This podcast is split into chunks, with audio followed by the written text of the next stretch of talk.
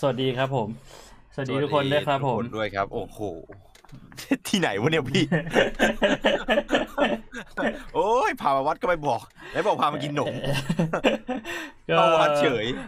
ยินดีต้อนรับเข้าสู่เอ่อ69 Podcast episode ที่ 44 ด้วยนะครับ ครับผม EP 44 นะครับ พศ เท่ากับ อะไรเอ่ย เราจะค่อยไปหาคำตอบกันในภายภาคหลังนะครับ แต่ว่าณตอนนี้ก็รอทุกๆคนมาเพียบพร้อมกัน แล้วก็เดี๋ยวไปนั่งดูคอมเมนต์ของ EP ที่แล้วเหมือนเคยนะครับครับสวัผสมดีทุกท่านด้วยนะครับ อืมไหว้พระไหว้พระ EP แล้วนะครับ ชื่อ EP ว่า Only n g i a n s นะครับผมโอรีเงียน ใครที่ยังไม่ได้ดูก็เดี๋ยวไปรอดูย้อนหลังกันได้นะฮะ ครับ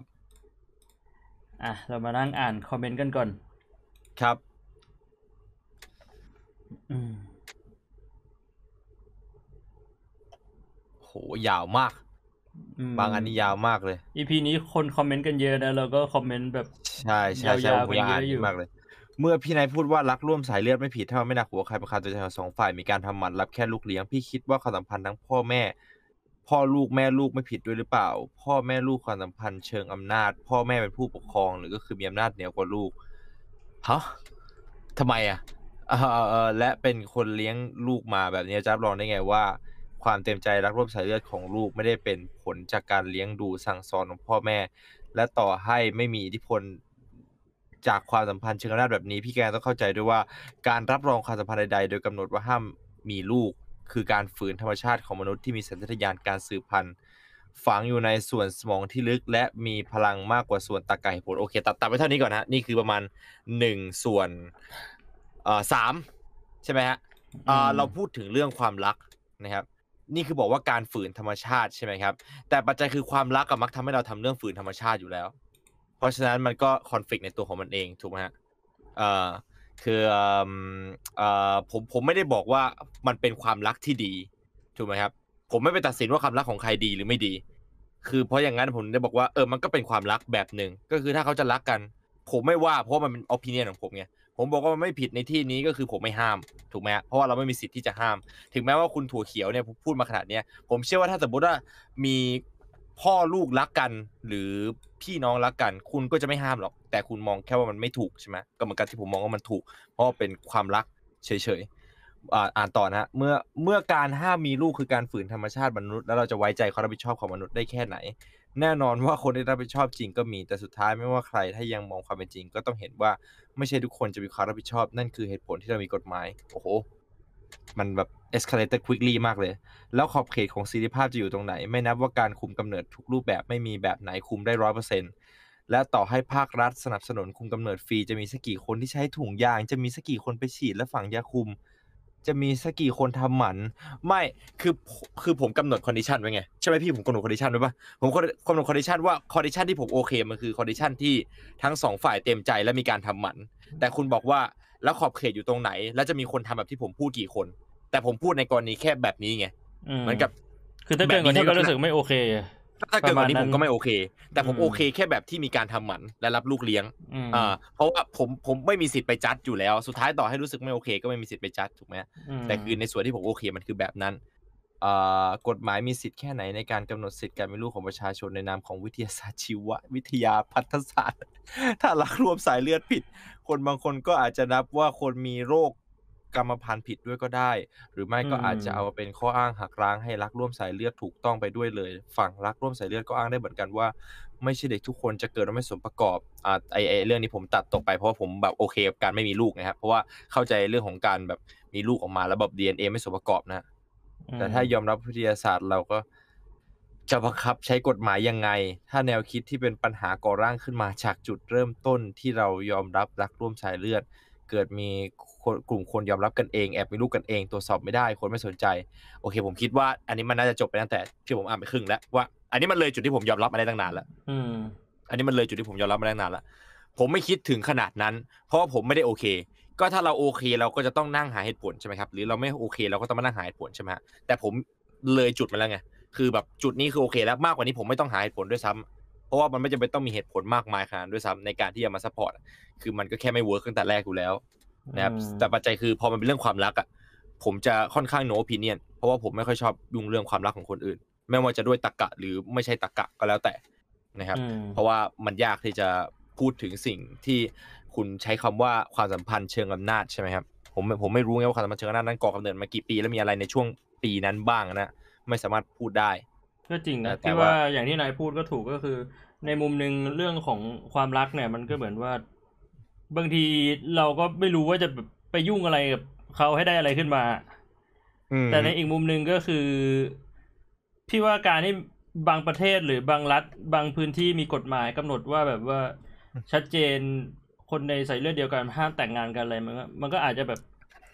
เราเรามันก็มีสาเหตุหลายอย่างที่มันก็พี่ว่ามันเอามาเป็นหัวข้อที่แบบพูดคุยกันได้อีกยาวเลยนะถ้าจะพูดเรื่องพวกเนี้ย อืม อืม อืมอืมมันแน่มีนอนมัแน่นนมีอนเรื่องที่ต้องพูดที่ต้องมองเยอะมาก แต่ดูเป็นคนที่คิดในเชิงลึกได้ดีนะคุณอืมถั่วปลูกถั่วเขียวได้ถั่วงอกเลยนะไป เชี่ยชื่อ ชื่อ YouTube แม่งปั่นมากเลย แต่คอมเมนต์มากๆปลูกถั่วเขียวทำไมถึงถึงจึงจึงได้ถั่วงอกเพราะว่าถั่วเขียวเนี่ยมีองค์ประกอบเป็นสารเป็นคนที่น่าสนใจมากเป็นคนที่น่าสนใจมากอืมครับในประเด็นนี้ผมบอกเลยว่าผมไม่เถียงผมแค่บอกว่าในจุดไหนผมโอเคอืม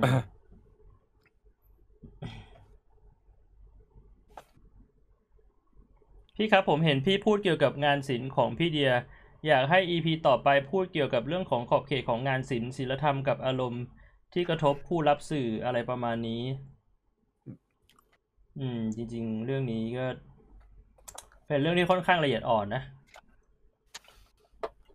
อะไรนะพี่ เดี๋ยวนะ มันมันคือมันคืออนไหนวะพี่ เชี่ยคอมเมนต์ไหนวะ เป็นคอมเมนต์ของคุณแพนแคทซ่ามันลงมาลึกป่ะพี่ไม่อันเชี่อัยนนี้อันนี้พี่ปรับเป็นแบบ new west first อะอ๋ออ่า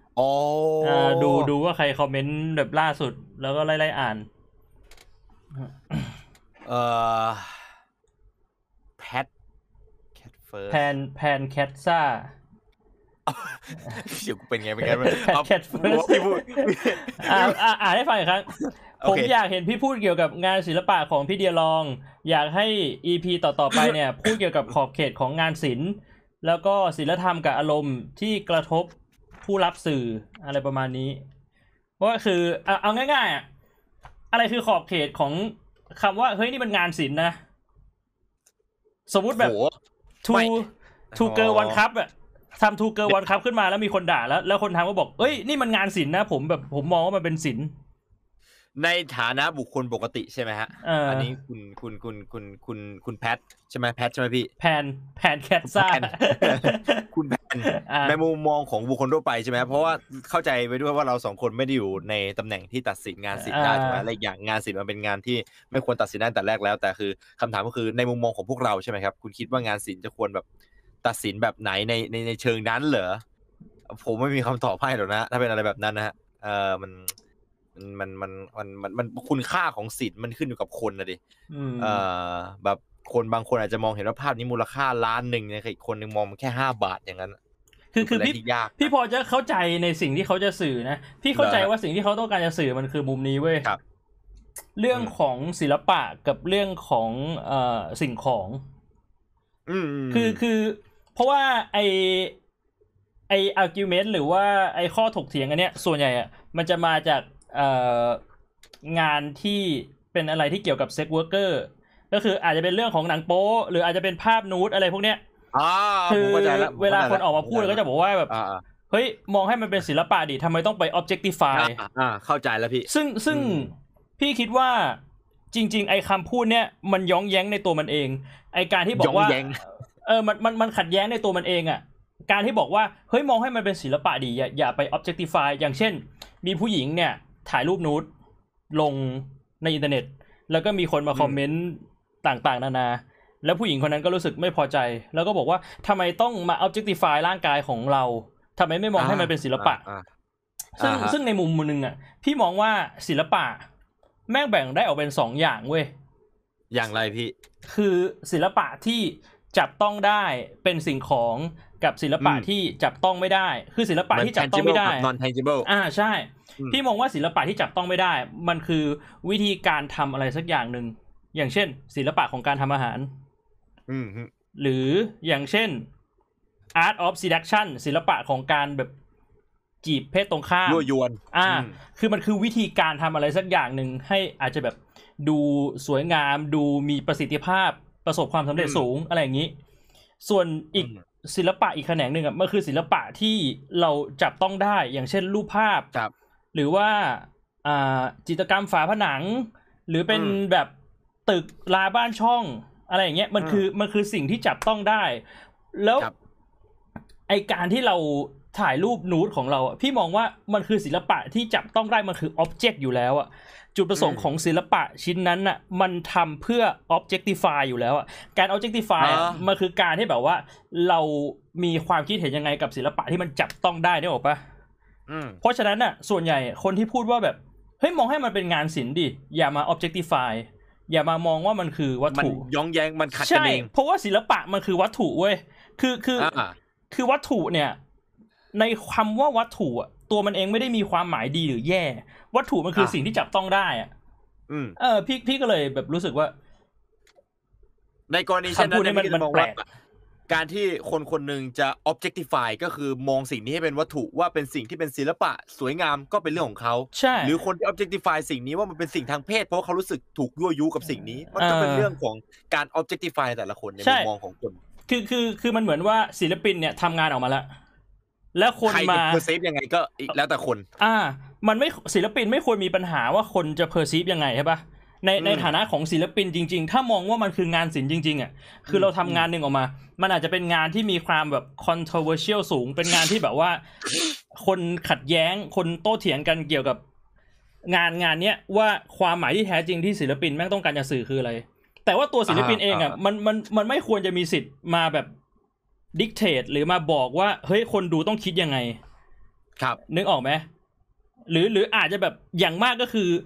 ศิลปินอธิบายถึงงานศิลป์ที่ตัวเองสร้างขึ้นมา สมมติตัวเองสร้างขึ้นมาแล้ว แล้วอธิบายว่าแบบอะไรคือแรงบันดาลใจที่สร้างงานนี้ขึ้นมา ตัวเองต้องการจะสื่ออะไร แต่ไม่สามารถบอกได้ว่าเฮ้ยถ้าคุณมามองงานของเราอะคุณต้องคิดแบบนี้นะ แบบนั้นพี่มองว่ามันไม่ใช่ศิลปะในมุมหนึ่งอืมเออ พี่ว่าอันนี้คือสิ่งที่คุณแพนต้องการจะสื่อ เพราะว่าเขาอืมเขาเจาะประเด็นไปที่งานศิลป์ของพี่เดียก็คือเหมือนแบบอาจจะเป็นงานนูดอะไรเงี้ยเอออมในมุมนี้พี่คิดว่า อ่า ผมไม่ค่อยมีมุมมองเรื่องนี้แต่ผมชอบนะแต่ผมชอบในสิ่งที่พี่คิดนะ มันช่วยตัดปัจจัยหลายๆอย่างที่ผมคิดเกี่ยวกับงานศิลป์แต่ปกติเวลาผมมีปัจจัยแล้วแล้วแต่เกี่ยวกับงานศิลป์ผมก็ตัดมันออกไปเลยเพราะผมก็มองแค่ว่าศิลปะจะเป็มันนอะไรไม่ก็มีได้ขอบเขตใช่ไหมเราไม่มีขอบเขตอะมาทำอะไรใครจะมองอะไรมก็เรื่องของเขาอืม อัตตาหรือเย่อหยิ่ง เป็นยอดแห่งบาปทั้งปวงหมายถึงความต้องการเป็นผู้มีความสำคัญและอำนาจเหนือผู้อื่น เช่นต้องการเป็นพระราชาการที่รักตัวเองมากจนเกินไป หลงในอำนาจและรูปลักษณ์ของตัวเองโดยเฉพาะอย่างยิ่งการเปรียบเทียบตัวเองเท่ากับเทพเจ้าอ๋อไอตอนนั้นที่ผมพูดเกี่ยวกับว่าบาปอะไรโทสะแรดอ่าแรดนี่มันเป็นแบบบาปที่บาปที่แย่สุดใช่ไหมฮะอ่าเอ่อตามตามตามการเขียนของเอ่อไบเบิลในฉบับไอ้กำเนิดใหม่อืมแล้วก็มีคนบอกว่าเย่อหยิ่งเป็นบาปที่ไอ้นั่นกว่า อันนี้ผม อันนี้ อันนี้ต้องผมต้องยอมรับเลยว่าผมจำไม่ได้จริงๆแต่ผมจำได้ว่าผมอ่านแล้วว่า เขาเอ่อเหตุผลนะเหตุผลในนั้นนะเหตุผลในนั้นก็คืออ้างอิงไงนะว่าบาปบาปบาปโทสะนี่คือบาปที่แย่เพราะเป็นบาปเดียวที่ทำให้ฆ่าคนได้ แต่อันนี่คือเอ่อคุณลุกเซเฟสบอกว่าเย่อหยิ่งเนี่ยแย่กว่าโทสะเพราะว่าอืมเอาตัวเองไปเปรียบเทียบกับพระเจ้าได้ คืออมคนที่มีโทสะก็ยังไม่เอาตัวเองไปเปรียบเทียบกับพระเจ้าอืมซึ่งสำหรับคริสเตียนเนี่ยการเอาตัวเองไปเปรียบเทียบกับพระเจ้านี่คือบาปที่เลวคือร้ายรุนยิ่แรงงกว่าที่สุดเออประมาณนั้นเออเออเออเออมฟังฟังดู make sense นะฮะเอออมซึ่งไอไอไอไบไบเบิลเนี่ยจริง ๆ แล้วอะมีการเขียนมาแบบหลากหลาย edition แบบเชี่ยๆเลย เหมือนกับเหมือนกับกฎของศาสนาพุทธเลย ใครหลายๆคนคิดว่าแบบว่าไอไอชื่ออะไรนะปฏิโมกข์หรืออะไรว่าไอไอบทบัญญัติศีล227 ข้อนะฮะในแต่ละประเทศอะมันมีศีลไม่เท่ากันมาคนมันเลยถึงโต้แย้งกันว่าแบบว่าอ่าพระพุทธเจ้าไม่ได้ไม่ได้เป็นคนบัญญัติศีลขึ้นมาอืมท่านเพียงแต่พูดแล้วก็มีคนจด จดและจำมาไว้ พอจดแล้วจำเนี่ยมีความคิดแตกแขนงก็เลยมีสิทธิ์ไม่เท่ากันในแต่ละนิกาย อืมอ่าเพราะฉะนั้นแล้วก็เป็นอะไรที่น่าเป็นปัจจัยถกเถียงต่อไป อืม no god no king only fan Oh my god only Well. human only fan โอ้ my god เวลแม่เออแต่ถ้าโกรธจริง ๆ ก็สามารถท้าพระเจ้าต่อยได้ไหมครับ เดี๋ยวนะผมบอกแล้วเป็นประเด็นที่ถกเถียงได้นะเอออินเซนส์นะครับคืออินเซนส์ถ้าคุณบอกว่าเย่อหยิ่งแม่งแบบเทียบเท่ากับพระเจ้าได้ นี่เอาชนะพระเจ้านะมึงไปต่อยอะมึงโกรธพระเจ้าแบบเฮ้ยมึงเอากูมาอยู่บนโลกนี้ได้อย่างไร ไม่เกี่ยวกาดต่อยพระเจ้าอย่างนั้นนะเอาแล้วใครเป็นบาปที่ใหญ่ที่สุดหรือเปล่าท่านก่อนนี้นะผมเลยแบบไม่ไม่ได้เชื่อหรือไม่ได้มองว่ามันสำคัญอะเออคือผมไม่สนใจด้วยซ้ำเพราะไม่ได้มองว่ามันสำคัญสุดท้ายแล้วบาปมันก็คือบาปเอออืมพระเจ้าต่อย เป็นแล้วก็ล็อกเลยเออ ก็จริงก็จริง คอมเมนต์ของคุณป๊อปอายบอกว่า อยากให้พี่พูดถึงเรื่องของการรักตัวเองหน่อยครับ แบบว่าทำไมบางคนถึงเกลียดตัวเองหรือไม่มั่นใจในตัวเอง กับบางคนที่เขาดูมั่นใจในตัวเองมากอะไรอย่างเงี้ยครับ ข้อแตกต่างระหว่างพวกเขาคืออะไร อืม คิดว่า EP นี้ต้องเป็นแบบอืมจิตแพทย์ว่ะถ้าเป็นอย่างนั้นนะฮะอืมเพราะว่า สำสำหรับผมนะเรื่องเรื่องแบบนี้เป็นเรื่อง sensitive ครับเมื่อไหร่ก็แล้วแต่ที่เรื่องเป็นเรื่อง sensitive เนี่ยนะครับ sensitive ต้องมองด้วยว่า sensitive ในอารมณ์หรือว่า sensitive ในแบบในในบริบทไหนอะฮะอย่างเช่นอืมวันนี้เราจะคุยกันในเรื่องของศาสนาเนี่ยพูดกันแบบนี้เลยอ่าเนี่ยพศเนี่ยพี่ชูอืมสิทธิพันธ์เนี่ยคือจะเป็นอย่างอื่นไปไม่ได้อืมพศจะหมายถึงอะไรก็ได้ในที่อื่น แต่เมื่อคุณอยู่ที่นี่พศคือพี่ชูสิทธิพันธ์อ่าคือเราพูดถึงศาสนากันในวันเนี้ยบางคนก็จะบอกว่าเป็นประเด็นปอบบาง ผมมองว่ามันปอบบางเนี่ยมันขึ้นอยู่กับคนนะอืมนี่คือปอบบางตามคนถ้าสมมติว่าคนที่ยึดหลักศาสนาจริงๆเนี่ยศาสนาเนี่ยจะเป็นสิ่งที่ปอบบางน้อยที่สุดเลยนะถ้าคุณเป็นคนที่ยึดมั่นในศาสนาเนี่ยนะครับ มันจะปอบบางยากมากเลยอืมแต่เพราะว่าปอบเพราะว่าไม่ได้ยึดมั่นอย่างแน่นเหนียวไงเพราะว่าคุณรู้จักแค่แบบเปลือกกลวงอืมจึงได้จึงได้ปอบบาง แต่ในกรณีของแบบเรื่องของจิตใจเรื่องของการที่แบบ การคนที่เรารู้สึกแย่รู้สึกดีอะไรเงี้ยอันนี้คือประเด็นแบบส่วนตัวที่อาจจะลีดถูแบบไม่ใช่แค่ความโกรธอะมันอาจจะลีดไปถูกความเศร้าหรือซึมเศร้าได้ ถ้าเป็นกรณีนี้ผมว่าคนที่ควรมาพูดมันควรเป็นจิตแพทย์ครับไม่ใช่แบบเดี๋ยวคืออย่างบางเรื่องอะอย่างเรื่องวันเนี้ยมันคุยกันในมุมมองของคนมุมนอกที่ไม่ได้เข่งศาสนาได้อืมอย่างไรเดี๋ยวเราไปพูดกันในหัวข้อ แต่ว่ามันพูดได้อืมแต่ว่าไอ้เรื่องที่ที่ที่ตะกี้ที่พี่บวงอ่านของคุณป๊อปอายนะอืมเออผมว่าต้องต้องต้องต้องมีผู้เชี่ยวชาญทางด้านนี้นะจริงจริงอันนี้นั่น ถ้าสมมติว่าพูดมัวๆนี่คือไม่ดีเท่าไหร่อืมอีกคอมเมนต์จากคุณออนเซนนะครับผม เรื่องอือฮึอาการคนติดจิ๋มก็น่าสนใจนะครับ เพราะอาการติดจิ๋มมันเลวร้ายมาก เหมือนคนหน้ามืดตามัว ผมเองก็เคยเป็นคนหนึ่งที่ติดเข้าขั้นหนักเลย พอออกมาจากจุดนั้นได้ย้อนมองตัวเองแม่งกลับหมัดหัวข้อนี้พี่ซันนี่เฮลเกต อาจจะอธิบายได้ดีเอ้ยผมชอบฟังทั้งลุงทั้งพี่แกก่อนนอนเอ่อเฮียอะไรวะเนี่ยเฮียอะไรวะเนี่ยไอ้สัส แบบแล้วอยู่เหมือนเดิมมาแล้วเอ๊ะบั้นเด้ามาพี่แบบผมมันนั้นเคยเป็นคนหนึ่งที่ติดจริงมาพี่ผมอยากให้พี่พูดถึงเรื่องของผมมากเลย ผมผมรู้สึกว่าเป็นเรื่องใหญ่น่าสนนะเอาเอาจริงเราเคยอยากเอาซันนี่มาหลายรอบแล้วไงใช่ไหมพี่เออแล้วซันนี่เขาก็เคยอยากบอกรายการเราด้วยนะเออเราเคยได้คุยกันหลายรอบแล้วผมก็รู้สึกว่าเขาเป็นคนน่ารักดีนะก็ก็ก็ก็บอกกับการที่เราจะรู้จักกันแล้วก็มาออกเอ่อรายการนี้เออในหัวข้อนี้คืออาผมกาว่ารของคนติดจิ๋มเสรอพี่อาการเนี้ยมันคืออาการแบบมันมันก็คงแบ่งได้ออกเป็นสองประเภทอีก อย่างไรประพี่เภทที่ติดตัวบุคคล กับติดก็คือติดในตัวแบบกากัรบติดความเซ็รักกส์ของคนบุคคลนี้เลย ใช่กับคือหลงอ๋อหลงคนติดคนเนี้ย คืออืมคือหลงคนคนเนี้ย แบบว่ายอมทำทุกอย่างยอมเปย์ยอมแบบอืมให้เรียกับกว่าคนนี้ทำโดทุยกอย่าเท่างนั้นให้ให้คนนี้เพราะว่าติดหลงอะใช้คำว่าหลงอะพี่มันว่าอีกกรณีหนึ่งคือใครก็ได้เลยขอแค่มีจิ๋มอ่าคือขอแค่ได้มีเซ็กส์อะไรอย่างเงี้ยถ้าไม่มีก็รูเสาไฟฟ้าก็ได้ อะไรอย่างนี้อาจจะเป็นประมาณนั้นแบบซึ่งพ่อซึ่งถ้าถามพี่นะ พี่รู้สึกว่า การติดใครสักคนหนึ่งเนี่ยหนักกว่านะ การที่เราไปหลงใครสักคนหนึ่งแบบหัวปักหัวปั๊มอะเพราะมันจะทำให้เราอะกลายเป็นทาสคนคนนั้นไปเลย เราจะโดนอืมเขาแบบ manipulate โดนเขาแบบถูกยึดติดกับคนคนนี้เลยออทำนู่นทำนี่โดนหลอกใช้โดนอะไรอย่างเงี้ย ในขณะที่ถ้าสมมุติว่าเราผมติดเห็นด้วยติดแค่ติดเซ็กส์อะมันอาจจะแบบว่าเฮ้ยเราแบบทำงานเพื่อหาเงินมาเพื่อจะไปลงกับเรื่องพวกไม่ได้นี้ไม่ได้เอ้ยแต่ว่าแบบโอ้โหมันมันอาจจะไม่ได้โดนใครแบบ manipulate เป็นหัวข้อที่น่าสนใจจริงนะ เพราะว่าทั้งสองกรณีที่พี่พูดเมื่อกี้นี่คือ แม่งคือไอ้นี่ทั้งคู่เลยแม่งคือผมมีตัวอย่างคือผมว่าทุกคนไม่มีตัวอย่างทั้งคู่กับเพื่อนที่เพื่อนหรือคนรู้จักที่สามารถพูดได้อะที่แม่งแบบว่าใช่อะไอ้เนี้ยไม่ว่าจะเป็นอืมแคตตาล็อกไหนก็พูดได้หลายคนด้วยเพราะว่ามันเป็นเรื่องแบบซิมเพิลด้วยไงพี่มันเป็นเรื่องซิมเพิลที่แบบว่าไม่ใช่ทุกคนเข้าถึงหรือเข้าไม่ถึงอะมันเป็นโอกาสที่คนอย่างน้อยหนึ่งในชีวิตเนี่ย ยากที่จะไม่โดนอะเอออ่าคือมันเป็นเหมือนเฟสอะเป็นช่วงช่วงหนึ่งอะอืม ซึ่งซึ่งคนคนที่ไม่เคยไปอยู่ในจุดนั้นอะ ก็จะไม่เข้าใจเว้ยก็จะแบบเอ้ยทำไมมึงแบบ ผู้หญิงมีเยอะแยะมากมายหรือแบบผู้ชายมีเยอะแยะมากมายทำไมต้องเป็นคนคนนี้วะทำไมต้องไปหลงคนคนนี้เข้าใจเออ่าอมันมันคงไม่ได้เกิดขึ้นแค่ผู้ชายที่ติดผู้หญิง หรือผู้หญิงที่ติดผู้ชายครับคือเป็นใครก็ได้ แต่แบบหลงอืมคนคนนี้แบบหัวปักหัวปั๊มอะอืมอือืมมอืม อืมอยากฟังประเด็นเรื่อง Echo Chamber ในปัจจุบันค่ะ พี่บวงพี่นายหัวข้อพิจารณาได้ไหม Echo Chamber นี่มันอะไรนะพี่เอ่อพี่เสียเสียงพี่เสียงในไม่ชัหัววร์ว่าพี่ไม่ชัวร์ว่า Echo Chamber เนี่ยพี่เข้าใจถูกไหมแต่ Echo เออ Chamber ที่พี่เข้าใจคือการที่แบบว่าเราคุยเรื่องอะไรสักอย่างในกลุ่มเพื่อนๆเรา แล้วมีความเห็นไปในทางเดียวกัน แล้วก็แบบคุยกันอยู่แค่ในกลุ่มเราก็เลยคิดไปว่าเรื่องที่ เราเข้าใจมันคือเรื่องที่ถูกต้องปะใช่ใช่ใช่ปะ Echo ใช่ Chamber ใช่ใช่เออใช่ใช่ใช่ใช่ถูกต้องเลยพี่ อย่างเช่นแบบเอ้ยน่าสนใจนะเอ่อซึ่งซึ่งมันอาจจะจริง ๆ แล้วมันอาจจะไม่ใช่สิ่งที่เราเข้าใจได้ถูกต้อง อย่างเช่น Flat Earther คุยกัน คนคนที่เชื่อว่าโลกแบนมานั่งคุยกัน แล้วแต่ละคนก็อืมแบบ ให้ความเห็นว่าเนี่ยโลกแบนเพราะอย่างนี้อย่างนี้อย่างนี้ แล้วมันก็ Echo Chamber เหมือนแบบอยู่ในห้องอ่าห้องเดียว คือเข้าใจในบริบทของกันเอง ยอมรับในบริบทของกันเอง และส่งต่อข้อมูลผิดๆหรืออาจจะถูกอ่าแต่ว่าส่งแค่ในมุมของกันเองเพื่อเพื่อเสริมสร้างความแข็งแกร่งของข้อมูลเนี้ยเอออย่างที่พี่บวกเสริมสร้างบอกก็คือความเชื่แฟอมั่กนเตอร์อืมทำให้แบบว่าคนในกลุ่มนั้นก็แบบเฮ้ยไอ้เชี่ยเนี่ยมีคนคิดเหมือนกันนี่คือพวกเราคือคนที่คิดถูกเออเพราะว่ามีคนคิดถูกมากกว่าหนึ่งในหมู่ในหมู่กลุ่ม อืม น่าสนใจน่าสนใจนะประเด็นน่าสนใจนะฮะผมอยากแบ่งปันความรู้พุทธกับพวกพี่จังเลย อย่างไรอย่างไรเขาเขาพิมพ์มาแค่เนี้ยใครในไหนพี่ ในในในในคอมเมนต์ในนะคอมเมนต์ไหนในคอมชื่อว่าคุณเศรษฐสันอยากแบ่งปันความรู้พุทธ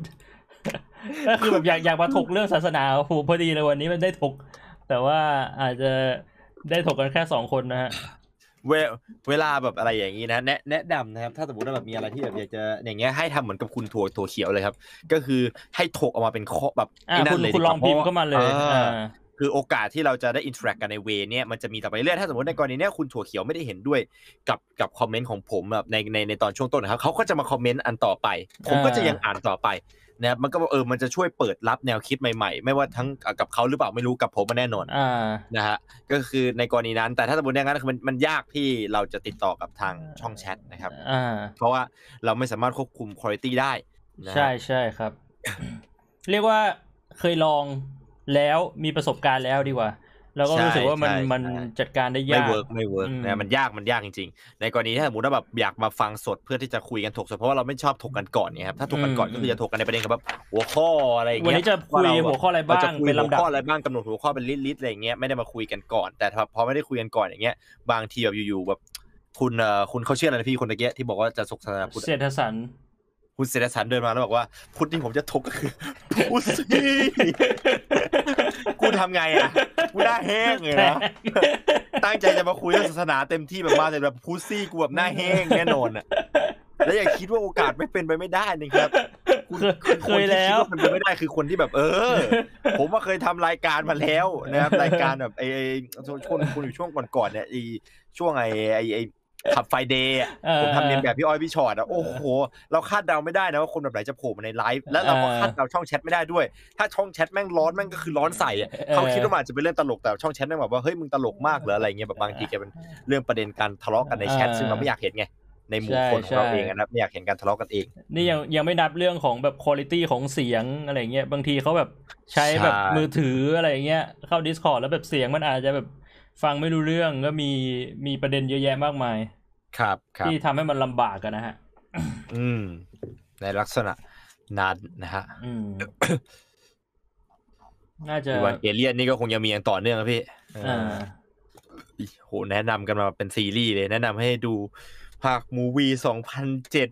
บวกภาคนี้ Prime Video สี่ภาคไปแนะนำให้ไปดูเน็ตพี่โอ้แบบแวะแนะนำกันทั้งแพลตฟอร์มที่จะดูเลยทีเดียวอืมเออขอบคุณครับขอบคุณขอบคุณ แต่ก็ ผมไม่ค่อยได้ดูเมะอะพี่ ช่วงเนี้ยอืไม่ผไม่ได้ดูเหมือนกันพี่เป็นคนไม่ค่อยผมดูห่างอนิเมะอยู่ห่างแล้วเหินจากเมะมาสักพักหนึ่งแล้วครับล่าสุดที่ดูก็คือสไลม์เกิดใหม่ทีก็เป็นสไลม์ซะแล้วแล้วก็ไม่ได้ไม่ได้ดูมาสักพักละอืม เรียกว่าหมดช่วงก็ว่าได้เพราะว่าเมะมันยืดอะผมไม่รู้คิดพี่กันผมบอกเมะแม่งยืดอะใช่คือหนังอะแม่งจะอัดแน่นในตัวของมันอะหนังมันจบในสองชั่วโมงแล้วมันจะแบบมันจะแน่นอะอืมผมไม่ดูเมะในสาเหตุเดียวกันที่ผมไม่ดูซีรีส์อะแบบซีรีส์แบบบางซีรีส์ก็ดี บางซีรีส์ดีเพราะว่าเหมือนกับทำหนังหลายๆตอนอะอ่าแบบมันอัดแน่นไปหมดเลยอะแต่บางซีรีส์แม่งก็คือแบบยืดเยื้อ Walking เกิน Dead ไปเนี่ยไอ้เหี้ยเย็ดแม่ซูมหน้าเข้าซูมหน้าออกอะหลังแบบพระช่วงแบบซีซั่นหกกับ Walking Dead ที่แม่งไอ้เหี้ยซูมหน้าเป็นบอลลีวูดเลยสัสดูแล้วโคตรน่าเบื่อมันแบบยืดเวลานานเกินไปครับ พี่ไม่ชอบดูตั้งแต่เด็กๆแล้วก็ดูดราก้อนบอลแล้วแบบชาร์จ ชาร์จโอ้โหทีนึงเพิ่มเชี่ยดราก้อนบอลในแบบในการ์ตูนแม่งแบบเล่มเท่าเนี้ยแม่งอ่านจบด้วยภายในเวลาประมาณแบบห้านาทีอะในแบบเมะแม่งคือแบบยี่สิบนาทีแล้ว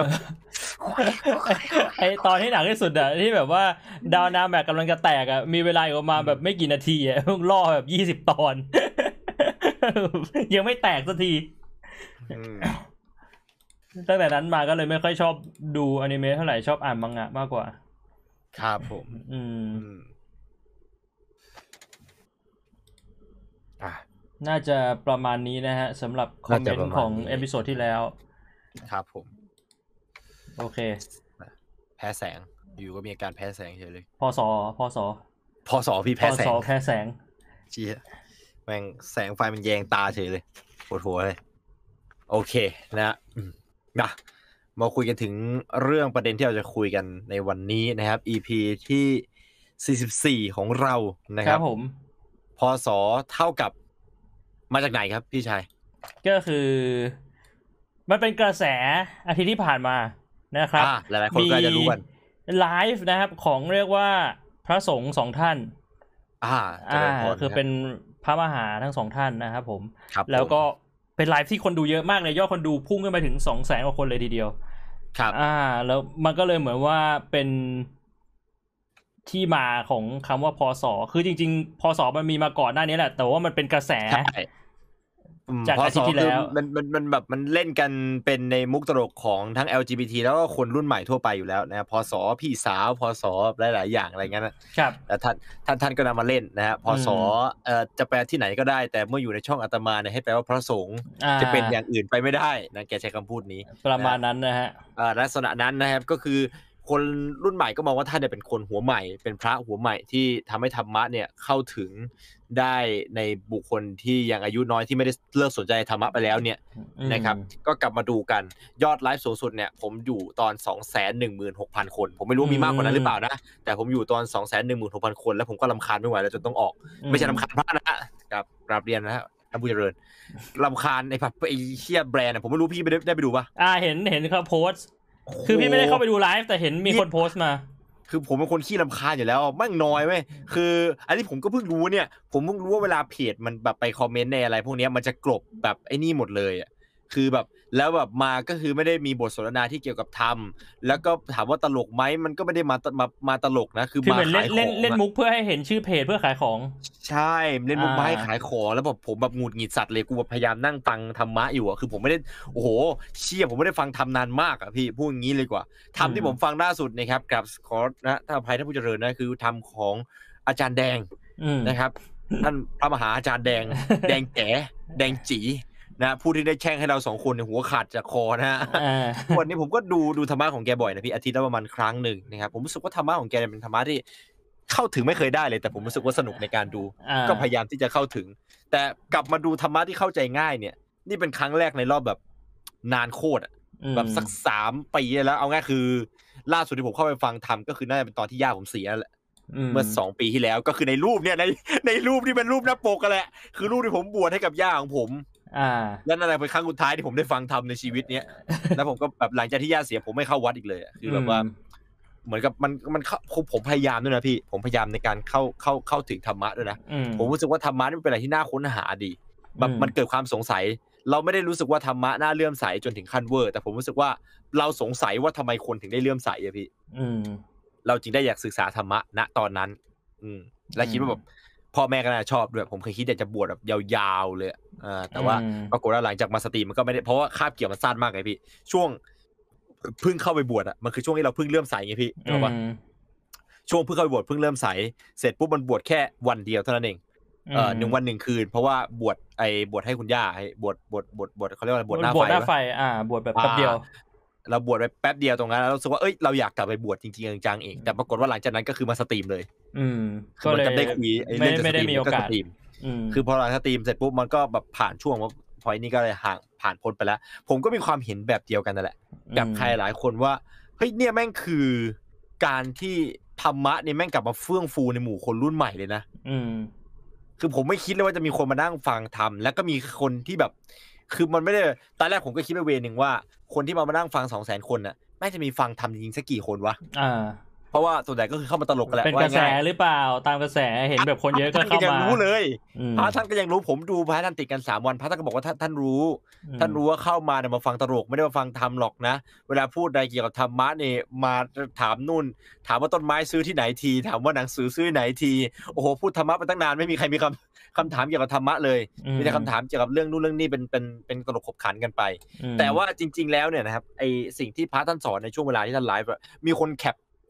คอมเมนต์นั้นซึ่งถ้าสมมติว่าไม่ดูจนจบอะอ่ามันจะมันจะมันจะไม่เข้าใจพี่อ่าคือถ้าเข้าไปแค่ไปดูในบริบทนั้นๆน่ะมันจะไม่เข้าใจในสิ่งที่ท่านพูดอืมแต่ถ้าสมมติว่านั่งฟังมาอยู่สักพักหนึ่งประมาณสักสิบสิบห้าทีเนี่ยแบบจนมาถึงในหัวข้อเนี้ยก็จะเข้าใจว่าอ๋อ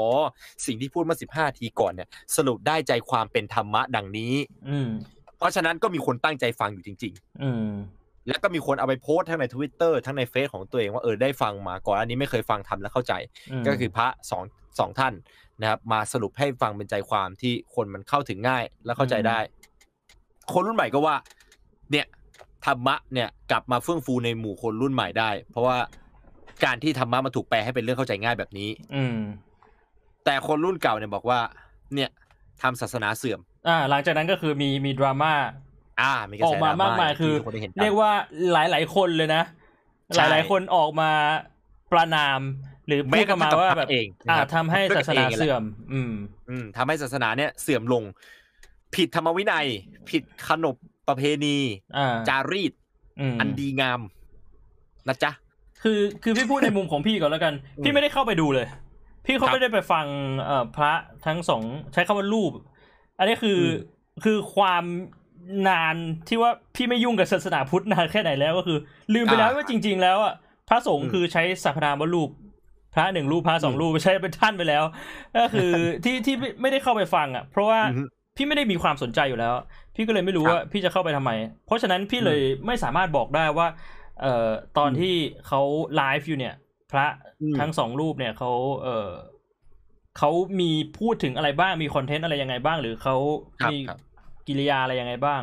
แต่ว่าอืมพี่เคยพี่เคยเข้าไปดูไลฟ์ของพระมหาท่านหนึ่งพี่จำไม่ได้แล้วว่าสองคนเขาชื่ออะไรบ้างนะพระมหาสองรูปสมปองกับพระมหาภัยวันครับ อ่า พี่เขาเคยเข้าไปดูไลฟ์ของพระมหาภัยวันแค่แป๊บเดียว แล้วพี่ก็รู้สึกว่า อันอันนี้ต้องต้องขอให้ฟังจนจบก่อนนะเอ่อพี่รู้สึกว่า พระมหาภัยวันเนี่ยเขาดูไม่สำรวมอืมในมุมหนึ่ง อืมแล้วแล้วพี่ก็เลยมีความรู้สึกด้านลบกับเขาในตอนแรกที่คืฟังเลยคือไม่ได้รู้สึกเกลียดชัง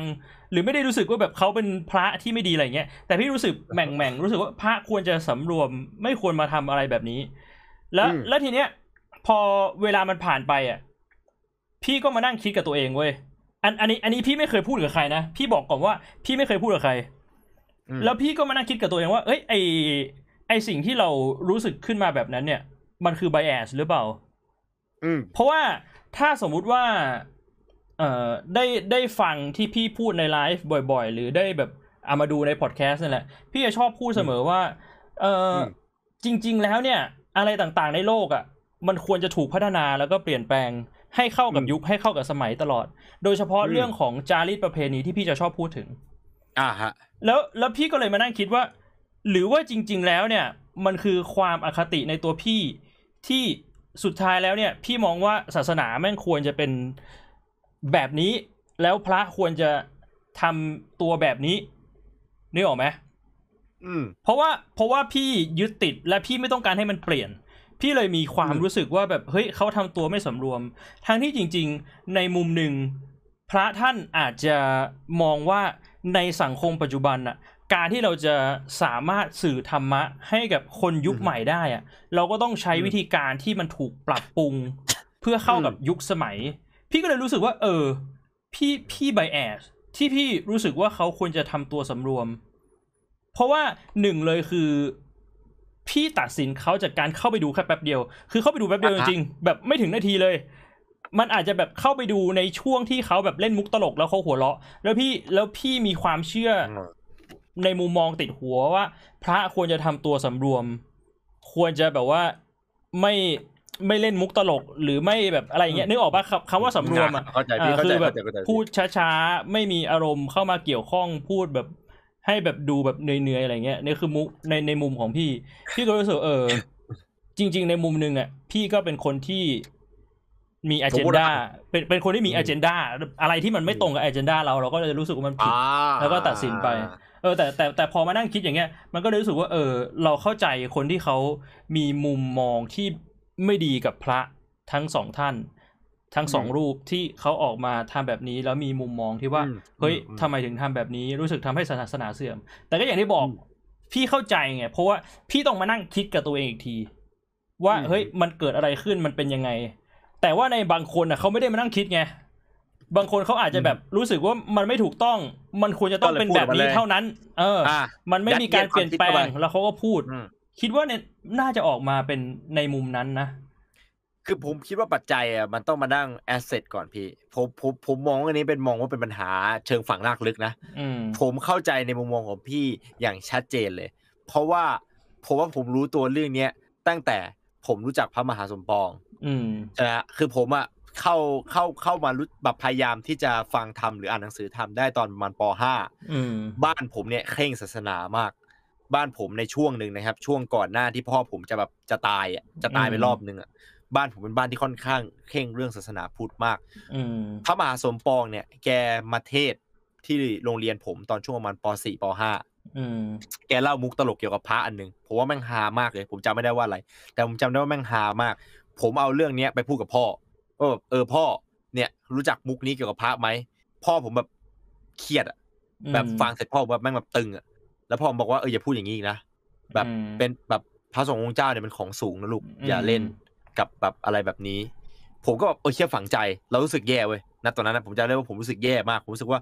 ทำไมวะอืมทางที่เราก็เห็นอยู่ว่าพระผู้ซึ่งเป็นผู้เผยแพร่ธรรมผู้ผู้ซึ่งเป็นคนเผยแพร่ศาสนาเนี่ยนะครับยังเล่นกับเอ่อ มุมมองบางอย่างได้เลยแล้วทำไมเราถึงได้เอามุมมองที่เขามาเล่นเนี่ยนะครับมันมันมันเล่นไม่ได้ ในเมื่อแบบผู้ผู้ที่พ่อเชื่อว่าอยู่สูงเนี่ยยังเล่นสิ่งนี้เลยทำไมเราจึงเล่นตามเขาไม่ได้ หรือว่าเป็นเพราะว่าเราไม่ใช่พระเราจึงเล่นไม่ได้พระเท่านั้นถึงจะเล่นนี่เป็นแบบมุก exclusive to พระอย่างนั้นเหรอมันแบบมุกคนผิวสี exclusive to คนผิวสีอย่างนี้เหรออืมเออ มันก็เลยแบบนั้นตอนนั้นมันแบบติดติดติดมุมไปอืมบ่วงหนึ่งถ้าหลังจากนั้นก็มันก็มีโอกาสที่มีญาติเสียอีกแล้วก็เข้าไป ศึกษาธรรมคือผมบวชหน้าหน้าไฟประมาณสองรอบนะครับอืมบวชให้คุณย่ารอบหนึ่งบวกให้คุณยายรอบหนึ่งยายผมเสียก่อนผมอืมบวชไปก่อนรอบหนึ่งผมก็เออกลับไปคุ้นคิดอะไรพวกเนี้ย แล้วผมก็กลับมานั่งคิดตอนนั้นแหละ ว่าทำไมคนถึงได้มองว่าศาสนาเป็นของสูงขนาดนั้นอืมใช้คำว่าขนาดนั้นนะฮะเออแบบคนแบบพี่อะผมก็เลยสงสัยว่า เนี่ยมันเป็น mindset ที่ถูกส่งต่อมาหรือเปล่า อืมเป็น mindset ที่เกิดจากพี่ โดยที่พี่คิดว่ามันควรเป็นแบบนั้น หรือเป็น mindset ที่ถูกส่งต่อมาจากพ่อแม่พี่ที่ส่งต่อมาให้ลูกดูว่าเนี่ยเวลาไหว้พระต้องไหว้แบบนี้ ห้ามทำแบบนู้น ห้ามทำแบบนี้ อืมอันนี้พี่พอจะจำได้ไหมว่ามันเป็นแบบไหนมากกว่ากัน เออไม่เลยนะคือด้วยความที่บ้านพี่ไม่ค่อยเคร่งศาสนาด้วยแหละเขาก็แค่บอกว่าอืมอ่าก็คือไหว้พระ เวลาเจอพระก็ไหว้พระ แต่ว่าที่บ้านอะ ไม่ได้สอนเพ ราะว่าอย่างที่บอกไม่ค่อยใช่เคร่งศาสนา แต่ที่สอนน่าจะเป็นเรื่องของโรงเรียนเรื่องของครูบาอาจารย์อืมเขาจะสอนว่าทำไมพระถึงเราต้องไหว้อืมเอ่อคือ ที่พี่จำได้เนี่ยตอนเด็กๆอะเขาสอนว่าเพราะว่าพระเนี่ยถือศีลเยอะ เพราะว่าพระเนี่ยมีศีลเขาเลยมีความน่าเคารพนึกออกปะอ่าคืออ่าคือพี่รู้สึกว่าเรื่องของความเคารพเรื่องของ respect เนี่ย มันควรจะเป็นเรื่องที่เราจะต้องเอินเว้ย ไม่ใช่มาบอกว่าทุกคนต้องเคารพเราถูกปะครับเอ่อเพราะฉะนั้นเนี่ยคือคำอธิบายก็คือ เพราะว่าพระเขาถือศีลเขามีความเรียกว่า จะบอกว่าอะไรเดี๋ยวมีความเคร่งกว่าเราเหรอหรือว่ามีความดีกว่าเราเขาเลยสมควรที่จะถูกกราบไหว้ในมุมนั้นอืแต่แต่พี่ว่าเรื่องพวกเนี้ยมันถูกเรียกว่า boil down หรือว่ามันถูก ละลายออกไปหมดแล้ว ทุกคนลืมไปหมดแล้วว่าทำไมถึงต้องไหว้ ทุกคนจำแค่ว่าครับพระสงฆ์อยู่สูงกว่า เราต้องไหว้พระสงฆ์อืมมันเลยทำให้ปัจจุบันเนี่ย คือมันเป็นการโต้แย้งกันระหว่างคนที่เฮ้ยทำไมต้องไหว้พระสงฆ์กับคนที่แบบชี้ชี้นิ้วบอกคนอื่นว่าต้องไหว้พระสงฆ์แต่แต่ลืมไปแล้วอะว่าเหตุใดเราถึงต้องไหว้อืมไม่ไม่สนใจสาเหตุแล้ว อืมเออ แต่พี่ก็จะมีมุมมองที่เหมือนกับติดค้างณตอนที่ไปเห็นพระไพรวัลย์ถูกไหมพี่ คือเรียกว่าจะเป็นสไตล์ conservative ก็ไม่ผิดสักทีเดียวใช่ก็คือเอาจริงบางคนจะบอกว่าคนบางบางคนมองว่า conservative เนี่ยนะฮะอ่าแม่งแบบแย่มากแบบ feel เหมือนกับว่าเชี่ยมึงแม่งดักดานไม่โบคือราณแบบคือไดโนคือเสาที่ร์พี่ติดจ๋าอยู่อย่างหนึ่งะไรอะที่พี่ติดอยู่อย่างหนึ่งคือพี่จำได้ว่าพี่ไปบวชเนน พี่ไม่ได้พี่ไม่เคยบวชพระนะแต่พี่ไปบวชเนน แล้วพี่จำได้ว่าศีลของเนนข้อหนึ่งอะเนนมีศีลสิบข้อพระมีศีลสองร้อยกว่าข้อ ใช่ปะอือฮึคือเนนอ่าฮะเนี่ยถือศีลเยอะกว่าคนปกติพระถือศีลเยอะกว่าเนนเยอะมาก พี่จำได้ว่าอ่าฮะแค่เนนเนี่ยศีลข้อที่แปดหรือข้อที่เก้าก็คือแบบห้ามฟังเพลงหรืออะไรพวกเนี้ย อืม แล้วแล้วพี่เลยไม่รู้ว่าในไลฟ์อะมันมีเปิดเพลง หรือมันมีอะไรที่ผิดศีลไหม เพราะว่าคือคือในอืมมุมนึงอะการที่บอกว่าศาสนามันควรจะพัฒนาเพื่อที่จะแบบให้เข้ากับบริบทของคนในสังคมเนี่ย พี่เข้าใจว่าเออจริง ๆ มันควรเป็นอย่างนั้น แต่ถ้าในอีกมุมหนึ่งก็คือ ศีลคือข้อกำหนดของพระที่เขากำหนดมา ถ้าพระจะไม่ถือศีลน่ะ มันก็เหมือนว่าพระไม่ใช่พระนึกออกปะอืมอืมอืมเออ คือเหมือนไนท์บอกว่าเฮ้ยเราเป็นพระนะเราบวชเราผ่านพิธีอะไรมาแล้วอะอืมเราใส่อืมผ้าเหลืองอะแต่ไนท์ไปแบบอืมกินเหล้าเมายาไนท์แบบไปยิงคนอื่นอะไรเงี้ยอ่าไนท์จะบอกว่าไนท์เป็นพระจริง ๆ ได้หรือเปล่า เพราะว่าอ่าไนท์ผ่านพิธีกรรมมาหมดแล้วไนท์ท่องอ่าบทสวดได้บทไนท์ใส่ผ้าเหลืองไนท์ห่มผ้าเหลือง แต่ไม่ถือัอนศีลเนี้ยอันเนี้ยอันเนี้ยผมอธิบายได้เออแต่เดี๋ยวเดี๋ยวเราจะพูดในเรื่องของโครงสร้างศิลป์อันเนี้ยผมสามารถอธิบายได้ว่าทำไมบางอย่างถึงทุกอย่างที่พี่พูดมาเนี่ย อาจจะผิดอาจจะผิดข้อใดข้อหนึ่งมอันแต่เออต้องมันมีต้องย้ำอีกครั้งทั้งว่าอันนี้เราและคือความเข้าใจของพี่ ซึ่งวันนี้เราจะมาถกกันเข้าใจพี่ออเข้าใจเข้าเพื่อใจเพื่อให้แบบความเข้าใจมันแบบตรงมากขึ้นอืมอ่าอ่าทีนี้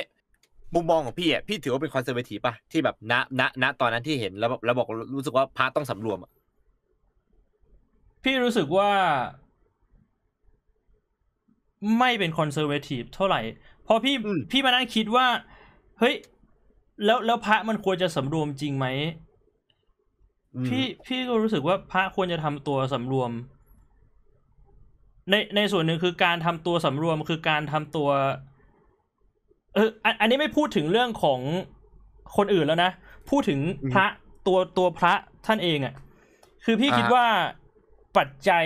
ของคนที่จะมาเป็นพระแบบจริง ๆอะตะเพื่อตามพระพุทธเจ้าอะ คือหาหนทางแห่งการดับทุกข์ถูกปะนายนายเคยได้ยินคำนี้ปะถูกอะต้องถูกต้องคือแก่นถูต้ของศาสนาพุทธอะคืออย่างเดียวเลย หาหนทางแห่งการดับทุกข์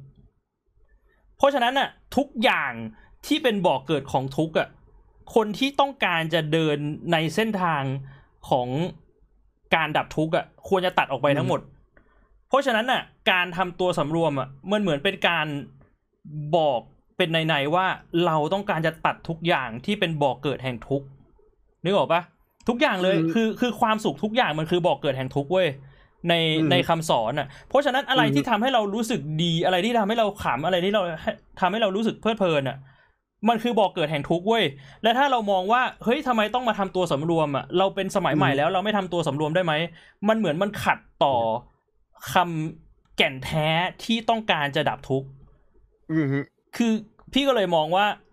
มันไม่เชิงเป็นคอนเซอร์เวทีฟ ก็ในเมื่อแก่นอืมของศาสนาต้องการเป็นแบบเนี้ย แก่นมันไม่ควรเปลี่ยนไปตามยุคสมัย แก่นมันควรจะเป็นอย่างนั้น ไอ้ที่ควรเปลี่ยนไปตามยุคสมัยคือรอบนอกนึกออกไหมอืมฮึเออ อันนี้ อันนี้เป็นมุมมองของพี่นะ อันนี้อันอันเนี้ยสำหรับผมนะนั่นแหละพี่คือคอนเซอร์เวทีฟอืมเพราะว่าหัวข้อในในในแก่นนั้นนะพี่จริง ๆ แก่นน่ะมันมีถูกเขียนไว้ในพุทธศาสตร์ไออืมไอไอหนทางแห่งการดับทุกข์อะมันมีอยู่ แต่ว่าแก่นของมันอะ simplify กว่านั้นหน่อยหนึ่งพี่อืมแก่นของมัน simplify กว่านั้น เพราะว่าเอ่อในในบทที่เขาเขียนอะมันมีบทที่แบบพระพุทธเจ้ามองว่า พระก็ยังเป็นคน พระไม่ใช่สมมุติเทพอื ไม่ใช่เทพไม่ใช่อะไรอย่างเลย ไม่ว่าคุณจะอยู่ในวันหน้าไหนก็แล้ว แต่การเป็นพระคือการละทิ้งสังขารและเข้ามาอยู่เป็นไอ้นี่ใช่ไหมฮะอืมแล้วก็คือมันมันเดี๋ยวเดี๋ยวเดี๋ยวเราเดี๋ยวจะพูดกันต่อในส่วนนั้น แต่ว่ามองว่าความเครียดตัวเนี้ย ในขณะที่ถ้าสมมติว่าไม่ใช่คอนเซอร์เวทีฟพี่มันจะมีการมองสองแบบแล้วว่า มีพระปฏิบัติกับพระที่เป็นเหมือนกับเขาเรียกว่าอะไรอะ พระพีอาพี่อ่าอ่าอ่าอ่าอ่าพี่จำได้พี่จำได้นี่นายเคยพูด อ่าอืมแต่แต่ตะกี้มีคนพูดถึงเรื่องเผยแพร่กับเผยแผ่ต้องขออภัยด้วยนะฮะอืมต้องใช้คำว่าเผยแผ่ใช่ไหมสรุปแล้ว พี่คิดว่าสองคำนี้มันก็น่าจะมีความหมายแบบเดียวกันนะไม่ใช่พี่ไม่ค่อยเหมือนกันพี่ มันมีเผยมันเผมียอธิแพร่การที่กับถูกเผยอยู่แพร่มันเผยมันมีแพร่อธิศาสนาการที่ถูกเผยแพร่ศาสพี่นาคือความหมายมันก็คือกระจายไม่ใช่เหรอเผยแพร่เผยแพร่แต่ อันหนึงอะมันเป็นกระจายในฐานะที่ดอกไม้กระจายอะพี่แบบมันก็กระจายเกสรดอกไม้อย่างนั้นนะพี่ น่าจะเป็นน่าจะเป็นเผยแผ่ใช่ไหมไม่ใช่เผยแพร่ มันจะมีคนที่แบบทริกเกอร์คำพวกนี้อยู่เนี่ยเนี่ยเห็นไหมพี่เห็นไหมใน YouTube บอกเผยแผ่เผยแผ่ใช่ไหมถ้าเผยแพร่คือเป็นแพร่เหมือนเชื้อโรคอย่างนั้นอะ เป็นเหมือนกับกระจายนั่นน่ะ osmosis อะพี่เหรอเอาเผใช้ยกับเผคนยเผยแพร่คือใช้กับเชื้อโรคต้องเผยแผ่ใช้กับศาสนาอ๋อเข้าใจผิดคืออันผมนี้เข้าใจผิดมาตลอดนะผมเข้าใจคนที่ trigger เรื่องแบบนี้นะบางคนจะมองว่าเฮ้ยเรื่องภาษาเล็กๆไม่เชี่ยกูนี่ซีเรียสเรื่องภาษามาก ผมนี่ซีเรียสมากใครจะพูดแบบภาษาผิดๆนิดๆในแบบในช่องเนี่ยผมแบบเชี่ยมัน trigger แล้วเชี่ยเฮ้ยอืมคือเข้าใจเข้าใจเข้าใจ เผยแผ่อ่าคือเป็นพระสายเผยแผ่เพื่อดำเนินธรรมะ เพราะสุดท้ายแล้ว ถ้าสมมุติว่า มีพระสายปฏิบัติหมดเลยนะพี่อืมทุกองค์ปฏิบัติหมดเลย และไม่มีการเปลี่ยนแปลง ทุกคนยึดมั่นในแก่นในหลักไม่มีการเคลื่อนไหวใดๆทั้งสิ้น ยึดในระบบขนบธรรมเนียม ศาสนาจะกลายเป็นสิ่งที่ตายอย่างแน่นอนศาสนากลายเป็นสิ่งที่ตายก็คือต่อให้มันดีแค่ไหนแก่นมันดีนะพี่ ผมไม่ไม่ไม่จะพูดอย่างงู้นอย่างนี้ เพราะว่าจริงๆแล้วศาสนาพุทธเนี่ยมันผิดด้วยนะถ้าเรา มันมีหลักผิดของศาสนาพุทธด้วยที่เอาหลักศาสนาเราไปเปรียบเทียบกับศาสนาอื่นอืม แต่ผมถือตัวว่าผมเป็นคนที่ไม่นับถือศาสนาใดแล้ว ผมจึงพูดในมุมมองของผู้บริโภคกับพี่อืมผู้บริโภคที่กูจะเลือกหยิบอะไรมากิน ระหว่างเอ่อคริสเตียนขนมปังคริสเตียนเอ่ออิสลามชีสกับเอ่อโซบะพุทธอย่างนั้นอะอืมผมก็เลือกโซบะพุทธเพราะผมรู้สึกว่าศาสนาพุทธแม่งอัดแอปเข้ากับชีวิตตัวเองได้มากที่สุดแล้วอืมอัดแอปกับชีวิตของมนุษย์ได้มากที่สุดแล้ว ในขณะที่อิสลามผมไม่ถูกจริตกับเพศสภาพของเขาอืมการแบบบังคับเพศสภาพในการนับถือหรืออะไรพวกเนี้ยกฎกฎกฎกฎบังคับนู่นนี่นั่นอะไรเงี้ยอืมส่วนคริสเตียนเนี่ยมันโลกสวยเกินไปสำหรับผมนะเออผมก็เลือกในฐานะผู้บริโภคเนี่ยนะครับ ถ้าสมมติว่ามีศาสนาใดจะรอดในในใจของผมอะคือเราจะเอาไปพูดต่อเนี่ย เราก็จะเอาศาสนาพุทธไปพูดต่อ ถ้าสมมติว่ามีคนแบบผมอยู่ทั้งโลกเนี่ยนะฮะศาสนาคริสต์กับอิสลามก็จะตายไปเลยทันทีเพราะว่ามีคนนับถือ ถ้าเป็นคนแบบผมทั้งโลกนะพุทธก็จะเป็นศาสนาที่อยู่รอดต่อ ถึงแม้จะไม่ได้นับถือ ไม่ได้ถือตนว่าเป็นคนพุทธแต่นี่หลักของศาสนาพุทธเป็นหลักที่เรายังศึกษาอยู่ตลอดใช่ไหมพี่อืมอ่าในลักษในลักษณะนั้นอะ มันก็เลยต้องมีการแบบอ่ามาอธิบายแล้วก็มาแยกคำสอนของพระพุทธเจ้า เพราะว่าพระเคร่งโดยดั้งเดิมนั่นแหละ ที่ทำให้คำสอนบางคำสอนเนี่ย มันเคร่งหนักกว่าเดิม และเกิดเป็นธรรมเนียมปฏิบัติที่เคร่งขึ้นเกิดขึ้นแค่ในเพราะประเทศไทยอย่างเดียว อืม ถูกไหมพี่เพราะในแบบในในนิกายต่างต่างต่างประเทศเงี้ยเขาไม่ได้เคร่งกันขนาดนี้ในไทยเนี่ยจะเคร่งเป็นพิเศษเลยในในในในพระธรรมปฏิไอไอธรรมวินัยพวกแบบการปฏิบัติธรรมอะไรเชิงเชิงๆเนี้ยนะอืมทีนี้ในมุมมองของพี่ก็คือพระต้องสำรวม และแบบที่ไม่สำรวมก็คือหัวเราะตลกถูกไหมพี่ ใช่ความหมายของคำว่าสวมสำรวมมันคือการที่แบบว่า เราเรานิ่งอะนึกออกปะคำว่าสำรวมก็คือนิ่งอะ การที่เราหัวเราะการที่เราแบบพูดกระโชกโคกฮากมันก็คือไม่สำรวมอะถูกไหมอืมคือคือจะบอกว่าคนสำรวมห้ามหัวเราะก็ไม่ถูก แต่อาจจะแบบหัวเราะได้อะหัวเราะ หัวเราะแบบนิดๆหน่อยๆคิกคักคิกคักอะเออแบบเออโยงก็พูดไป เออ ประมาณนั้นอะ อันนั้นเออพี่มองว่าอันนั้นอะมันสำรวม แต่ถ้าสมมุติว่าเราแบบเราแบบ อะไรอย่างเงี้ยมันมันไม่สำรวมอะ มันพี่พี่ไม่เข้าใจว่าจะอธิบายคำว่าสำรวม ให้เออให้ตรงยังไง นอกจากคำว่าแบบ มันไม่กระโชกโคกห้ากับมันสำรวมมันนิ่งอะคือคือไม่ได้จะบอกว่าต้องเป็นหุ่นนะเว้ยเออเข้าไม่ใจไม่ได้พี่จะบอกว่าข้ต้องเป็นหุ่นข้าใจเออคือนั่นเป็นสาเหตุว่าทำไมถึงต้องมีกฎใช่ไหมล่ะพี่เออนั่นทำไมไอ้เหี้ยผมผมชอบอะผม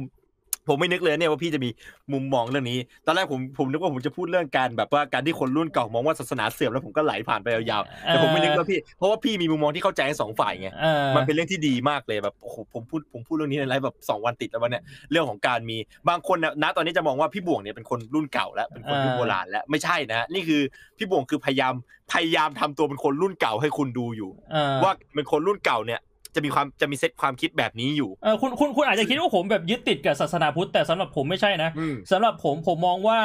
โลกจะไม่มีศาสนาเลยก็ได้อืมศาสนาพุทธจะตายไปก็ได้ คือบางคนอาจจะอืมยังมองว่าแบบ เฮ้ยทำไมศาสนาพุทธต้องยึดติดทำไมไม่เปลี่ยนเพื่อให้มันปรับเปลี่ยนเข้ากับโลกอ่าอ่าผมมองว่าแบบเราจะปรับเปลี่ยนทำไมอะ ก็ถ้าโลกมันไปข้างหน้าแล้วศาสนาพุทธมันจะต้องตาย มันก็ต้องตายอะ ก็ทุกอย่างมีเกิดมีดับ และขอพูดผมไว้อีกอย่างหนึ่งก่อนนะครับเออแบบมาร์กเอาไว้ก่อนนะนี่คือมุมมองของคนรุ่นใหม่นะครับเออผมยังยืนยันเหมือนเดิมว่าผมกับพี่บวงเนี่ย ถือว่าถือถือว่าตัวเองเป็นคนรุ่นใหม่ในระดับหนึ่งก็แล้วกันอืผมมีมุมมองเดียวกับพี่บวงเลยครับ ผมไม่นับถือศาสนาอะไรแล้วผมก็ไม่ได้มีปัญหาอะไรกับการที่ศาสนาจะตายออกไปอืมแต่อันเนี้ยผมมองในมุมมองของแบบว่าพุทธธุรกิจแหละเออว่าถ้าสมมติว่าแบบผมเป็นคนหนึ่งที่อยากให้ศาสนาพุทธแม่งแบบ มีชีวิตอยู่ต่อไปเพราะผมรู้สึกว่าพุทธแม่งคูลอะศาสนาอ่าพุทธแม่งคูลถ้าแม่งอัดแอปได้เนี่ย ผมจะผมจะผมผมจะคิดยังไง ผมจะทำยังไง ผมเลยมาพูดแบบนี้ เพราะฉะนั้นแบบอะอะอะอาทิตย์อาทิตย์เนี้ยมันอาจจะเป็นการพูดที่ดูเหมือนแบบเอ่อครั้งนี้มันอาจจะพูดเหมือนกับว่าลงลึกหรืออะไรเงี้ยแต่จริงๆอันนี้มันโคตรตื้นนะผมบอกเลยเออมันเป็นแค่แบบว่ามุมมองของเออคนภายนอกที่ไม่เคยศึกษา แต่มองเข้าไปอะ แล้วแบบคิดยังไงอะนี่นี่คือสิ่งที่คนพุทธถกเถียงกัน ถ้าสมมติว่ามันไม่มีกฎเรื่องถกเถียงกันเขาเรียกว่าอะไรอะไอ้ที่เขาบอกว่าสิ่งที่ห้ามเถียงกันบนโต๊ะอาหารนะพี่เออเคยได้ยินปะ ที่บอกห้ามเถียงเรื่องศาสนาการเมืองอะไรเอ่พวกอนั้นเรื่ออะงของศาสนากับศาสนากับเรื่องของการเมืองอย่าเอามาคุยกันเพราะว่ามันเถียงกันไม่จบไม่สิ้นนี่คือนี่คือการที่บนโต๊ะอาหารแล้วศาสนาพูดได้ เออซูมอย่างนี้เลย เราไม่ใช่คนที่มีความรู้จนจนจนนั่น ไม่ได้มีความรู้เยอะมากมาย แต่นี่คือคนที่ผมเป็นคนหนึ่งที่รู้สึกชอบศาสนาพุทธเฉยๆ และนี่คือคนหนึ่งที่คิดว่าศาสนาพุทธควรเป็นอย่างนี้ แล้วเราก็คุยกันบนโต๊ะอาหาร เอาศาสนามาคุยกันบนโต๊ะอาหารเฉยๆนะอืม ฟีลประมาณนี้พูดให้ฟังแบบนี้เพราะเดี๋ยวคนก็จะคิดว่าเฮ้ยพี่แม่งพูดผิดพูดนั่นพูดนี่ เราไม่ได้รู้ไงครับอืมเราคิดว่ามันเป็นแบบนี้แล้วเราคิดว่าเฮ้ยสิ่งที่มันเกิดขึ้นเนี่ยในในในในในอาทิตย์เนี้ยแม่งคือปรากฏการณ์ที่ค่อนข้างจะเป็นเรื่องใหญ่สำหรับเอ่อ ศาสนาพุทธเลยนะอืมอืมมันมันมันเหมือนมี awareness เกิดขึ้นว่าพระสามารถทำแบบนี้ได้หรือทำแบบนี้ไม่ได้อะไรอย่างนั้นอะเออแล้วก็ก็อีพูดกให้ฟังเอาไว้ อีกจุดหนึ่งเนี่ยพี่ว่าน่าสนใจนะ ถ้าสมมุติว่าใครก็ตามที่เคร่งศาสนาพุทธแล้วรู้หลักมากๆ แล้วจะมาชี้นิ้วด่าเราว่าเราเข้าใจผิดอะแล้วทำไมคุณไม่เปลี่ยนวิกฤตให้เป็นโอกาสอะก็ในเมื่อเราเข้าใจผิดอะคุณก็มา PR ดิว่าศาสนาของคุณมันดีเออยังไงอะคุณ Yeah อยากจะให้คนมันนับถืออะเออเนี่ยพวกเราเนี่ยคนไม่นับถือศาสนาเนี่ย คุณมา PR ดิ ว่าแบบเฮ้ยจริงๆอะหลักการมันเป็นอย่างนี้มันเหมือนตอนที่คุณทำบริษัทอยู่อะแล้วคนแม่งมองบริษัทคุณไม่ดีอะแล้วคุณจะบอกว่าพวกอ่ามึมึงแม่งโง่มึงไม่เข้าใจหรอกว่าหลักการบริษัทกูเป็นยังไง แล้วใครมันจะไปสนใจบริษัทคุณวะและอีกอย่างหนึ่งนะ ถ้าสมมุติคุณจะบอกว่า เอ้ย ศาสนาพุทธไม่กำลังจะตายอะผมถามอย่างหนึ่งว่าศาสนาพุทธเกิดได้จากใคร ศาสนาพุทธเกิดได้จากพระพุทธเจ้าคนเดียวอะท่านสามารถแบบว่าทำให้แบบศาสนาพุทธแม่งอยู่มาได้จนถึงตอนเนี้ย แล้วตอนนี้แบบ ศาสนาพุทธแม่งแบบดายดาวอะมันมันเพราะใครอะมันก็เพราะคนในศาสนาปะถ้าเป็นอย่างนั้นอะอืมในมุมหนึ่งอือะมอืมอืมเออถูกต้องถูกต้องผมผมเห็นด้วยนะฮะคือคือถ้ามองในมุมมุมมองศาสนาผมว่าศาสนามันเป็นสิ่งที่ค่อนข้างจะเท่มากเลยนะออแบบเกิดจาก concept แบบ cool ๆที่ยึดติดคนจำนวนแบบมหาศาลของโลกนี้ แล้วแบบทำให้เกิดอีเวนต์มากมายเลย แต่สุดท้ายคือไม่ไม่ว่าจะดังขึ้นหรือว่าตายลงก็เป็นเพราะคนในศาสนาทั้งนั้น อืมจะไปโทษอย่างอื่นไม่ได้ โอเค มาพูดเรื่องต่อในเรื่องของที่พี่บอกว่าหัวเราะแล้วแบบไอ้นี่ใช่ไหมเออแต่มันไม่ได้ผิดธรรมวินัยนะพี่เออในธรรมวินัยจริง ๆ ถ้าไปศึกษาคือไม่ผิด ไม่ผิดพี่ไม่มีไม่มีข้อห้ามว่า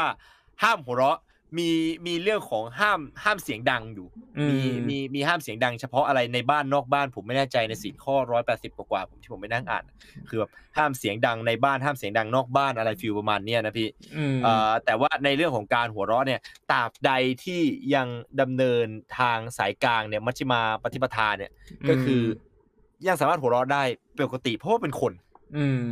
เป็นคนจริงสามารถหัวเราะได้ทั่วไป ถ้าสมมุติว่าไม่หัวเราะก็คือมันมันตึงไปมันไม่ใช่สายกลางแล้วถูกปะไม่พี่ไม่หัวเราะก็ไม่ผิดอีกไงพี่นึกออกปะคือตราบใดที่ยังรีเมนสายกลางไม่ว่าจะหัวเราะหรือไม่หัวเราะไม่ใช่ปัจจัยอะพี่นึกออกปะ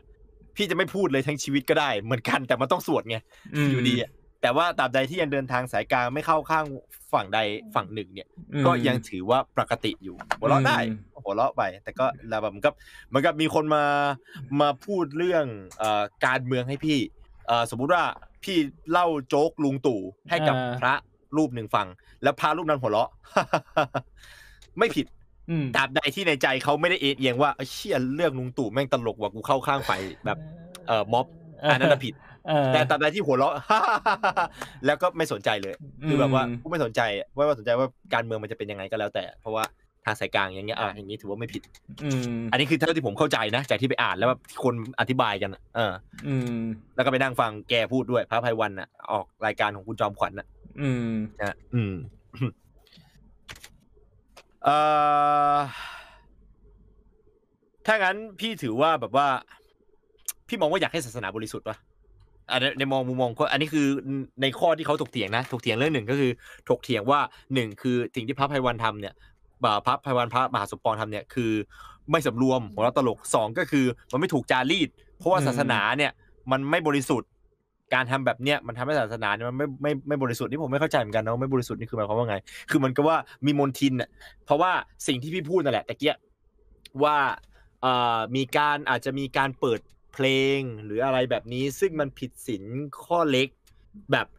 มันมีโครงสร้างของศีลนะพี่อืมโครงสร้างของศีลที่จะมีศีลที่บังคับอาบัติเลยคือสี่ข้อ ไอ้สี่ข้อที่กล่าวว่าอาเสพเมถุนลักทรัพย์ฆ่ามนุษย์ อวดอุตอุตริอ่ามนุษยธรรม ก็คืออวดธรรมที่ตัวเองไม่ไม่ได้มีอยู่จริง อย่างเช่นว่ากูสวดมนต์แล้วกูลอยได้อย่างนั้นอะอืมกูสวดมนต์แล้วแบบกูเสกกบยักษ์ออกมาได้อย่างนั้นอะทำมันไม่มีอยู่จริงอ้าวในตัวเองอะแล้วอวดอ้าวแล้วงี้ที่มีพระมหาท่านหนึ่งใช่พระมหาปะที่บอกว่าคนสมัยก่อนเขาแบบเหาะเหินเดินหาวอะ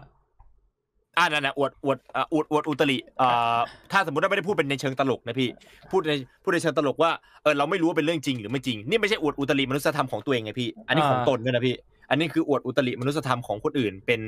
เอ่อเขาเรียกว่าอะไรนะ เป็นเป็นกุศโลบายหรือเป็นใด ๆ ก็แล้วแต่เป็นคำสอนอันนั้นว่ากันอีกที อันนี้ผมไม่ทราบอืมอ่า แต่ถ้าสมมุติว่าอวด อวดเป็นแบบว่าเออถ้าสมมุติว่าคุณทำแบบนี้แล้วจะเป็นแบบนั้นได้อะเป็นแบบทำที่ไม่ได้มีอยู่จริงอะเป็นทำเป็นวิเศษที่เวอร์วังจากการที่ทำให้แค่จิตใจสงบอะอันนั้นอะเป็นเป็นโทษหนักสุดก็คือ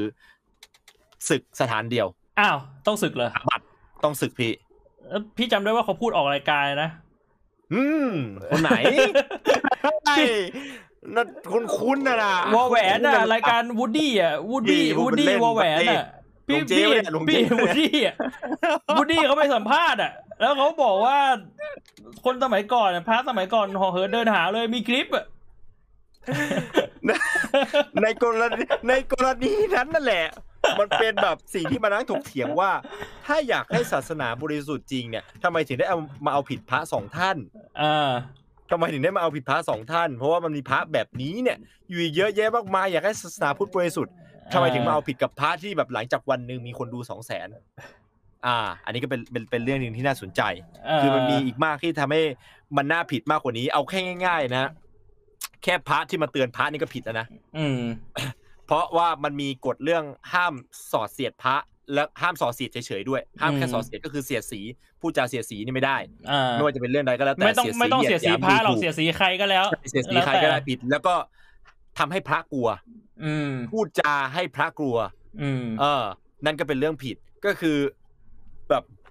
มีพระอาจารย์อย่างเงี้ยมามามาบอกว่าแบบเออโยมทำแบบเออแบบพระท่านทำแบบนี้เนี่ยอาตมาแบบเตือนให้ระวังไว้นะมจะอยู่ในวงการนี้ไม่เป็นสุขอย่างนั้นนะเออพูดอย่างนี้นั่นคือการคือผิดแล้วคือต่อให้เจตนาไม่ได้เป็นแบบนั้น แต่ถ้าผู้รับสารเนี่ยเกิดความกลัวอ่านึกออกปะพระแบบพระที่ฟังเนี่ยเกิดความกลัวขึ้นมา ก็แสดงว่าอ่าผิด อันนี้คือตามที่ผมเข้าใจนะผมอ่านนะผมคิดว่าเออมันเป็นมันเป็นแบบนี้ถ้าอย่างนั้นก็ผิดพี่อย่างนี้ก็แล้วทำไมถึงไม่ไม่ไม่ไม่แบบไม่ถูกดำเนินไปคดีไปด้วยหรืออะไรพี่อยากรู้ว่าไอไอสิ่งที่นายพูดเนี่ยคือนายไปหาอือฮึข้อมูลมาจากไหนในอินเทอร์เน็ต อ่านดิพี่อ่านอ่านอ่านในไอ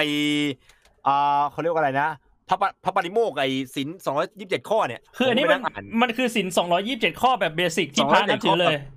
ใช่พี่ก็คือไปนั่งอ่านทีละข้อทีละข้อทีละข้อทีละข้อแล้วมันก็มีเขียนว่าหมายหมายความเออว่าไอสิ่งที่นายพูดเนี่ยไปถามพระท่านไหนก็ต้องรู้เลย เพราะว่าจะเป็นพระก็ต้องรู้สิได้พี่ต้องรู้อันนี้ ใช่ใช่พี่ใช่ใช่อ่าถูอ๋กอต้องอย่างนี้คือเออเราก็สามารถแบบบอกได้เลยดิว่าเฮ้ยนี่หลาย ๆ ท่านก็ทำตัวแบบผิดศีลแบบนี้เหรอใช่ ถูกต้องพี่ อันนี้ผมก็เพิ่งรู้ว่าหลายๆหลาย ๆ ท่านก็คือก็ผิดศีลเพียงแต่ว่ามันมีสิ่งที่เรียกว่าโครงสร้างศีลไงพี่ก็คืออย่างที่บอกว่าผมบอกตะเกียไอเสพเมถุนลักทรัพย์ฆ่ามนุษย์เนี่ยอวดอุตริเอ่อมนุษยธรรมเนี่ยมันคือแบบหนักสุดก็คือต้องอาบัตเลย แต่ในส่วนอื่นเนี่ยคือมันจะแบ่งเป็นอ่าอันรองลงมาอืมเป็นอาบัตรองที่แบบต้องแบบเอ่อไปไปจำแบบโดนกักขังจำวัดเจ็ดวันสวดมนต์อืมแล้วก็ต้องไปนั่งแบบรอบให้พระองค์อื่นล้อมรอบ แล้วก็ให้สวดว่าเอออโหสิให้แก่ท่านท่านเป็นแบบผู้ ไม่มีมนทินอีกต่อไปแล้วใดๆอย่างนี้อะอืมถึงจะหลุดออกมาจากตรงนี้ได้ แล้วก็มีแบบที่เบาลงมาเบาจนถึงขั้นที่อย่างไอ้ที่บอกพี่บอกว่าฟังเพลงอย่างนั้นนะคือเบามากจนแบบว่าอ่มันก็จะมีสิ่งถึงถึงถึงทำให้เกิดขึ้นว่า ปัจจุบันนี้ต้องแยกแล้วระหว่างพระปฏิบัติกับพระพีอาร์อืมเพราะพระปฏิบัติเนี่ยคือเขาจะเข่งในเรื่องพวกนี้มากแบบอืมหนักๆเลย กับพระสาย PR ก็คือ มันจะไม่เข่งหนักเท่าเดิม เพื่อที่จะทำให้ศาสนาพุทธไม่ตาย เพื่อที่จะเพราะได้ถ้าเผสมยมแพติร่ว่าออกเข่ไปงได้มากเกินไปมันก็จะแบบ แตกพ่ายไงพี่ มันจะไม่มีอืมโอกาสได้แบบอย่างเช่นอะง่ายสุด ถ้าสมมุติว่าบอกว่าถ้าเป็นอย่างที่พี่บอกจริงนะต้องเข่งต้องทำทุกอย่างนะพระทุกวันนี้ห้ามใช้ช้อนใช้ซ่อมนะพี่ อืมพระที่ใช้ช้อนใช้ซ่อมก็ผิดแล้วเพราะว่าถือว่าเป็นสิ่งฟุ่มเฟือยพี่อืมเป็นความผิดเพราะว่าขอจงสงฆ์ริง ๆ ใช้มือได้ไม่จำเป็นใช่ต้องเพราะจริงๆ สามารถใช้มือได้ไม่จำเป็นต้องใช้ช้อนใช้ซ่อมอืม พระสมัยก่อนใช้ช้อนใช้ซ่อมเราอัดแอปเปลี่ยนขึ้นมา นี่ก็เรียกได้ว่าเป็นการเปลี่ยนแปลงแล้วเป็นการเปลี่ยนแปลงที่ผิดวินัยระดับหนึ่งด้วยอืมแต่ว่าเป็นผิดวินัยเบาบางมากจนแบบมันมันไม่ใช่เรื่องใหญ่ไงอืมอย่างนั้นอะอ่า หรืออ่าอ่าห้ามนั่งยานก็คือห้ามขึ้นรถขึ้นเรืออืมต้องเดินเท้าเอาอย่างเดียว ต้องเดินเท้าอย่างนี้พระขึ้นแท็กซี่ก็ผิดแล้วถ้าอย่างนั้นอ่าพระขึ้นเรือแบบอย่างพระมหาภัยวันนี้ ท่านขึ้นเรือไปเพื่อเทศน์ ไม่ได้เป็นนั่งแบบรถแพงๆหรือแบบไม่ได้มีคนมารับ ก็คือขึ้นไปด้วยโดยสารเงินปัจจัยของญาติโยมขึ้นเลยนั่นไปเอ้ยไอ้พระท่านนี่ขึ้นเรือฟรีป่ะถ้าผมจะไม่ผิดอันนี้ผมไม่แน่ใจเหมือนกันอืมแต่ก็คือขึ้นขึ้นก็ผิดแล้วจริงๆมันต้องเดิน อืม อย่างนั้นอะ อืมแต่ก็เป็นสิ่งหนึ่ง ก็ที่ที่ที่เสียหลายคนถ้าถ้าจะมองว่าเสื่อมนะครับศาสนาเสื่อม ผมมองว่ามันเปลี่ยนแปลงมากกว่า มันไม่ได้เสื่อมมันเปลี่ยนแปลงไปตามยุคสมัยที่เหมาะสมปะอืมเอออันนี้นะอันนี้อันนี้อันนี้ในมุมมองหนึ่งแต่มันก็มีสิ่งที่น่าน่าน่าสนคือผมมองว่าในมุมมองคำว่าเสื่อมอะอย่างที่พี่พูดอะคือหลายๆ คนก็คงอยากที่จะยังให้มีพระแบบแนวเคร่งเคร่งๆอยู่เพราะพระแนวเคร่งเคร่งๆมันก็เป็นจารีตที่ดูดีปะแบบเหมือนกับว่า ดูน่าเลื่อมใสอะสำหรับพี่ พี่มองว่ามันไม่จำเป็นต้องมี แต่ถ้าพี่เจอพระที่เขาปฏิบัติตามความเชื่อของเขาแบบเคร่งครัด พี่ก็จะรู้สึกว่าเอ้ยพี่เริ่อมใส่เขาเท่านั้นเอง แต่ไม่ไม่ไม่ไม่ไม่รู้สึกยินดียินร้ายว่ามันต้องมีหรือไม่มีนึกออกปะอ่าอ่าอ่าอ่าอ่เราก็เราแค่ในเออเราเราแค่มองว่า เออ มันเขาน่าเริ่อมใสประมาณนี้อืมอือะมเพราะอย่างนั้นแบบมุมมองที่เป็นคนแบบพี่อะพี่ คือมันเหมือนกับว่าปัจจุบันในในดราม่ามันจะมีคนเถียงเรื่องแบบว่าไอ้นี่ใช่ไหมพี่ แบบเอ่อพระแบบ พระต้องเครียด แล้วก็มีคนบอกว่าพระต้องเข้าถึงง่าย แล้วก็มีคนแบบพี่แหละที่บอกว่าพระไม่ต้องแยกเป็นสองแบบอ่าผมมาเห็นด้วยนะ ผมเห็นด้วยนะ เพราะว่าผมมาชอบพระปฏิบัติมาก ถึงแม้ว่าผมจะพูดแบบเนี้ยเหมือนแบบว่าเออมันควรจะเปลี่ยนแปลงหรืออะไรเงี้ยแต่ผมมาชอบพระสายปฏิบัติมาก ตอนผมอยากบวชเป็นพระผมอยากบวชเป็นพระป่านะพี่ผมรู้สึกว่าแม่งเท่ดีเหมือนเกจิอาจารย์ไล่ผีอืมรู้สึกว่าอยากเป็นแบบพระป่าแบบรวมปฏิบัติแบบจริงจังอะไรเงี้ยนะแต่พอผมบอกว่าผมไม่มีทางเป็นไปได้ แบบ คือไม่ได้อยากจะดูถูกนะ แต่ผมมาเป็น คนเนี่ยเอ่อที่อาจจะอาจจะอาจจะตายอะคือพ่อผมเขากลัวผมตายอะพี่แบบถ้าเป็นพระป่าอย่างเงี้ยแบบมันกินของแบบอยู่ลำบากหรืออะไรแบบนั้นอะอืมดูจะลำบากเกินไปหน่อย ก็นั่นแหละพี่อืมอันนี้คือในมุมมองของคนที่มองว่าเสื่อมนะมุมมองของคนเฟื่องฟูบ้างมุมมองของคนยุคใหม่อีกฝั่งหนึ่งที่มองว่าแบบว่า เออ กลับมาฟังธรรมแบบหลังจากที่ผ่านไปนานเนี่ย กลับมาฟังธรรมแล้วแบบรู้สึกว่าเฮ้ย เชี่ย ไม่ได้ฟังมาตั้งนานเลยเนี่ย มีคนฟังเยอะมาก จนเรียกได้ว่านี่คือโอกาสที่แบบเผยเผยแผ่ศาสนาอย่างแบบมหาศาลเลยจากที่แต่ก่อนคนหลายๆ คนบอกว่าไม่อยากฟังธรรมคือถ้าสมมติว่าพี่ไปตามเพจของเอ่อพระมหาไพวันเนี่ยแกก็จะชอบเล่าเรื่องอืมถึงแบบว่ามีมีมีแบบหลายบ้านเลยที่บอกว่า เออ แบบลูกไม่เคยสนใจธรรมะมาก่อนอืมแต่ว่ามันกลับมาสนใจได้เนี่ยเพราะว่าแบบว่ารู้สึกว่าธรเพรราะมะพระมันเข้าพถึระงท่านง่ายนี้ขึ้พระนรูปนี้ อืมอืมอืมอื มมันเป็นมุมมองของคนยุคใหม่กับศาสนาหรือเปล่า อืมพี่คิดว่าไง พี่พี่เอาพี่พี่มีมุมมองยังไงกับศาสนาก่อนดีกว่า ผมว่าต้องถามนี้ก่อนมั้งพี่มุมมองยังไงกับศาสนาก่อน พี่มองว่าศาสนาเหมือนเงินหเชี่มายความว่ายังไงคือ ถามว่าเมื่อก่อนมนุษย์มีเงินใช้ไหมมนุษย์ไม่มีเงินใช้อืมปัจจุบันมนุษย์มีเงินใช้ แต่เงินน่ะก็ถูกพัฒนามา เมื่อก่อนเงินที่ใช้ก็ไม่ใช่เหรียญบาทแบบนี้หรือแบงก์แบบนี้ แล้วเงินก็กำลังจะตายกำลังจะถูกแทนที่ด้วยคริปโตอ่าเหมือนกันศาสนาเนี่ยมันมีความจำเป็นของมันในบางยุค แต่สุดท้ายในอนาคตเมื่อความจำเป็นมันหมดไปแล้วอะมันก็จะตายไป ซึ่งการตายของศาสนาพี่มองว่าไม่ได้ถูกบังคับให้ตาย มันก็แค่คนไม่เห็นค่าของศาสนาแล้ว เหมือนกับเงินที่เงินจะตายได้เพราะอะไร เพราะคนไม่เห็นค่าแล้วอืมคือสุดท้ายเนี่ย สำหรับพี่อะศาสนาคือเครื่องมือที่มนุษย์สร้างขึ้นมา เพื่อจะทำให้แบบส่วนใดส่วนหนึ่งในตัวเองมันถูกตอบคำถามบางอืมอย่างในใจมันถูกตอบมคือคนอาจจะมองว่าอืศาสนานั้นยิ่งใหญ่มีศีลมีแบบพระผู้เป็นเจ้าอะไรเงี้ยสำหรับพี่มันไม่ใช่สำหรับพี่มันคือเครื่องมือ เพราะว่ามนุษย์แบบ คือถ้าสมมติยิ่งใหญ่จริงอะไปถามหมาถามหมูมันก็ควรจะต้องรู้จักอะขนาดนั้นเลยเหรอพี่เออ ไม่รู้ดิคำว่ายิ่งใหญ่ของพี่คือแบบ คนยังแบ่งแยกศาสนากันอยู่เลยแล้วศาสนาแม่งยิ่งใหญ่ได้ยังไงวะอะไรอย่างเงี้ยอืมคือ พอ พอคนยกให้ศาสนาอยู่เหนือคนน่ะกฎเกณฑ์หรือความถูกต้องหรือหลักเหตุผล มันเอามาใช้ไม่ได้อะแล้วพออมเป็นแบบนั้นน่ะ มันอืมมันไม่เกิดประโยชน์สำหรับพี่นะอืมเออ แล้วคือ พี่มองว่าในสมัยก่อนอะที่ศาสนาแม่งรุ่งเรืองขึ้นมาเนี่ย เพราะว่าอือฮึส่วนหนึ่งเนี่ย ใช้ใช้ในการทำอะไรรู้ป่ะใช้ทำอะไรพี่โดยชนชั้นปกครอง ปกครองในการควบคุมคน ใช่ในการควบคุมคน คือตอนแรกเนี่ย คนแม่งอืมไม่ได้มีชนชั้นปกครอง คนแม่งอยู่กระจายกระจายกันออกไปอืจนแม่งเริ่มมีการมีชนชั้นปกครองขึ้นมา ชนชั้นปกครองเกิดจากอะไร มีพื้นที่เยอะ มีกองกำลัง ทีนี้พอ เทคโนโลยีแม่งพัฒนาขึ้น ชนชั้นที่โดนปกครอง แม่งก็เริ่มมีกองกำลังของมันเอง เริ่มมีอาวุธครับ เพราะฉะนั้นชนชั้นปกครองอะ มันต้องใช้อะไรที่แบบมากด เพื่อที่จะปกครองต่อไปได้ อ่า มันไม่สามารถใช้อะไรต้งทำควาชอบทำอะไรสักอย่างหนึ่งใช่ มันไม่ มันไม่สามารถใช้อะไรที่ฟิสิกอลได้แล้ว มันไม่สามารถใช้อะไรที่แบบจับต้องได้แล้ว เพราะว่าแบบทุกคนมีธนูเหมือนกันหมด ทุกคนมีดาบเหมือนกันหมดต้องเปลี่ยนต้องเปลี่ยนเป็น psychological เพราะ psychological เป็นอะไรที่ สามารถแบบแผ่กระจายออกไปได้ไวมาก แล้วอืมพอบอกว่าศาสนาอยู่เหนือมนุษย์ห้าม question ห้ามพูดเถียงศาสนา ไม่งั้นจะแบบว่ามีโทษตกนรกอะไรเงี้ยคนกลัวอ่าคนก็อืมอยู่ใต้ศาสนา ซึ่งซึ่งพออพอมันมาถึงปัจจุบันน่ะ มันเหมือน มันเหมือนมายากลที่ทุกคนรู้แล้วว่าไอ้มายากลเนี้ยจริง ๆทำขึ้นมาได้ยังไงอืม คือไนท์เคยเห็นมายากลที่แบบเฮ้ยเพื่อนเล่นมายากลให้ไนท์เห็นน่ะแต่ตอนแม่งเด็กแบแบบบมายากลทำได้ยังไงวะแต่ไนท์รู้อ่าพอไนท์รู้แล้วว่ามายากลนั้นแม่งทำได้ยังไงอะต่อให้ที่มันเพื่อนมันทำง่ายนิดเดียวเลยทำเออมันทำกี่รอบไนท์ก็ไม่รู้สึกเซอร์ไพรส์แล้วอะอ่ามันเหมือนคนในยุคปัจจุบันที่แบบมันยุคอินเทอร์เน็ตอืมแล้วมันคือยุคข้อมูล ทุกคนครับแม่งแบบเข้าใจแล้วศาสนามันเรื่องกุขึ้นมา มึงจะอืมเอามาใช้กดกูมันไม่ได้แล้วอืมคือมันอาจจะมีบางส่วนที่ยังคิดอยู่แต่สุดท้ายมันจะต้องครับตายไปเว้ยเพราะว่าแบบทุกอย่างมันต้องเดินไปข้างหน้า มนุษย์ไม่สามารถแบบควบคุมกาลเวลาได้ อันนี้คือในมุมมองพี่นะ เพราะฉะนั้นี่นพี่คือเป็นมุมมองของพี่เกี่ยวกับศาสนา ใช่พี่พี่เลยมองว่า เราไม่จำเป็นต้องกลัวว่าศาสนามันตะมันจะตาย เพราะวันหนึ่งมันต้องตายไป แต่ตอนนี้มันยังมีที่ของมันอยู่ คนบางคนยังต้องการมันอยู่ อืมก็ไม่ได้ผิดอะไร ที่มันจะมีอยู่ต่อไป นึกออกปะนี่คือในมุมมองของพี่ อืมทีนี้คำถามมันเลยอยู่ที่ว่า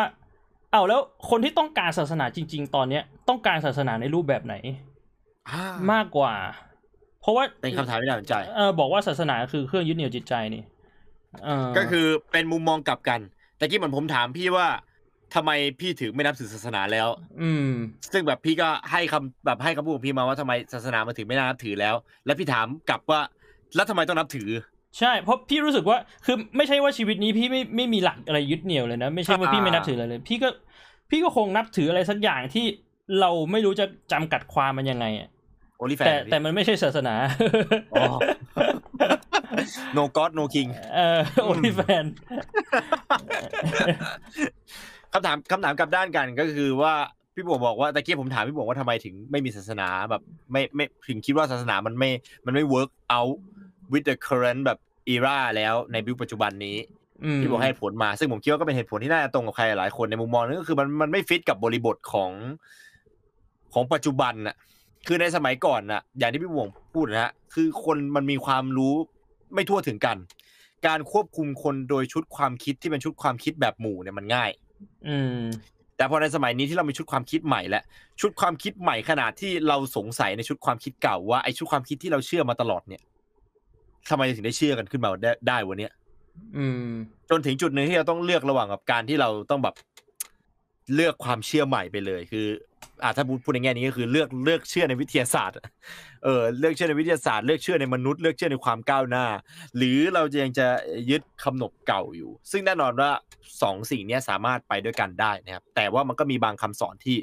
มันไปไม่ได้จริงอืมๆบางคำสอนที่ทำให้เราเกิดสงสัยว่าเอ่อมันเกิดคำสอนแบบนี้ขึ้นมาได้อย่างไรอืมอ่าที่แบบในสมัยนั้น ซึ่งแน่นอนบริบทมันก็คงไม่เหมือนกันในในในในในสมัยก่อนจนมาถึงสมัยนี้นะมันถึงได้มีคำถามเกี่ยวกับว่า อ้าวแล้วถ้าอย่างแล้วแล้วอย่างนั้นนะทำไมต้องนับถือ อืมอคำถามที่ว่าทำไมไม่นับถือตกไปนะทำไมต้องนับถือดีกว่า อืมทำไมต้องนับถือก็คือทุกคนก็คงตอบกันได้ง่ายที่สุดก็คือเพราะมันเป็นเครื่องยึดเหนี่ยว อืม ถ้าสมมติว่าคุณ search ตอนนี้เลยนะครับ search ว่าทำไมคนเราต้องมีศาสนา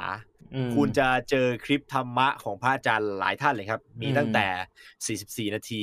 ไปประมาณ 5 นาที 2 นาที 2 ชั่วโมงอืมบางอัน 7-8 ชั่วโมงก็มีนะครับภาพปกเป็นภาพสีดำๆมีวงกลมเขียนว่าธรรมะอืมจะอธิบายให้คุณฟังว่าทำไมคนเราถึงต้องมีศาสนา ผมนั่งเลื่อนดูนั่งฟังนั่งอะไรพวกเนี้ยมีความคิดง่ายๆ คล้าย ๆ กันก็คือเป็นที่ยึดเหนี่ยวอืมเป็นที่ยึดเหนี่ยว ปัจจัยก็คือมันก็มีท่านหลาย ๆ ท่านนะฮะบางท่านก็อายุมากกันด้วย พูดสิ่งที่น่าสนใจว่า มันเป็นที่ยึดเหนี่ยวสำหรับผู้ไม่มีอะไรยึดเหนี่ยว อืม ถ้าแปลในบริบทนั้นนะฮะเราก็จะพูดได้ว่าอะถ้าสมมุติว่าแสดงว่าถ้าเรามีอะไรยึดเหนี่ยวอยู่แล้วอะเราก็ไม่จำเป็นต้องมีศาสนาหรือเปล่า แต่อันนั้นคือเราเราเป็นคำถามที่ตั้งอยู่ในใจนะอืมเพราะว่าอ่าไอไอไอไอ้อันนั้นคือมันเป็นแบบเหมือนเขาพอดแคสต์ให้เราฟังอยู่ฝ่ายเดียวพี่อืมคือเราตั้งคำถามในใจจากการที่เขาพูดในประโยคนั้นๆน่ะพูดในประโยคนั้น ๆ ว่าอ่าแล้วทำไมกล้องกูไม่โฟกัสวะเนี่ยฮะเป็นเชี่ยอะไรวะเกิดอะไรขึ้น ไม่รู้อะพี่ แต่กล้องไอ้นี้ผมมันยังโฟกัสปกตินะแปลกว่ะ ไหนผมลองกดดู video setting ก่อนบางทีมันก็แบบหลอนๆขึ้นมาพี่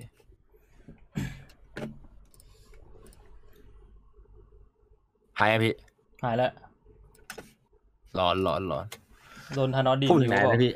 เออลืมเชี่แล้ยวพูดพูดถึงว่าแบบทำไมถึงต้องนับถืออมที่มีคลิปอะอ่าอ่าที่ต้องมีใช่เครื่องยึดเหนี่ยวใช่ใช่อ่าฟิลมาว่าต้องต้องต้องเป็นเครื่องยึดเหนี่ยวนะครับ อันนั้นคือจากฟังนะ และต่อจากฟังใช่ไหมผมไปนั่งอ่านต่อพี่ ไปนั่งอ่านเว็บเลย เว็บของไทยนั่นแหละเว็บสำนักสงฆ์อะเว็บแบบเว็บแบบฟิลเหมือนกับเว็บพุทธทั่วไปอย่างเงี้ยเขาจะมีแบบเป็นแบบเผยแพร่หลักคำสอนโหลดชุดดีวดีแล้วก็จะมีเกี่ยวกับ about อืม about เนี่ย ก็คือ ผมสรุปเป็นสามใจความแล้วกัน ถามว่าทำไมต้องนับถือก็คือมองว่าศาสนามีความสำคัญอะไรใช่ไหมครับอืมเราก็ต้องมองถึงในบริบทว่าถ้าคิดว่าเป็นเหมือนกับเอ่อศาสนาเป็นเหมือนกับบริษัทสักบริษัทหนึ่งที่เราจะเข้าเนี่ย เราก็ต้องดูแก่นแท้ของบริษัทถูกไหมฮะว่าบริษัทนั้นเป็นบริษัทแบบไหนเราจะอยู่ได้ไหมอืมและจุดประสงค์ของบริษัทคืออะไร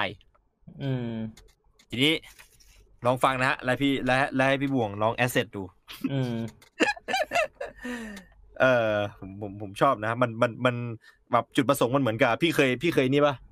เอ่อเขียนเรียงความสมัยก่อนว่าที่มันจะมีให้เขียนว่าจุดประสงค์ของรายงานนี้คือเออะไรอเออเออหนึ่งช่วยให้มนุษย์อยู่ร่วมกันอย่างสันติสุข อันนี้คือศาสนาพุทธเหรอศาสนาพุทธพี่ศาสนาพุทธเออศาสนาพุทธผมอ่านมาสามศาสนาคือพุทธคริดอิสลาม นะครับในในในในของคริดมันสั้นกว่าหน่อยหนึ่งแต่ผมผมไม่ได้จดมาด้วย แต่พุทธกับอิสลามเนี่ยคือใกล้ค่อนข้างจะใกล้เคียงกันเลยในในหัวข้อนะครับหัวข้อที่หนึ่งนะช่วยให้มนุษย์อยู่ร่วมกันอย่างสันติสุขอืมคิดว่าไงพี่ คิดว่าก็แค่ดราม่าในปัจจุบันก็เห็นได้ชัดเจนว่ามันไม่สันติสุขเท่าไหร่ ช่วยให้บุคคลมีหลักในการดำเนินชีวิตที่ดี ก็เห็นว่าหลายเป็ๆคนนไกด์ไลน์ที่กับชีวิตนับถือศาสนาพุทธก็ไม่ได้เป็นคนดีเท่าไหร่อะชีวิตเขาอาจจะดีแต่ว่า เพราะว่าเขาใช้หลักศาสนาเข้ามาหลอกคนอื่นเขาก็เลยชีวิตดีเขารวย แต่ว่าในในแง่ของสังคมเขาไม่ได้เป็นคนดี ช่วยให้บุคคลรู้จักผิดชอบชั่วดี อันนี้พี่เห็นด้วย พี่ว่าคนเราอะ รู้จักผิดชอบชั่วดี แต่อ่าฮะไม่ได้หมายความว่า จะทำความดี คนชั่วก็รู้จักผิดชอบชั่วดี ก็รู้ว่าเนี่ยสิ่งที่ทำมาชั่ว แต่ทำครับเพราะแค่รู้จักไงไม่ได้ละอายแต่ต่อว่าบาปไม่ได้หมายความว่าจะ ใช่อ้นี่เขาไม่แค่เขาไม่ได้ละอายต่อบาปเขารู้จักเขารู้ว่าสิ่งเนี้ยคนคนชั่วก็รู้นะอ่าว่านี่ชั่รู้วรู้อยู่แล้วเป็นคนเกิดเป็นคนอะก็รู้อยู่แล้วฆ่าคนตายชั่วลุงปู่แต่ก็ลุงทำปู่สวดมนต์สวดมนต์ทุกวันบอกเป็นคนดี ไม่ใช่ดิเขาบอกนะพี่เขาบอกว่าสวดมนต์ทุกวันเป็นคนดี มันก็แค่คำพูดอะพี่บอกว่าพี่ห่อเหินเดินอากาศได้อะนายเชื่อปะล่ะเฮ้ยเชี่ยพี่หอกันเดินอากาศได้เหรอเออพี่บอกว่าวันหนึ่งพี่มีเวลา 26 ชั่วโมง พี่มีคนมีเวลาเยอะกว่าคนปกติ 2 ชั่วโมงนายเชื่อปะว้าวทำไมพี่เออบอกผมมาก่อนนะเอ้าก็จะบอกตอนไหนมันก็เหมือนกันอะคำถามคือนายเชื่อหรือเปล่า เชื่อดิพี่อ๋อเชื่อเหรออ๋อโอเคนายโอนมาให้พี่สักสองล้านดิเลขบัญชีเหรอพี่ ช่วยให้บุคคลมีชีวิตราบรื่นสงบสุข ไม่ไม่ช่วย ไม่พี่ไม่ช่วยเหรอไม่ไม่ช่วย อืมช่วยให้บุคคลมีอิสระโดยสามารถควบคุมตนเองได้ คำว่ามีอิสระโดยสามารถควบคุมตนเองได้คือยังไงแบบจะทำอะไรก็ได้เหรอผมไม่เข้าใจเหมือนกันพี่เออไออันอันนี้ผมอ่านแล้วอันนี้ผมแค่ไม่เข้าใจแค่อ่านก็ไม่เข้าใจแล้วผมผมถึงได้บอกกันว่ามันเหมือนเหมือนกับจุดประสงค์ในรายงานนะพี่แค่คำว่าอิสระกับคำว่ามันเหมือนจุดประสงค์ในควบคุมมันก็ดูแบบไม่ขัดกันแล้วอะมันเหมือนกับอิสระก็คืออิสระในการคิดแต่ไม่ทำไงพี่ยับอ๋อยั้งชั่งใจตัวเองได้อ๋อคือประมาณนั้นนะที่ผมเข้าใจเออว่าน่าจะเป็นประมาณนั้น คือมันสอนให้เรารู้จักยับยั้งชั่งใจคิดได้คิดเป็นอะไรอย่างนั้นอืมซึ่ง ข้อสองเนี่ยไปตรงกับหลักศาสนาอิสลามโดยตรงนะพี่อืมช่วยให้บุคคลมีหลักในการดำเนินชีวิตที่ดีอะถ้าคุณไป search เอ่อคำว่าทำไมคุณต้องมีศาสนาแต่เป็นของอิสลามนะอืมมันจะขึ้นชื่อของคนนี้มาคนแรกเลย ดร.ซากีร์ นาอิกมั้งผมไม่รู้อ่านชื่อแกว่าอะไรนะครับเออแกบอกว่าศาสมันเหมือนกับมีคนคนหนึ่งที่เป็นแอนตี้เอสพี่แบบอ่าล้วงกระเป๋าแล้วก็ถามแกว่า ผมอยากถามด็อกเตอร์ในฐานะคนแบบที่แบบจบด้านศาสนาและเคร่งศาสนาแล้วมองว่าศาสนาเนี่ยจำเป็นเออคือด็อกเตอร์เขาพูดเลยนะว่าศาสนาเนี่ยจำเป็นใช้คำว่าอ่าจำเป็นอันนี้มันก็ถามว่าจำเป็นยังไง ผมก็เป็นคนดีได้โดยไม่ต้องมีศาสนาอืมเขาบอกว่าเอ่อด็อกเตอร์ท่านเนี้ยเขาพูดว่าแบบว่า เออ คุณเออคุณคุณคุณคิดว่าแบบ คุณมีเครื่องจักรอันหนึ่งคุณไม่รู้วิธีใช้เนี่ย คุณสามารถใช้เครื่องจักรนั้นได้หรือเปล่าเขาก็นิ่งไปสักพักหนึ่งอืม คุณคิดว่าการที่เราแบบทำอะไรอย่างหนึ่งเนี่ย สิ่งที่เราทำทุกวันเนี่ยมันถูกกำหนดโดยอะไร ก็เงียบไปอีกสักพักหนึ่งก็แบบว่า ศาสนาเนี่ย มันเป็นวิถีชีวิต แล้วคุณคิดไหมว่าวิถีชีวิตเนี่ย ถ้าคนเราไม่มีวิถีชีวิตเนี่ยจะอยู่ได้แล้วแกก็หยิบคัมภีร์อัลกุรอานขึ้นมาแล้วก็บอกว่า นี่แหละ คือคู่มือการใช้ชีวิตที่ดีที่สุด อืมทุกคนตบมือในฮอ แค่อะไรพี่มีพวกลิงอยู่ไงลิงไม่นับถือศาสนา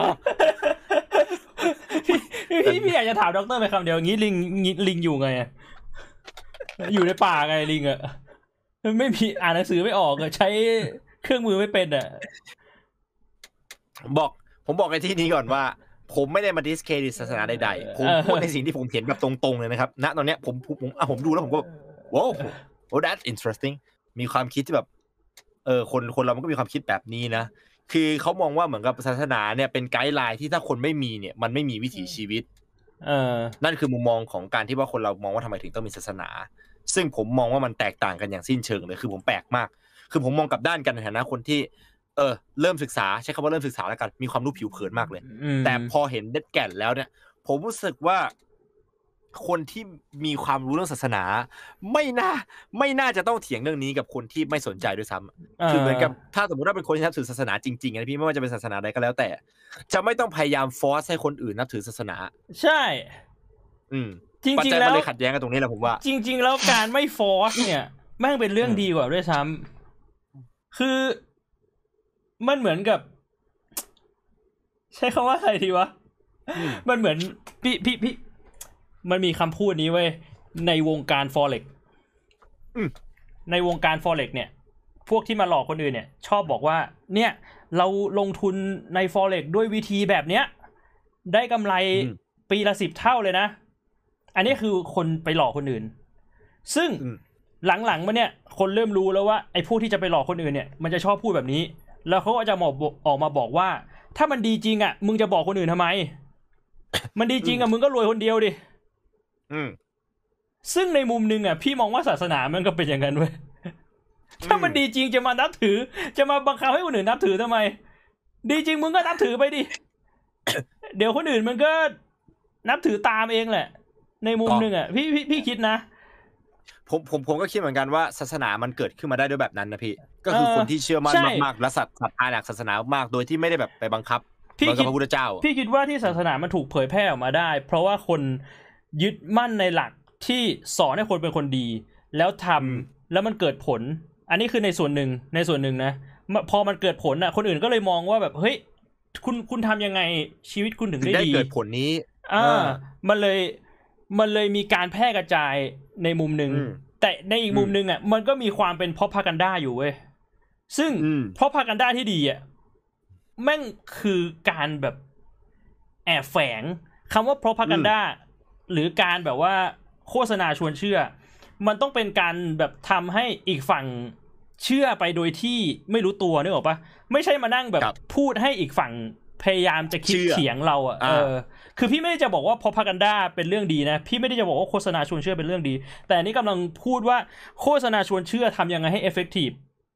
การที่เหมืจะอนแบกับบคืออย่างที่บอกว่ามุมมองถ้าสมมติว่ามองว่าศาสนาเป็นธุรกิจอะทำยังไงให้มันแบบเอฟเฟกตีฟอืมมันมันต้องแบบทำยังไงก็ได้ให้แบบอยู่ๆอีกฝั่งก็รู้สึกว่าเออว่ะแม่งจริงนี่มันเป็นสิ่งที่ดีนะแล้วก็โดยที่แบบไม่ได้ถูกฟอสความคิด เออแล้วก็เชื่อไปโดยแบบปริยาย ไม่ใช่แบบไปชี้หน้าว่าแบบมึงมันคนไม่มีศาสนา มึงมันแบบคนชั่ว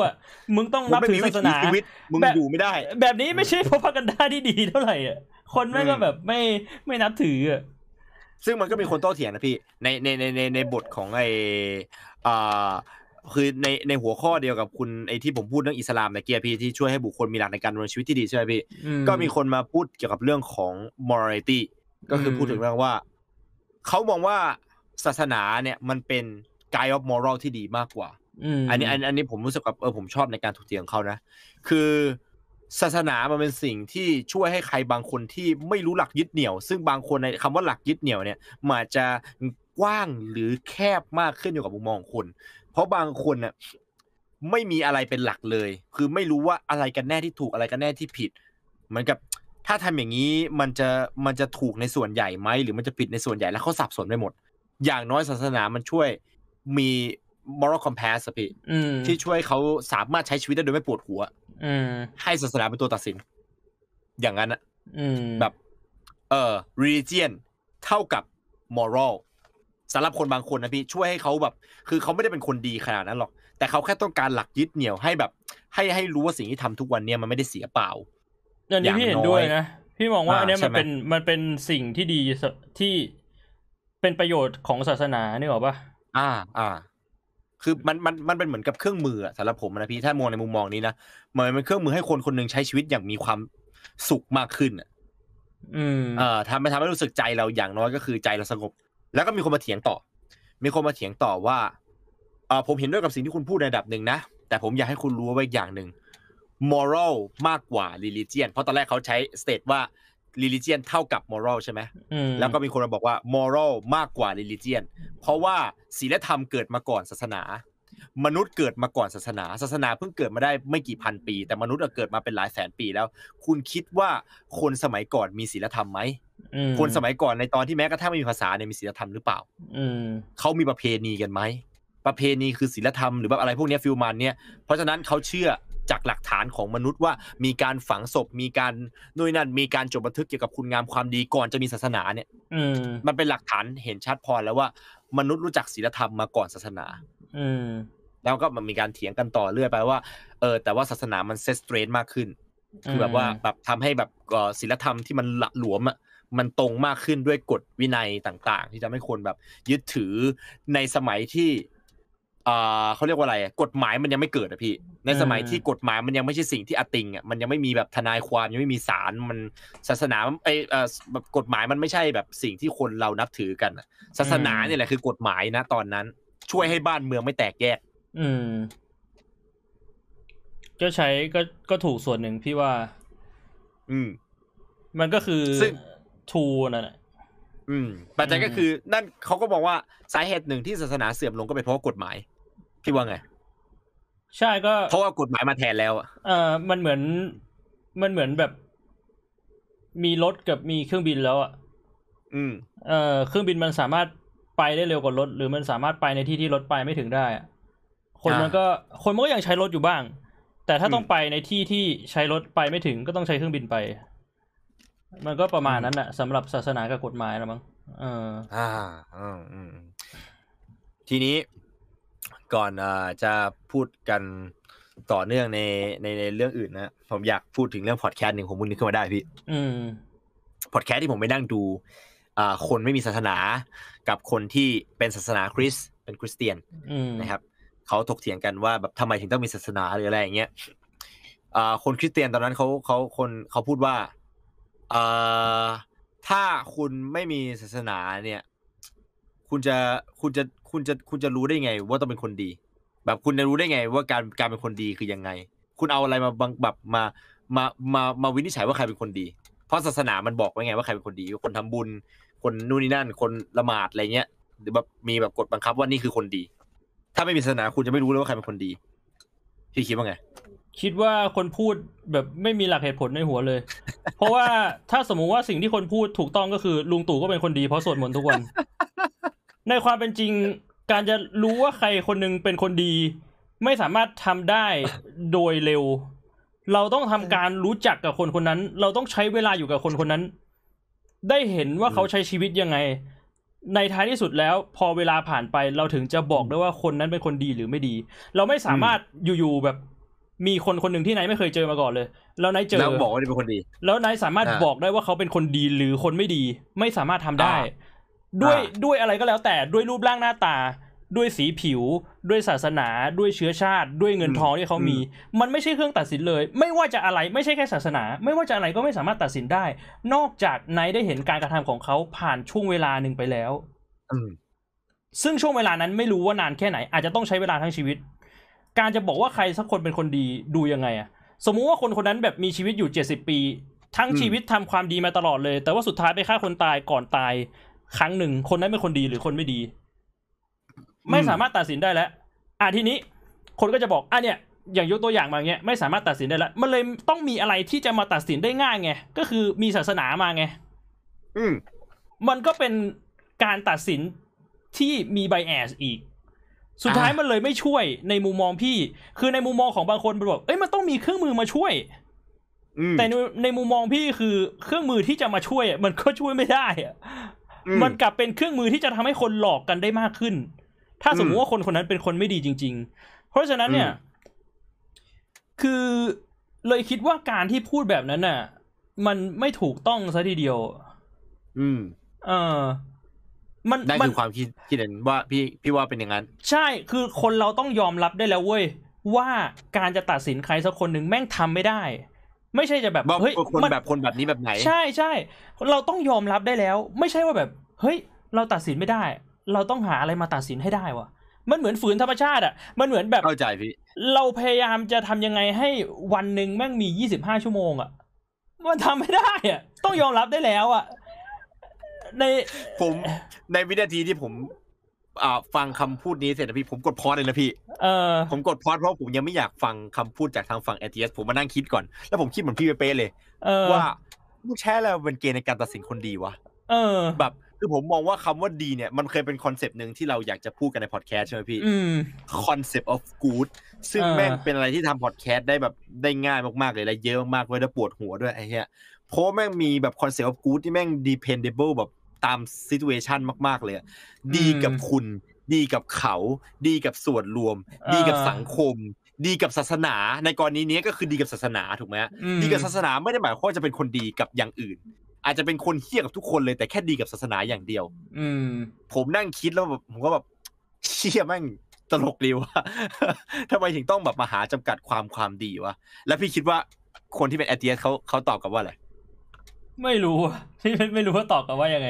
คือผมนั่งคิดไว้ยผมนั่งคิดว่าแม่งก็ตอบกับว่าอะไรวะเออผมคิดว่ามันจะต้องมาถกเถียงเรื่องของ concept of good แน่นอนออเพราะว่าคอนเซปต์ของความดีอะแม่ง depend มากออผมก็เลยคิดว่าเขาจะมาถกเถียงเรื่องความไอ้นั่นไอ้แต่ผมก็มานั่งดูเวลาเว้ย แล้วเวลาแม่งเหลือดีเบตแค่หนึ่งนาทีอะคือเหก็มือเลนยแบบว่าหนึ่งหนึ่งนาทีนี่แม่งไม่มีทางทันแน่ถ้าเป็นที่จะมาพี่ดีเบตเรื่องกูดอะเป็นพี่ๆคงแบบรู้สึกว่า พูดอะไรไปมันก็คงไม่ฟังแล้วก็ไม่ตอบแล้วเลยแบบแล้วถ้าเออเป็นพี่พี่คิดว่าประโยคไหนที่เป็นการจบภายในหนึ่งนาทีผมคิดนานมากเลยแบบมันจะพูดอะไรให้จบภายในหนึ่งนาทีวะที่มันแบบว่าดูเหมือนเป็นแบบวินนิ่งไซด์ด้วยเอออ๋ออ๋อเหรอเออเออประมาณนี้แหละมั้งเขาตอบว่าอะไรคือ ATS อะเขาพูดว่าเขาทำหน้างงๆไปแบบประมาณแบบสองพันวิเลยเออแล้วก็ถามว่า แล้วทำไมต้องเป็นคนดีอะเออเขาเออเขาพูดอย่างนี้เออแล้วทำไมต้องเป็นคนดีอะครับ แค่ผมไม่เบียดเบียนคนอื่นเนี่ยมันยังไม่พออีกเหรออ่าทุกวันนี้ผมไม่เคยเบียดเบียนใครเลย ผมไม่คิดว่าตัวเองเป็นคนดีด้วยนะ เพราะผมไม่เข้าใจคำว่าความดีเลย แม้แต่น้อย แต่ผมไม่เคยไปเบียดเบียนใครเลย แค่นั้นดีไม่พอเหรอครับ เขาใช้คำพูดแค่นี้เลยเว้ยแล้วแม่งแบบพิธีกรแม่งแบบว้าว that's right my boy give me some noise ทั้งหอแบบตบมือแบบเฮ้ก็ feel มาว่าแบบ เอ่อคอนคอนคอนเซ็ปต์แบบกูนั่นคือเออสุดท้ายคือคำถามคือผมก็แบบเออว่ะเชี่ยจริงด้วยว่ะแล้วทำไมต้องมาหาเรื่องความเป็นคนดีด้วยวะเนี่ยเออแล้วทำไมคนเราเป็นคนดีด้วยวะผมนึกถึงไอ้พอดแคสต์ที่ผมฟังจากพูดนะครับ ที่เขาพูดว่าคนดีก็แก้ไขปัญหาสังคมไม่ได้เออปัญหาสังคมมันก็มันก็ไม่เกี่ยวกับความดีปัญหาสังคมมันก็เกี่ยวกับสังคมดิสังคมเกิดจากระบบเออ ถ้าระบบมันดี ต่อให้มึงเป็นคนเฮี้ยมึงก็โกงระบบไม่ได้ มึงก็จะเป็นคนเฮี้ยที่ทำงานในระบบโดยที่โกงไม่ได้ ก็นั่งกัดฟันก๊อดๆไป มึงเป็นคนดีหรือมึงเป็นคนเฮี้ยมึงทำงานในระบบมึงก็ทำงานออกมาเหมือนกันนะเพราะระบบบังคับให้มึงทำงานแบบนี้ นี่คือสังคม คนดีไม่เกี่ยว เพราะว่าคนไทยชอบพูดกันว่าเลือกคนดีมาสิจะได้ไม่โกงกิน อืมถ้าคนดีแต่ระบบเฮี้ยทำงานยังไงมันก็เฮี้ยอยู่ดี อืมเออ ผมก็เลยแบบเออว่ะคอนเซปต์เรื่องความดีได้เป็นคอนเซปต์ที่ เป็นจุดขายหลักนะ ผมคิดว่านะเป็นจุดขายหลักของศาสนานะ เพราะถ้าสมมติว่าให้พูดถึงมันมีสารคดีเกี่ยวกับศาสนาพุทธพี่ไม่ใช่ที่ไม่ใช่ไออันล่าสุดไอไอของธรรมชโยผมพี่ได้พี่ได้ดูยังเอปัสสิโก ยังไม่ได้ดูโอ้โหสนุกมากพี่เพราะพี่ดูพี่ผมรู้สึกว่าพี่พอจะมีไอเดียว่ามันแบบมันจะเป็นประมาณไหนอะ ก็เลยยังเออไม่ได้มันเป็นคิดว่าแบบจะดู แต่ก็คงจะต้องหาดูมันพูดสักหมัน่นอย food for thought เดียวเวลาพี่กินข้าวเออปล่อยเปิดค้างไว้พี่เออปล่อยให้เสียงมันเข้าหูมามันจะมีอะไรหลาย ๆ อย่างที่แบบฟังแล้วรู้สึก food for thought อะเออคือคอนเซปต์แม่งก็ชอบมีเกี่ยวกับความดีตลอดเออแทบจะทุกครั้งเลยแบบถามว่าทำไมคุณถึงต้องนับถือศาสนา ก็แบบรู้สึกว่าทำความดีจิตใจผ่องใส อันนี้ก็คือทำความดีในเชิงศาสนาและทำบุญเนี่ยถูกไหมเออเป็นแบบทำเมริตเนี่ยมันเป็นมันเป็นความดีในเชิงศาสนา คุณไม่ต้องทำแบบนี้คุณก็สามารถเป็นคนดีได้ ถ้าสมมติว่าคุณกำหนดว่าความดีมันคือการช่วยเหลือคน คุณก็ไปช่วยคนอื่นก็ได้ ไม่จำเป็นต้องมาทำบุญอืมถูกไหมในกรณีแบบนั้น ทีนี้กลับมาที่คำถามว่าสุดท้ายแล้วถ้าสมมติว่าตัดเรื่องความดีออกไปอะทำไมเรายังถึงต้องนับถือ ศาสนาพุทธ หรือศาสนาเฉยๆก็ได้พี่ว่าไงทำไมเหรอ ก็เพราะว่าเป็นเครื่องยึดเหนี่ยวจิตใจเหรอมั้ง แค่นั้นเลยใช่ไหมพี่ แค่เพราะต้องการคำตอบบางอย่างในชีวิต เชี่ย เออบางบางบางทีเราใช้ชีวิตแล้วเรามีคำถามไงแล้วถ้าเราไม่รู้จะไปถามใคร เราก็คงจะต้องถามศาสนาแล้ว ถ้าเรามีคนให้ถามมีพ่อแม่ให้ถามเราก็อาจจะไม่ได้สนใจ เพราะว่าคือคือพี่เคยได้ยินเรื่องราวหลาย ๆ เรื่องราวจากหลาย ๆ คนนะที่แบบว่า เอ้ยทำไมทำไมเขาถึงแบบเชื่อในศาสนาขนาดนั้น เพราะว่าเขาไม่เหลือใครแล้ว แล้วในจุดต่ำสุดของชีวิตเขาเกิดคำถาม ที่ไม่รู้จะไปถามใคร ก็ถามศาสนา แล้วอืมมันก็คงจะได้คำตอบที่เขาพอใจ มันเลยทำให้เขาเชื่อในศาสนา หรือยึดมั่นในศาสนา อืมอืมอืมอืมอืมกับสวัสดีพระมหาจารย์บ่วง อ่า ประมาณนั้นนะเออผมชอบอะพี่ผมเพราะว่าผมหาคำตอบไม่ได้อืผมถามคำถามนี้กับตัวเองแล้วผมรู้สึกว่าเฮ้ยมันเป็นคำถามที่ดีอะเนี่ยอืมแต่คุณตอบไม่ได้ว่ะเพราะว่าผมก็ไม่ได้นับถือศาสนาไงพี่สุดท้ายแล้วอืผมรู้สึกว่าผมชอบหาคำตอบจากศาสนานะ แต่ผมก็ไม่ได้นับถือมัน อะเออผมแค่ชอบเฉยๆผมรู้สึกว่ามันคูลมันเหมือนกับเราชอบศิลปินสักคนหนึ่งอะที่ผมชอบบูดด้าว่ะเป็นศิลปินที่แม่งคูลอะมแล้วชอบจีซัสว่ะมันคูลเหมือนกันอะไรอย่างนั้นอะผมฟีลมันเออมันมันคูลเจ๋งดี อืมก็สุดท้ายแล้วก็มันก็มันก็มันก็เป็นเรื่องหนึ่งที่เราถกเถียงได้ถูกไหมล่ะพี่อืมแล้วก็สุดท้ายผมคนก็คงจะคนในที่นี้ก็คงไม่ตัดสินว่าพี่เป็นพี่หรือผมเป็นคนแย่จากการที่พูดแบบนี้ในวันนี้ อืมว่าเราสองคนเป็นคนไม่มีศาสนา บางคนอาจจะมองว่าเราเป็นมารศาสนาก็ได้ ได้อย่างไร ได้อย่างไรก่อนดีกว่าคำถามคือได้อย่างไรก็ทำเราไมถึงเป็นแบบนั้น เราไม่เชื่อมั่นหรือเราพยายามจะพูด discredit หรือเปล่า เขาเลยมองว่าแบบมันมันมีผลเสียกับศาสนา เนี่ย มันเป็นอย่างนี้นะพี่เออศาสนาพุทธเนี่ยมันตลกตรงนี้นะเออศาสนาพุทธมันตลกตรงนี้ตรงที่ว่าเดี๋ยวผมเปิดพุทธศาสตร์ก่อนผมเปิดค้างไว้ป่าวะคำพูดที่พี่พูดเอาไว้ตอนแรกหัวใจพระพุทธศาสนาเนี่ยอ่า the heartwood of the Bodhi tree บุตดาอ่าบุตตสะอะไรสักอย่างเนี่ยผมจำไม่ได้นะคือมันคือแก่นพุทธศาสตร์พุทธทาสพิกุนะเป็นหนังสือที่ได้ได้ได้รับรางวัลอะไรสักอย่าง ผมจำไม่ได้ แต่ผมจะได้ว่าหนังสือเนี่ยดังมาก ผมถึงกับว่าตอนตอนที่จะหาข้อมูลเรื่องนี้ผมต้องไปหาหนังสือเล่มนี้เลย ผมจำได้เป็นหนังสือที่ดังมากเกี่ยวกับ คือถ้าสมมติว่าอ่านแล้วจะเข้าใจเจตจำนงของศาสนาว่าแก่นแท้ของพุทธคืออะไร ผมต้องเลยต้องแบบต้องไปนั่งเสิร์ชดูอะไอ้คำพูดที่พี่พูดเรื่องไอ้เนี่ยอ่า พูดเรื่องไอ้การไอ้อะไรนะพี่หนทางของการดับทุกข์อ่าแก่นของศาสนาคือหนทางของการดับทุกข์อันนั้นน่ะมันเหมือนเป็นพุทธศาสนานะ re- re- มันเหมือนเป็นรีซอลจากการมีความเชื่อแบบหนึ่งรีซอลของการมีไมเอ่อความเชื่อที่เป็นแก่นแท้ แก่นแท้ของมันสั้นกว่านั้น แต่รีซอลมันทำให้เกิดประโยคของที่พี่พูดเมื่อสักครู่เนี่ยอืมได้มั้งนะพี่อ่าโอเคเพ ราะหนทางแห่งการดับทุกข์นั้น คือการที่เรามองว่าสิ่งทั้งปวงไม่ควรยึดมั่นถือมั่น ว่าเป็นตัวเราหรือของเราอืมหากใครได้ฟังทั้งหมด คือฟังทั้งหมดในพระพุทธศาสนาที่เราได้สอน หากใครได้ปฏิบัติข้อนี้ คือได้ปฏิบัติทั้งหมดในพระพุทธศาสนาที่เราได้สอน ถ้าได้รับผลจากข้อนี้คือได้รับผลทั้งหมดจากพระพุทธศาสนาที่เราได้สอน การมีความยึดมั่นถือมั่นว่าสิ่งนั้นเป็นของกูแล้ว สิ่งนั้นแลคือตัวทุกข์นี่คือคำพูดของพระพุทธเจ้าที่สอนกับเอ่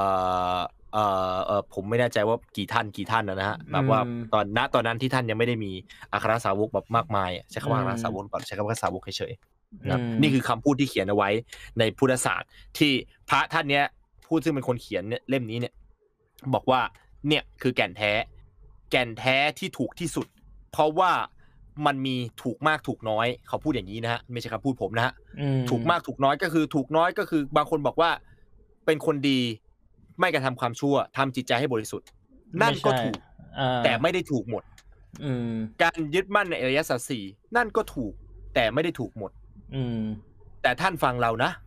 เราจะพูดสิ่งที่พระพุทธเจ้าท่านได้พูดให้แก่คนของท่านฟัง แล้วท่านก็พูดว่าอย่างนี้ พูดว่า คำพูดคือมีอัครสาวกท่านหนึ่งอะถามพระพุทธเจ้าว่า พุทธวจนะของท่านเนี่ยเยอะมากเลย คือคำสอนของท่านเนี่ยมันยาวมาก ขอแบบดำถ้าสมมุติน้ำได้ไหมว่าเออขอแบบเอ้ยขอแบบเนื้อสั้เนื้อๆขอแบบเนื้อเนื้อเออถ้าสมมุติว่าจะให้พระพุทธเจ้าท่านเนี่ย สรุปเป็นประโยคสั้น ๆ เนี่ย ท่านจะพูดเกี่ยวกับพุทธวจนะของท่านว่าอะไรเหรอเออพระพุทธเจ้าก็เลยตอบว่า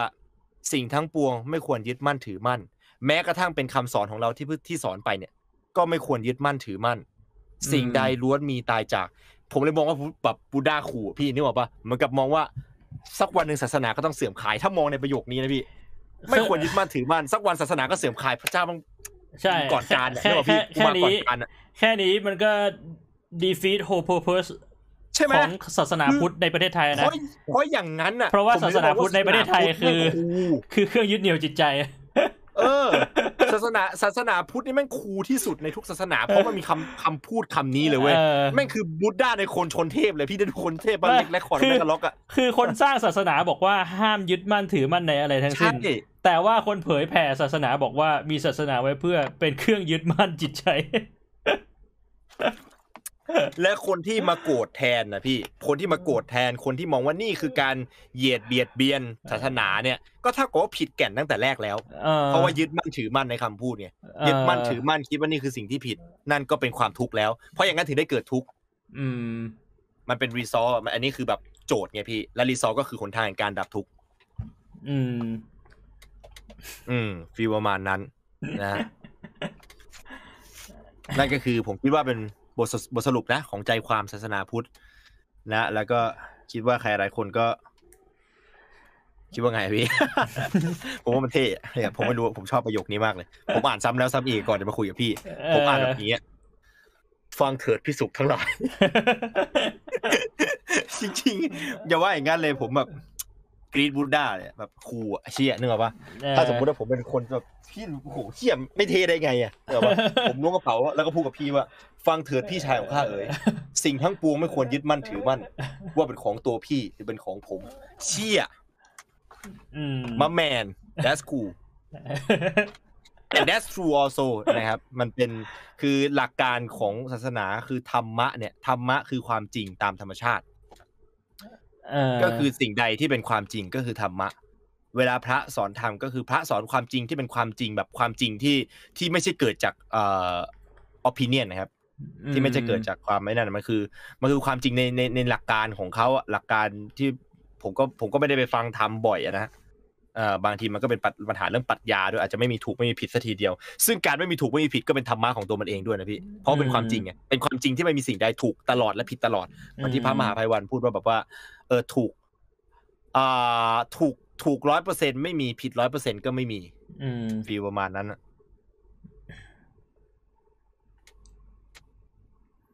มันมันก็อย่างที่เขาว่าจริงๆนะ เรื่องศาสนามันถกยังไง มันก็ถกกันได้เรื่อยอืมๆพูดเอาไปจริงๆผก็มไม่แปลกใจด้วยซ้ำไปว่าทำไมคนเราถึงได้ห้ามเถียงกันเรื่องศาสนาอืมเพราะว่ามันสนุกนะพี่มองว่าการคุยกันในเรื่องนี้มันทำให้เราได้ เข้าใจอะไรที่เราอาจจะไม่เคยเข้าใจอะอืมหลายหัวมันก็ต้องใช่ไหมพี่ย่อมดีกว่าหัวเดียวอะาคือถ้าเราเราคิดอยู่คนเดียวเราก็อาจจะไม่เคยแบบมองในมุมนี้ พอเราได้ไปใช่คุยกับคนนู้น ก็ เอ้ย ได้ได้มีมุมุมมมมอองงขอื่องนคุณนุ้นมาเออ มันก็แบบ มันทำให้เราได้เข้าใจอะไรที่มันแบบเราไม่เคยเข้าใจมาก่อนนะอืม อืม แล้วความคิดเรามันจะเปลี่ยนไม่เปลี่ยนมันมันก็อีกเรื่องหนึ่งอืมอืมอืมก็ เรียกว่าถามว่าทำไมต้องนับถือ ผมคิดว่าทุกคนก็คงมีคำตอบในใจของตัวเองอืมนะครับทำทำไมถึงนับถือหรือทำไมถึงไม่ได้นับถือนะก็อยากให้ทุกคนมีคำตอบเป็นของตัวเอง ทีนี้คำถามต่อไปมองเรื่องข้ามความจำเป็นเลยเป็นคำถามที่ผมอยากถามพี่แล้วก็อยากถามตัวเองด้วยอยากถามทุกคนที่อยู่ตรงนี้ด้วยนะครับ อืมมองผ่านเรื่องว่าทำไมต้องนับถือหรือไม่นับถือแล้วอืมเรามามองศาสนาในแง่มุมของการที่ว่าต้องมีชีวิตอยู่ต่อในเจนต่อไปดีกว่าอืมเพราะว่า เห็นได้ชัดว่าเรื่องเริ่มต้นที่เราได้มาคุยกันในวันนี้นะฮะมันเกิดจากการที่ว่าเอ่อพระสองท่านมาไลฟ์แล้วคนดูสองแสนแล้วคนก็บอกว่าศาสนาแม่งจะกลับมาแบบเฟื่องจะฟูจะกลับมาเออเฟื่องฟูมีคนเข้าใจธรรมะง่ายขึ้นอืมเหตุผลง่ายๆก็คือฟังธรรมะจากแบบธรรมะที่ไม่ถือตัวธรรมะที่ไม่เข่ง มันฟังแล้วมันเข้าใจง่าย อืมคนมันเก็ตง่าย คนสมัยนี้มันไม่มีเวลามานั่งฟังนานแบบสมัยก่อน แบบที่อืแบมบนั่งฟังยืดยืดๆยาวๆ แล้วแบบงงอะยิ่งฟังยิ่งงง อย่างนั้นอะ คืออย่างเงี้ยมันฟังเข้าถึงง่ายกว่าเอาว่ากันไป เรามามองในมุมมองว่า ถ้าศาสนาอยากอยู่รอดต่อ ต้องทำยังไงเหมือนมองเป็นธุรกิจอย่างหนึ่งอะพี่ถ้ามองเป็นธุรกิจอย่างหนึ่งอะเหรอแบบเราเรามีหน้าที่เป็นซีอทำยังไงให้บริษัทอยู่ไปสมต่มอติว่าได้ใช่พี่กับผมเนี่ยมีหน้าที่เป็นซีอพุทธศาสนา เราจะทำยังไงให้แบบศาสนานี้ต้องอยู่รอดในยุคใหม่สำหรับพี่พี่มองว่าต้องปรับโครงสร้างเยอะเลย ต้องปรับอืมโครงสร้างเยอะมากอืมๆปลดปลดพนักงานเก่าออก แล้วก็แบบ รับรับพนักงานใหม่เข้ามาคือแบบชุดพนักงานเก่าแบบมันไม่ได้อะมันแบบไม่ work กับพี่ชุดพนักไม่งาน work เก่านี่ก็คือนับนับพระนับพระด้วยก็คือจับสึกหมดเลยอะพี่หรือว่าต้องมีการตรวจพระวินัย แล้วก็ไล่สึกออกคนที่ไม่ตรงพระวินัยก็ไล่ไปเรื่อยก็ก็คงประมาณนั้นแหละมั้งๆเชียโอ้โหไอ้ปลูกผมกันเพียบไปที่มึงเลยแต่ว่าแบบ ไม่รู้ดิมันมันต้องเปลี่ยนหลายอย่างอะมันไม่ใช่แค่เปลี่ยนแค่พนักงานมันต้องเปลี่ยนกฎบริษัทด้วย บริษัทอืมแม่งแบบอยู่อย่างนี้ต่อไม่ได้อะอืม เออคือคือพี่รู้สึกว่าศาสนาในส่วนหนึ่งอะ อย่างที่บอกอะ เมื่อก่อนคนมันบอกว่า ใช้ในการแบบปกครองหรือคนมันใช้ในการแบบ หาคำตอบให้กับคำถามที่ชีวิตตัวเองมันไปเจอมา แล้วไม่สามารถตอบได้ แต่ในปัจจุบันน่ะ คนแม่งไม่ได้เอาศาสนามาใช้ในเรื่องนั้นแล้วอะอืมเราก็ต้องตั้งคำถามก่อนว่า แล้วปัจจุบันคนเอาศาสนามาใช้ในมุมไหน อืม แล้วพอเราหาสิ่งนั้นได้อะเราก็ปรับให้กฎมันเข้ากับ สิ่งนั้นน่ะนึกออกไหมอ่าอะซึ่งซึ่งพอจริงๆพอพี่เข้าใจพี่ด้พี่ก็ไม่รู้หรอกว่าปัจจุบันน่ะศาสนาไม่ควรจะเอามาใช้ในมุมไหน พี่ว่าอืมคนในปัจจุบันแม่งต้องการความ belonging เว้ย คนแม่งแบบ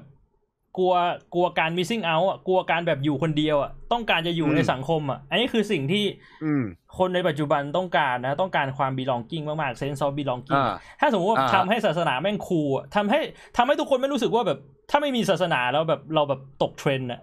อ่าเหมือนกับแบบเฮีย feel belonging เหมือน feel เหมือนกับกูเป็นคนชาตินี้กูเป็นคนแบบศาสนานี้มันเอมันอมันรู้สึกดีอะพี่ไอ้ยใช่คนคนพุทธแล้วรู้สึกดีว่ะต้องทำให้ศาสนามันคูลอะ ทำให้แบบเหมือนกับการเป็นคนไทยแล้วแบบภาคภูมิใจว่ะที่กูเป็นคนไทยเออเหรอให้กูเป็นคนทำยังไงก็ได้ให้คนแม่งอยากมานับถือศาสนาเรา โดยที่เราไม่ต้องไปบังคับใครด้วยซ้ำอะอืมอืมถ้าทำแบบนั้นได้อะ ศาสนาอืมพุทธก็จะไม่ใช่แค่อยู่ต่อก็จะเฟื่องฟูไปอะ อืม อืมอืมมเออ กูเรียกว่ากูศรัทธา อันนี้คือพี่บวงก็คือออกเอ่อออกเอ่อบัญญัติเอ่อเขาเรียกว่าออกมติการประชุมในบริษัทว่า ต้องกู้ศรัทต้องกู้ศรัทธาจากชาวพุทธคืนมาด่วนเอออืมซึ่งแน่นอนว่าแบบการแบบโกนหัวให้ล้านอาจจะไม่ใช่เทรนด์อีกต่อไป อาจจะต้องมีเทรนด์ทรงผมทรงใหม่เดี๋ยวเดี๋ยวอันนี้คือส่งพนักงานเหรอพี่คือเปลี่ยนหมายถึงว่าเปลี่ยนเปลี่ยนทรงผมใหม่อะทรงผมคือต้องบอกเลยว่าหัวล้านมันตกเทรนด์ไปมากๆ แล้วจริง ๆ ถ้าพูดกันตามเรื่องของแฟชั่นอะ ถ้าท่านประธานใจเย็นก่อนครับ ผมในฐานะรองประธานขออนุญาตนะครับไม่อันนี้ประธาอันนี้เราพูดกันในเรื่องสมมุติแล้วไง อันนี้เราพูดกันในเรื่องสมมุติแล้ว พี่ไม่ได้จะบอกว่าให้พระสงฆ์ในปัจจุบันทุกรูปต้องแบบ แต่แต่พูดในบริบทของเราสมมุติแล้วว่าในมุมมองของเราเราคิดว่าจะทำยังไง พี่รู้สึกว่าทรงผมกับยูนิฟอร์มเนี่ยไม่ได้เท่าไหร่ เดี๋ยวเดี๋ยวเดี๋ยวพี่เออยูนิฟอร์มด้วยเหรอครับท่านประธาน ใช่ ทรงผมกับยูนิฟอร์มไม่ได้ เปิดอะเปิดบาร์สีแซลมอนเฉดส้มไม่ดีตรงไหนนะครับท่าน พี่รู้สึกว่ามันไม่รู้ดิสีส้มมันไม่ใช่สีโปรดของพี่หรอมั้งเปลี่ยนเป็นแบบสีเขียวนีออนอะไรเงี้ย สีเขียวนีออนอะพี่ว่า มันอย่างนั้นมันก็ผิดหลักที่มันดูไม่น่านับถือดิพี่มันไม่น่าเลื่อมใสอะสีเขียวนีออนอะเราไม่ได้ต้องการความน่านับถือแล้วนี่ พี่มองว่าแบบปรับให้เราพี่เราพี่อยากให้เราอยู่ต้องต่อการไปจะให้มันคูลให้คนอื่นอยากจะมาตามเทรนด์เราไม่ได้จะให้นับถือแล้วกูปรับอยากจะเป็นผู้โทเรียนว่ะเอกูอไม่ปรับแล้ว เออเชยไปแบบแนวแบบญี่ปุ่นเลยนะพี่เออที่แบบบัพพามีแฟชั่นในของตัวเองเหรอแต่ทรงผมมันก็ด้วยในพี่มุมพี่อะนะคือในมุมคนอื่นอ่าอาจเข้าจะใจไม่เห็พี่นเข้าด้ใจวยเข้าใจเข้าใจเออเข้าใจเออแน่นอนแน่นอนแน่นอน อืมผมผมว่าทรงมันน่าทรงที่คาดผมอะ ทรงที่คาดผมอะก็คือแบบโมฮอคแนวนอนอะตัดแบบเป็นทรงที่คาดผม โอโอเค ผมว่าแรกนน่าต้องเพิ่มโจทย์เล็กๆแล้วพี่เออเพิ่มเพิ่มโจทย์ว่าเป็นศาสนาพุทธที่ยังคงความเป็นพุทธระดับหนึ่งอยู่อะคือเหมือนกับอ๋อเอ่อใช้ความเลื่อมใสนิดนึงอืมอาจจะอาจจะไม่ต้องเลื่อมใสมาก แต่ก็เลื่อมใสหน่อยนี่มันจะเริ่มเป็นเอ่อเป็นคอนเสิร์ตนะพี่มันเหมือนแบบทัวร์สาขาหรือเปล่างานวัดมันจะเริ่มเป็นเหมือนกับเป็นแบบที่เปิดคอนเสิร์ต ที่ทั่วประเทศเลยโอ้โหเหี้ยเอ้ยขนพองสยองก้าวเลยว่ะคือถ้าทำอย่างนั้นนะคนก็คงกลับมานับถือเยอะแหละพี่ แต่คงไม่ได้มองหนาศาสนาแล้วมันคงเหมือนกับแบบวงดนตรีอะไรสักอย่างหนึงอะเออ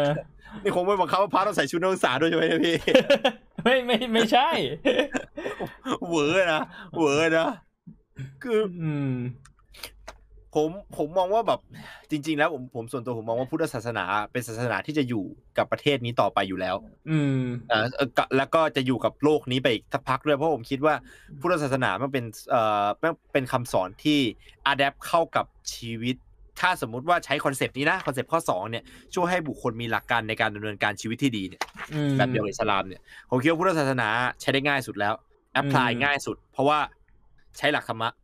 อืมธรรมะที่ว่าคือความจริง เออ คือคือคือเหมือนกับ product มันดีอยู่แล้วพี่พูดอย่างนี้ดีกว่า product มันดีอยู่แล้ว ผมเห็นด้วยในข้อแรกของพี่เลยว่า บริษัท product มันดีแต่มันไม่ดีที่พนักงาน เออ ก็คือต้องหาวิธีเคลียร์พนักงานออกไป อย่างที่สองก็คือฝ่าย PR เนี่ยต้องเปลี่ยนอืมเพราะว่าฝ่าย PR ของพุทธศาสนานี่แม่งแย่มากทั้งทั้งไอ้อ่าทั้งไพบูลย์ทั้งเอ่ออะไรนะสี สีสุวรรณวะเขาชื่ออะไรวะผมจำไม่ชื่อแกไม่ได้ที่แบบเป็นนักร้องที่แบบร้องร้องนู่นร้องนี่นั่นน่ะเออพูดถึง PR แล้วแบบ ในทำไมมุมพี่หนึ่งบางทีพี่ก็สงสัยนะว่าไอ PR ที่ไนท์พูดพูดมาเนี่ย จริงอืมๆไม่ใช่ PR ของศาสนาจริง ๆ แต่ว่าเป็นยังไงพี่ spy ของศาสนาอื่นส่งมาแบบทำลายความเลื่อมใสของศาสนาพุทธนึกออกปะอะก็แบบสมมุติแบบว่า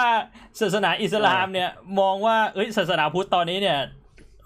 ได้เผยแผ่ไปเยอะแล้วทำยังไงให้แบบว่าความ popular ของศาสนาพุทธมันลดลงว่าแบบฟัส่งส่ง spy เข้าไปเป็น PR ของศาสนาพุทธแต่แบบไปพูดมั่วซั่วให้คนแบบไม่เลื่อมใสเปล่าๆมันมันทำอย่างนั้นทำไมบ้าทำอย่างนั้นไปทำไมวะ พี่จะบ้าแล้วผมก็พูดไป เอ้ยไม่เป็นอย่างนั้นไม่แน่นะ แบบ conspiracy theory อย่าใส่ใส่ไว้แบบเนี่ย tin foil hat เฮ้ ย that's a spy you fucking spy ก็แย่แล้ว เออ เอาจริงผมอะอยากยังอยากให้พุทธศาสนายังคงมีอยู่นะ เออแต่เข่งน้อยกว่านี้ อืม คือคือผมอะรู้สึกว่า คือผมไม่รู้ว่าทุกคน คือคนที่เลื่อมใสในศาสนาส่วนใหญ่อะที่เป็นเหมือนปู่กับย่าผมอะกับยายกับตากับพ่อกับแม่ผมไม่เคยเข้าใจเลยเว้ยว่าแกเข้าใจอะไรตอนที่พระเทศน์เออ คือผมรู้สึกอย่างนี้มาตลอดตั้งแต่ตอนเด็กเลยนะพี่ตั้งแต่ตอนแบบเพิ่มเพราะว่าผมเข้าวัดตั้งแต่ตอนปหนึ่งอืมย่ากับย่าผมมาบริจาคให้วัดอะเกินยี่สิบล้าน อืม อืม แล้วแบบแกก็แบบสร้างทุกอย่างขึ้นมา ชื่อเมนก็เป็นชื่อของย่าผมเก้าอี้ทุกตัวก็เป็นชื่อของย่าผมอะไรอย่างเงี้ยแกเข้าไปนั่งแล้วก็บอกว่าเออแบบให้ผมฟังตั้งแต่เด็กว่า เนี่ย หลานนายฟังนะลูกธรรมะเนี่ยเป็นสิ่งที่ดีนะ ฟังนะโตจะได้เป็นคนดี ผมก็ตั้งใจฟัง ผมเชื่อย่า ผมเป็นคนเชื่อคนแก่ตั้งแต่เด็กเลย นั่งฟัง ไม่เข้าใจเฮี้ยอะไรเลย ไม่เข้าใจอะไรเลยปหนึ่งไม่เข้าใจปสองไม่เข้าใจปสามไม่เข้าใจปสี่ไม่เข้าใจปห้าไม่เข้าใจปหกผมเริ่มสงสัยแล้ว ผมถามพ่อว่าแบบ พ่อฟังเขาแล้วเข้าใจในในอะไร พ่อผมก็แบบ อืม อืม ไม่เข้าใจ ไม่เข้าใจ คือเห็นก็รู้แล้วว่าพ่อกูก็ไม่เข้าใจอะแล้วแล้วคาดหวังให้กูเข้าใจอะไรวะ คือด้วยความที่ผมมีความเข้าใจอะตอนตั้งแต่เด็กเลยนะ ประมาณช่วงแบบป .6 เพราะผมจำได้เลยว่าโรงเรียนอะคนในไทยอะแม่งค่อนข้างที่จะแม้กระทั่งโรงเรียนผมอาสามมาเป็นโรงเรียนคริสเตียนนะพี่ แต่ครูก็เป็นพุทธใช่ไหมแล้วก็พยายามจะอิมพลายว่าศาสนาพุทธเนี่ยมีหลักธรรมธรรมะบลาบลาซึ่งผมนั่งฟังธรรมะ แล้วผมก็คิดว่าธรรมะเนี่ย ต้องเข้าใจจึงนำไปใช้ได้ เพราะเป็นหลักความจริงเออศาสนาพุทธเป็นศาสนาเดียวที่แบบไม่จะบอกว่าศาสนาเดียวก็ไม่ใช่ศาสนาอื่นมีหมด แต่ผมว่าเยอะที่สุดเลย คือแทบจะทุกคำสอนมาจากวิถีชีวิตที่เอามาปฏิบัติ ให้คิดดีอยู่ดีอะนึกออกปะถ้าสมมติว่าทุกคนแม่งปฏิบัติได้อย่างนั้นจริงๆสำรวมได้แบบนั้นทำได้แบบนั้นจริง มึงเป็นมันก็จะจะเรียกว่าเป็นคนดีทั่วไปก็ว่าเลย general good people เพราะว่ามึงไม่ทำผิดแน่นอนอะมึงไม่ไปฆ่าคนมึงไม่ทำนู่นไม่ทำนี่ คืออาจจะไม่ได้เรียกว่าดี แต่ไม่มีทางทำผิดอะ เพราะว่ากำกรอบมันกำหนดกำหนดเอาไว้มาแล้แล้ววว่าต้องทำมันแบบนี้เออแล้วจะถึงจะไม่ผิดอะไม่เกิดสิ่งผิดพลาด เออ ก็เท่ากับว่าคุณอาจจะไม่ได้ดี แต่ไม่ผิดแน่นอนอะ definitely อะผมเข้าใจว่าศาสนาพุทธเป็นแบบนั้นตอนเด็กเว้ยแต่ผมพยายามจะตั้งใจฟังในทุกๆธรรมที่สอนเลย แบบมีพระแก่ๆมาที่ที่โรงเรียนแล้ว แล้วก็แบบว่าเอ่อฟังนะเมื่อครั้นพระพุทธการ พระพุทธเจ้าได้ตรัดกับอัครสาวกว่า คนใดใครก่อเอออย่างนั้นนะพี่เนื่องเอจากว่าเราอก็มัฟันงแบบช้าๆแล้วมันฟังแล้วมันจะจะหลับอะคือผมตั้งใจฟังเลยนะเว้ยเพื่อนผมแม่งบอกไปแล้วอะผมบอกอะไรวะ ผมงงอะผมแบบคือคือ แล้วแบบหลังจากเรื่องนั้นอะ ก็ข้ามไปเลยนะเว้ยพี่ คือเหมือนกับ และเมื่อข้ามไปอีกสองร้อยปีอ้าวแล้วเดี๋ยวเดี๋ยวเดี๋ยวพระพระอาจารย์ครับ กับเรื่องตะเกียยังไม่สรุปเลยนะ ไม่มีบทสรุปให้กูด้วยอะว่าโอเคแล้วแล้วคือคำสอนคืออะไรอะคือบทสรุปของคำสอนคือว่าเออพระพุทธเจ้าพูดแบบนั้นกับสาวกเออแล้วบทสรุปคือ คือเรื่องราวคือมันคือฟังว่าดูไม่ make sense ผมผมไม่รู้ว่าตรงไหนคือธรรมะอะพี่เออเนื่องจากว่าคือพระท่านเข้าใจจากการตีความด้วยธรรมะจากที่ท่านสอนที่ท่านฝึกที่ท่านปฏิบัติมาท่านเข้าใจของท่านคนเดียวอืมแต่คนที่มานั่งฟังอะ ไม่เข้าใจ ผมตั้งใจฟัง ผมไม่เข้าใจอะไรเลย ผมไปถามครูผมมาตอนนั้นอะครู ภาษาสอนภาษาอังกฤษตอนป .6 ผมถาม เพราะว่าแกเป็นคนที่แบบตั้งใจมาก ตั้งใจฟังมาก ผมถามแกว่ามิตรครับ แบบอธิบายธรรมะให้ผมฟังหน่อย ผมไม่เข้าใจครับ เขาบอกว่าผมไม่ตั้งใจพอ แค่นั้นเลยพี่ผมฮะแล้วทำไมไม่อธิบายให้กูฟังวะ แสดงว่าอะครูแสดงว่าครูตั้งใจใช่ไหมแล้วครูเข้าใจใช่ไหมแล้วทำไมครูไม่สอนน่ะ อืม ผมคิดว่าเนี่ยคือสิ่งที่พลาดของหลักศาสนาพุทธเว้ย คือการที่แม่งไม่สามารถถูกเพอร์ซีฟได้ด้วยคนทั่วไปอืมคือคนทั่วไปที่ไม่ได้มีความสามารถในการตีความอะหรือเป็นคนที่คิดได้หลายความว่า สมมุติว่าพระพุทธเจ้าท่านพูดอย่างนั้นจริง อย่างที่พระท่านกล่าวอ้าง พูดออกมาแบบเนี้ยแม่งตีได้ห้าความหมายอะพี่ว่าพระพุทธเจ้าอาจจะบอกว่าอ้าเฮียช่างหัวแม่งมอ่าท่านทำดีของท่านแล้วทำต่อไปเถิดเออไม่รู้เราไม่อยากรู้ด้วยเหมือนมันตีได้หลายความในประโยคเดียวอะอืมแล้วไม่มีใจความสรุปอะคนที่เป็นคนธรรมดาแม่งไม่เข้าใจเว้ย แล้วยิ่งเป็นคนคิดมากอะแบบถ้าสรุปพระพุทธเจ้าต้องการจะสื่ออะไรวะเออ อย่างนั้นอะผมคิดว่าเนี่ยคือสิ่งที่ศาสนาพุทธแม่งต้องไอ้นั่นหมายเว้ยเพราะว่ามันไม่ใช่ว่าพระท่านไม่เขาพูดไปเรื่อยๆนะครับ หรือบางท่านก็อาจจะพูดไปเรื่อยๆ แต่ตอนผมฟังพระมหาสมปองตอนป .4 อะอืมท่านตอบคำถามได้ท่านตอบคำถามที่เป็นคำปัญปัญปัญหาธรรมที่ตอนนั้นทำให้ผมเข้าใจขึ้นมานิดนึงอะอ่ ว่าโอเค นี่คือธรรมะอันหนึ่งอันที่เราเข้าใจเพิ่มขึ้นมาในหัวหนึ่งแต่มันยังมีธรรมะอีกเป็นล้านอันเลยที่เคยฟังมาในชีวิตอะแล้วแม่งแบบไม่เก็ตสักอย่างหนึ่งอะถ้าพุทธศาสนามันทำได้ ซึ่งเป็นสาเหตุว่าทำไมคนถึงได้แบบดูไลฟ์สองแสนหนึ่งก็คือตลกด้วยาแต่คือธรรมะของอันนั้นน่ะแม่งคือธรรมายุคใหม่พี่มันเข้าใจง่ายมคือเขาพูดแล้วคนมัน d ด g e s t แบบฟังแล้วแบบอ๋ออร่อย เออผมคิดว่าเนี่ย คือสิ่งที่สำคัญที่สุด เออพี่ผมเอาผมเอา policy เดียวเลย พี่นึกได้อีกข้อแล้วว่า ถ้าสมมุติว่าพี่เป็นเจ้าของบริษัทพี่จะทำอะไร อ่า แปลบทสวดเป็นภาษาไทยเชี่ยอันนี้แม่งเป็นอะไรที่แบบ basic มากเลยอะสมมุติว่าไนท์เปิดบริษัทบริษัทหนึ่งอะแล้วบริษัทไนท์แม่งใช้ภาษาไทยใช่ปะเพราะว่าไนท์เออประกอบการอยู่ในประเทศไทยมแต่อยู่ๆไนท์อยากจะไปเปิดสาขาที่ญี่ปุ่นน่ะแล้วไนท์ไปเปิดออฟฟิศที่ญี่ปุ่นน่ะแล้วไนท์ก็แบบ จ้างคนญี่ปุ่น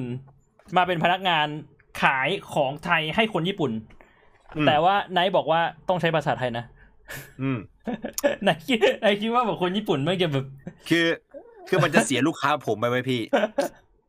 ผมว่าภาษาบาลีมันเท่พี่เนกอะว่าถ้าเราสวดว่าแบบว่า วันนี้เรามารวมตัวกันเพื่อกราบเรียนพระพุทธเจ้ามันแบบไม่เท่พี่แต่ว่านะโมตัสสะภะคะวะตัวมันเท่ผมเคยเรียนภาษาลาตินนะพี่ทั้งที่ผมท่องบทสวดคิดเป็นภาษาไทยได้นะ แต่ผมเรียนภาษาลาตินเพราะมันโคตรเท่เลยพี่ อันนี้อันนี้เวไนลาท์มันไบต้องแอภาษาสละตินไงไนท์ bias ด้วยตัวไนท์ซะเองพี่แต่ว่าการทำธุรกิจอะเราต้องมองในมุมกว้างไง เราต้องมองว่าแบบคนไทยมัมันนมีแบหนับงสือแปลอยู่นะพี่มันมีหนังสือมันมีหนังสือแปลอยู่อ่านหนังสือแปลก็ได้นี่ไม่เท่อะพี่ไม่เท่เลยไม่คูลอะเชี่ยความเท่มันกินได้นะเว้ยพี่หลายทีอะเอาจริงถ้าพี่อยากให้ศาสนามันคูลเนี่ยผมว่าภาษาบาลีเนี่ยตอบโจทย์เพราะมันเท่ใครท่องบทสวดพาหุงได้ ใครท่องบทสวดไอ้ไอ้นั่นนะพี่ที่เราก่อนอันนี้อะไรนะผมจำไม่เคยได้เลยไม่เคยท่องได้ทีหนึ่งเคยพยายามอยู่อะไอ้ ชินบัญชรตะกี้พิเนี่ยนบัญชรเออออย่างนั้นน่ะ ท่องบทจบได้เท่นะเว้ยไม่รู้ด้วยซ้ำว่าแปลว่าอะไรแต่มันเท่มันแบบเออเชี่ยบางทีจริง ๆ อาจจะมีการแปลมาแล้วก็ได้ แต่ว่าพระแบบมาคุยกันว่าแบบ กูว่าแปลแล้วไม่เวิร์กว่ะคนฟังไม่ได้กันศรัทธาแปลแปลแล้วมันฟังแล้วมันแบบเขินเขินๆนะเออมันมันเหมือนเราแปลแปลแบบคันที่โน้ตเป็นภาษาไทยอะพี่ แปลแปลชินบัญชรเป็นภาษาไทยจริงๆอาจจะบอกว่าถนนประเทศไอ้พวกผีกลับนรกไปซะมันฟังแล้วมันแบบเชี่ยมันไม่เท่อะผมว่านะแต่แต่แต่แต่แต่หลักการคงไม่ใช่อย่างนั้นมั้งหรือเปล่าว่ามันมีหลักการว่าทำไมแบบ บทสวดถึงเป็นบาลีสันสกฤตป่ะแบบว่าทำไมถึงไม่ควรจะมาพูดภาษาพุทธบ้างนี่ผมก็ไม่รู้เหมือนกันนะอืม เพราะว่าบางบทมันก็มีที่ทำเป็นบาลีแล้วก็พูดไงพี่เหมือนกับแบบว่า ไอ้อะไรให้ให้ข้าพเจ้าทั้งหลายขอน้อมถวายอะอืมด้วยพัตตาหารนะอันนั้นก็มีเป็นบาลีสันสกฤตนะอืมเออแต่ทำไมถึงได้เป็นพุทธอันนี้ผมก็ไม่ทราบเหมือนกัน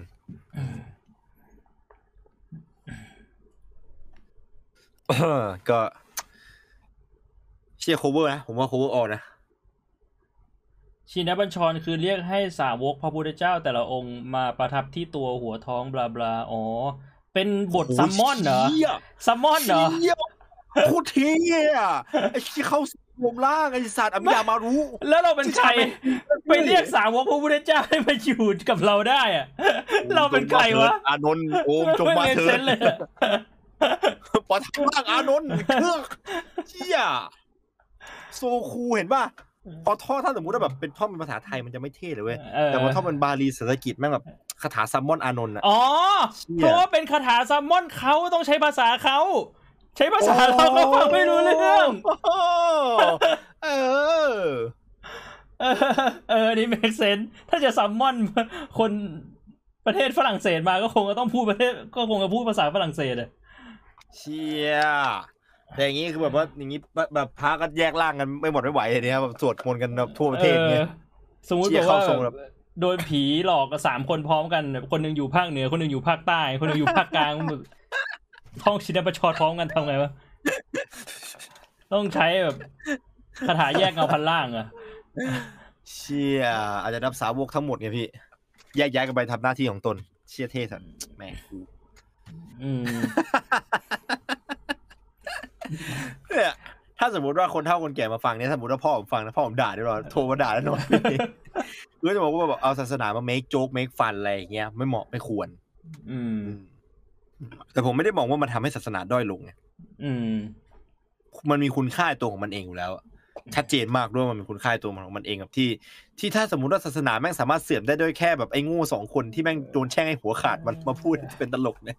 คือศาสนาแม่งอ่อนแอมากเลยเอนะอ มันเป็นไปไม่ได้อยู่แล้วอะนะครับ อืม คนที่แบบมองว่าศาสนาอ่อนแอนั่นนะคือคนที่ทำให้ศาสนาเสื่อม เพราะศาสนามันแข็งแกร่งในตัวของมันเองอยู่แล้ว อืม คือเราจะโดนฟ้องวะพี่เราจะโดนสีสุวรรณฟ้องวะนั่นน่ะสินะสตรีมเมอร์สองคนทำตัวไม่เหมาะสม พูดเกี่ยวกับพระพุทธศาสนาอย่าฟ้องเย็ดแม่มึงตะกี้ตะกี้เนี้ย ถ้าย้อนกลับไปนิดนึงอะที่พี่พูดว่าเฮ้ยจริง ๆแล้ว คนที่มาทำให้ศาสนาพุทธดูแย่ อาจจะเป็น spy มาจากศาสนาอื่นก็ได้นะเชี่ยจำได้ร์ไหมซีจำเทได้ไหม conspiracy theory แล้วอ่าพี่แล้วมีคนแย้งมาว่า เฮ้ยทำไมพูดถึงศาสนาพุทธต้องเอาศาสนาอื่นมาทำให้ดูแย่ด้วย พี่อยากจะบอกว่าจริง ๆ แล้วถ้าคุณฟังในบริบทอะคุณก็น่าจะแยกออกว่าอันนี้มันคือสิ่งสมมุติที่เราพูด มันไม่ใช่สิ่งที่เราต้องการจะทำให้คุณเชื่อ ว่า เฮ้ยศาสนาอื่นมาทำแบบนี้จริง ๆ อันเนี้ยเฮ้ยอันนี่อยากจะจริงอะอยากจะจริงจังนิดนึงนะผมว่าอันเนี้ยอ่าคุณต้องคุณต้องคิดดูนะ ว่าสิ่งที่ผมพูด หรือสิ่งที่คุณคิด มีผลเสียต่อศาสนามากกว่ากัน การที่คุณไม่สามารถแยกแยะได้ ว่าสิ่งที่ผมพูดผมพูดในบริบทไหนเนี่ยอืม ผมว่ามันเป็นปัญหามากกว่านะ ถ้าคุณแยกแยะไม่ได้อะอืมอืมอืมคือคือผมคิดว่า ถ้าจะบอกว่าผมพูดไม่ชัดเจน ผมคิดว่าตะกี้นี้มันก็น่าจะชัดเจนนะ conspiracy theory หรือ tinfoil hat อะทฤษเอ่อทฤษฎีสมคบคิดเนี่ยมันเป็น จะบอกว่าเป็นโจ๊กยังว่าได้นะผมว่า คือไม่ใช่ว่าผมไม่เห็นแล้วผมไม่ตอบนะ ผมเห็นแต่แบบ คุณแยกแยะไม่ออกเหรอเออประมาณนั้นน่ะ ถ้าคุณแยกไม่แยะคือสุดเรื่องท้ายนี้มันไม่ออก ผมว่ามันเป็นปัญหา มันจบมาจริงๆที่นี่แหละพี่ ศาสนาไม่ช่วยไม่ช่วยอะไร ถ้าสมมติว่าคนคนนั้นไม่ได้ช่วยตัวเองแต่แรก เออ ไม่คือถ้าคนคนหนึ่งไม่มีความเข้าใจอะไร แยกแยะอะไรไม่ได้ก็คือจบแค่นั้นนะครับ อ่าโทษทีพี่ขอลงกระเป๋าก่อน เออแป๊บนึงเดี๋ยวขอขอไปเข้าห้องน้ำเลยนะปวดฉี่หรือว่านายจะพูดอะไรเท่เออใช่ผมจะพูดให้ๆเท่อะพี่เอาโอเคแป๊บนึงงั้นพี่เดี๋ยวพี่อยู่ตรงนี้ สิ่งทั้งปวงไม่ควรยึดมั่นถือมั่นว่าเป็นตัวเราหรือของเรา ท่านมีได้ฟังเราหรือ สาวกเยอะเลยเยอะเลยเซ The fuck โคโนบูดา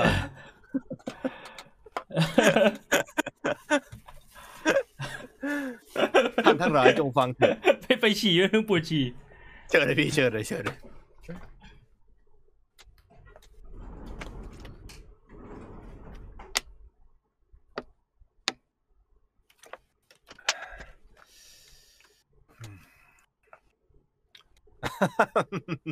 เท่ใช่ไหมล่ะ เท่ใช่ไหมล่ะ ฉันบอกแล้วเยอะเลยเยอะเลยท่านทั้งหลายไม่ได้ฟังเราหรือไง สิ่งทั้งปวงไม่ควรยึดมั่นถือมั่น ว่าเป็นตัวเราหรือของเรา แต่ว่า เอาศาสนาอื่นมาเกี่ยวข้องแบบนี้นะฮะไม่กลัวบาปหรือไงเยอะเลยเยอะเลย ละสิบูดาบูดาบูดาบูดาบูดาบูดาบูดาบูดาบูดาบูดาบูดาบูดาบูดาบูดาบูดาตึงดึดึดึดึตึงดึดึดึดึดึดึดึดึดึดึดึดึอืม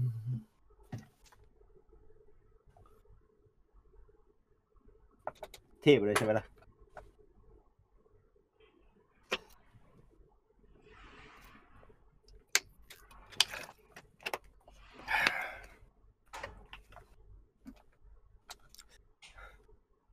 เห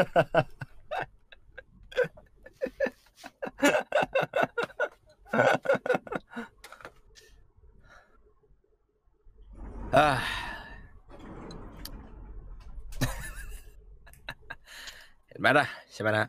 แค่นี้ทุกคนก็มีมีความสนใจ ความใส่ใจมากขึ้นนะ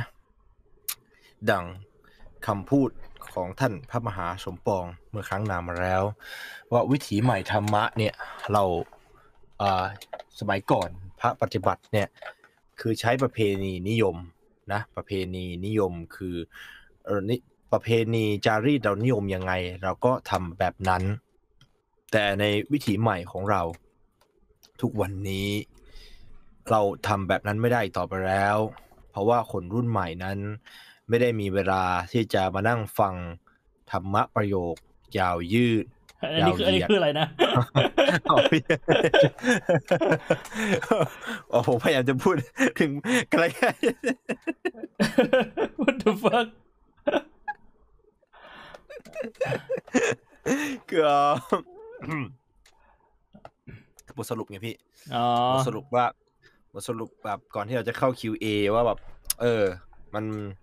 เออเรียกว่าเราคุยกันมาถึงศาสนากับเรื่องของเออเรื่องพศเท่ากับเนี่ยคือจริงๆแล้วหัวข้อดั้งเดิมเนี่ยมันคือ ศาสนาคนรุ่นใหม่ผมพูดคุยพี่บวงแบบนี้อืมว่าศาสนากับคนรุ่นใหม่เนี่ยมันมันมันมันมันเป็นสิ่งที่ไปด้วยกันได้นะ เพียงแต่ว่ามันต้องมีการปรับเปลี่ยน เพราะว่าคนรุ่นใหม่เนี่ย มันเอ่อเขาเรียกว่าอะไรมันมันมีแนวคิดที่อาจจะขัดกับหลักศาสนาบางศาสนาจนทำให้เขาสงสัยว่าศาสนาเนี่ยมันอัพพลายได้หรือเปล่า ในบางอย่างก็อาจจะใช่บางอย่างก็อาจจะไม่ใช่ นั่นก็ขึ้นอยู่กับหลักการว่ากันไปนะครับ แต่สิ่งหนึ่งเลยถ้าสมมุติว่าเราเรายังอยากเห็นศาสนาพุทธเนี่ยยังโลดแล่นอยู่ใน modern world เนี่ยนะครับ ผมมีความเชื่ออย่างหนึ่งว่า วัดโดยดั้งเดิมเนี่ยพี่มันเกิดมาจากชุมชนก่อนไงอืมชุมชนเนี่ยมันบังเกิดเป็นศาสนามันเกิดเป็นวัด เพราะฉะนั้นเนี่ยมันขึ้นอยู่กับหลักชุมชนโดยดั้งเดิม อืม ถ้าหากปรับตัวไม่ทันตามชุมชน ก็เท่ากับว่าล้มหายตายจาก คือสุดท้ายแล้วเนี่ยก็จะก็ก็จะเป็นสิ่งที่ไม่มีใครเหลียวแล แล้วก็แล้วก็ล้มหายตายไป เพราะฉะนั้นนะไม่ว่าท่านจะเป็นผู้ที่เป็นเอ่อคนนับถือศาสนา ไม่ว่าจะเป็นพุทธหรือใด ๆ ก็แล้วแต่นะครับ จะพุทธก็ดีจะคริสต์ก็ดี อยากให้คิดเอาไว้อย่างหนึ่งว่าณปัจจุบันนี้เนี่ยศาสนามันถึงจุดแล้ว จุดที่เราต้องยอมรับว่ามันจะเป็นการดำเนินดั้งเดิม เป็นประเพณีนิยม ประเพณีนิยมก็คือทำตามจารีต คำนบธรรมเนียมเดิม ยึดมั่นถือมั่นให้เข้มข้น ซึ่งถ้าจะเข้มข้นก็ควรนะฮะควรจะเข้มข้นจริง ๆ ไม่ใช่ว่าเข้มข้นแค่กับบางคนอ่าเพราะว่าจริง ๆ แล้วมีพระผิดวินัยเนี่ยเยอะมากๆเลยนะครับณปัจจุบันนี้ หรือเราจะมาเข้ากับวิถีใหม่มากขึ้น วิถีใหม่อย่างที่ยกตัวอย่างเป็นของพระมหาสมปองท่านเคยพูดไว้ว่าธรรมะสมัยนี้เนี่ยใช้แบบธรรมนิยมเนี่ยเอยประประเพณีนิยมเนี่ยยากแล้วอืมเขาใช้วิธีที่เขาคิดขึ้นมาใหม่ก็คือ สนุกสาระสงบสติสำนึก อืมสนุกก็คือเริ่มต้นมาด้วยความสนุกก่อน คือเริ่มมาด้วยความสนุก แล้วก็จบที่เอ่อแล้วก็ต่อไปที่สาระ คือหลังจากที่สนุกจนคนเรามันเริ่มผ่อนคลายหายเครียด ก็เอาสาระใส่เข้าไปในหัว พอสาระใส่เข้าไปในหัวเสร็จก็ให้สงบ สงบและมีสติกับสิ่งที่ได้รับฟังไปเมื่อสักครู่นี้ และได้สำนึกว่าสิ่งเหล่านั้นเนี่ยเป็นสิ่งที่จริงหรือไม่จริง อืมเมื่อนั้นธรรมะจึงจะเกิด มันเข้าได้ง่ายกว่ากับคนสมัยนี้ที่มีเวลาน้อยอืม ถ้าได้กล่าวไว้เช่นนั้นนะครับ ก็อยากให้เป็นคำถามของทุกๆคนก็แล้วกันเป็นคำถามของทุกๆคนว่าเออศาสนาเนี่ยมันเป็นสิ่งที่เออไปกันได้ไหมกับคนรุ่นใหม่อย่างไรไม่ต้องไม่ต้องมาถามเรานะฮะถามตัวคุณเองครับเกี่ยวกับเป็นเหมือนเป็นอาหารสมองอะพี่ฟิลประมาณนั้นอะทำไมถึงต้องนับถือทำไมทุกวันนี้เราถึงไม่ได้นับถืออีกต่อไป เราเคยเข้าวัดล่าสุดเมื่อไหร่ศาสนากับวิถีชีวิตของมนุษย์เนี่ยนะฮะก็เหมือนกับคิดอะไรเป็นอาหารสมองนั่นแหละฟู้ดฟอร์ทอสอืม อืมเป็นประมาณนั้น นะครับผมพี่บมมีอะไรเท่ๆปิดท้ายศาสนาพี่ ก็จริง ๆแล้วอยากให้ถ้าใครที่แบบมาดูไลฟ์นี้แล้วคิดว่าแบบพวกเราเป็นมารศาสนา อยากให้ลองมองในมุมนึงว่า เฮ้ย การที่เรามาถกเรื่องของศาสนาเนี่ยทั้งทั้งที่เราไม่ได้นับถืออะโดยที่แบบพูดกันด้วยหลักเหตุและผลอะมันอาจจะไม่ได้หมายความว่าเราต้องการจะแบบบั่นทอน ศาสนาหรือเปล่า แต่ครับเราผมแบบตั้งคำถามแล้วก็อยากจะให้ศาสนามันคงอยู่ต่อไป อยากจะให้มันมีอะไรที่มันถูกพัฒนาไปหรือเปล่า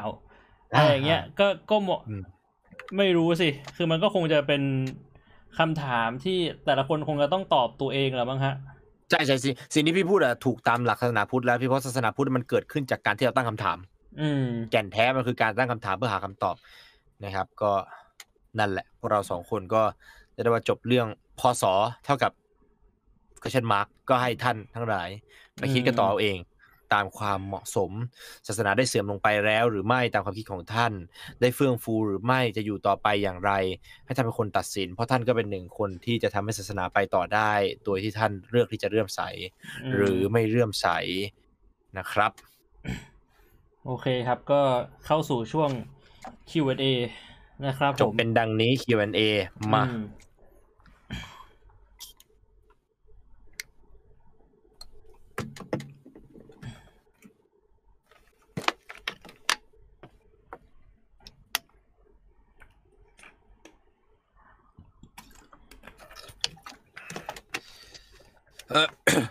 ถ้าพี่อยากมีศาสนามาเป็นของตัวเอง พี่อยากจะสร้างศาสนาแบบไหน ไม่เคยคิดอยากเจอแบบทำศาสนาใหม่ใช่เลยใช่ผมคิดว่าการเป็นศาสดาแม่งน่าจะเหนื่อยมากอะเออ เพราะว่าตอนมีคนมานั่งถามตอบคือแบบ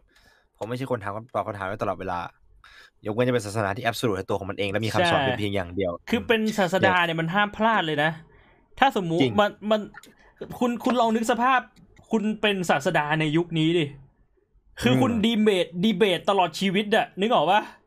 ต้องต้องต้องมีคนแบบว่าสงสัยแล้วคุณก็ต้องดีเบตเพื่อสร้างความศรัทธา แล้วถ้าคุณถูกก้าวพลาดครั้งเดียวเมื่อไหร่คุณดีเบตแล้วคุณแพ้ ความเลื่อมใสแม่งก็หมดทันทีเพราะทุกอย่างมันไวรัลอะในปัจจุบันอะจริงจริงจริงจริงแม่งยากมากยกเว้นจะเป็นศาสนาที่แบบมีคำตอบเพียงหนึ่งเดียวกับทุกอย่างอะซึ่งเออซึ่งไม่นับถือกันแบบอย่างเช่นศาสนาเบคอนอย่างนั้นอะเออคุณคุณต้องหาแก่นคำตอบที่แม่งแบบคือเบคอนโคตรง่ายอะแก่นคือแบบคำตอบคือเบคอน สมมติสมมติ ตั้งตั้งศาสนาใหม่ว่าแก่นคือแบบว่า เออ อย่างที่ไนท์บอกเบคอน ถามอะไรตอบเบคอนเออเบคอน ถามว่าวันนี้กินอะไรเบคอนพรุ่งนี้กินอะไรเบคอน ชีวิตเราจะอยู่ได้ด้วยอะไร เบคอน หัวนมสีอะไรเบคอน อะไรเงี้ย อันเนี้ยคือแบบ มันเป็นแอบสูตไม่มีการโต้แย้งเออแล้วจะจะตั้งศาสนาแบบจริงจัง แล้วต้องแบบมีแบบกฎนู่นนี่นั่นอะ Preaching แตกแน่นอน เออมันยากมากเลยมีคำสอนมีอะไรอย่างนั้นเอนะอซึ่งเอาจริงศาสนาเบคอนมันก็มีคำสอนด้วยนะพี่มันมีเว็บไซต์ด้วยนะเนี่ยเราจะนับถือแต่เพียงเบคอนกินแต่เพียงเบคอนเฮียไม่รู้ว่าเป็นเป็นเป็นบทบทภาษาอังกฤษอะโคตรปั่นเออกินแต่เบคอนมึงอยู่ได้ไม่นานแน่ทำไมพระถึงต้องมีเงินเดือนทำไมพระถึงต้องมีเงินๆมีเงินเดือนหรครับด้วยเหรอครับ ผมเพิ่งเคยได้ยินเนี่ยแหละมีว่าพระมีเงินเดือนด้วย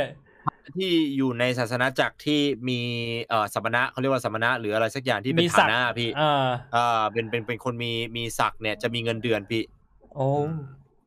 นอกจากงานเป็นส่วนตัวด้วยอีกต่างหากนะแล้วแล้วเอาเงินเดือนไปทำอะไรเนี่ย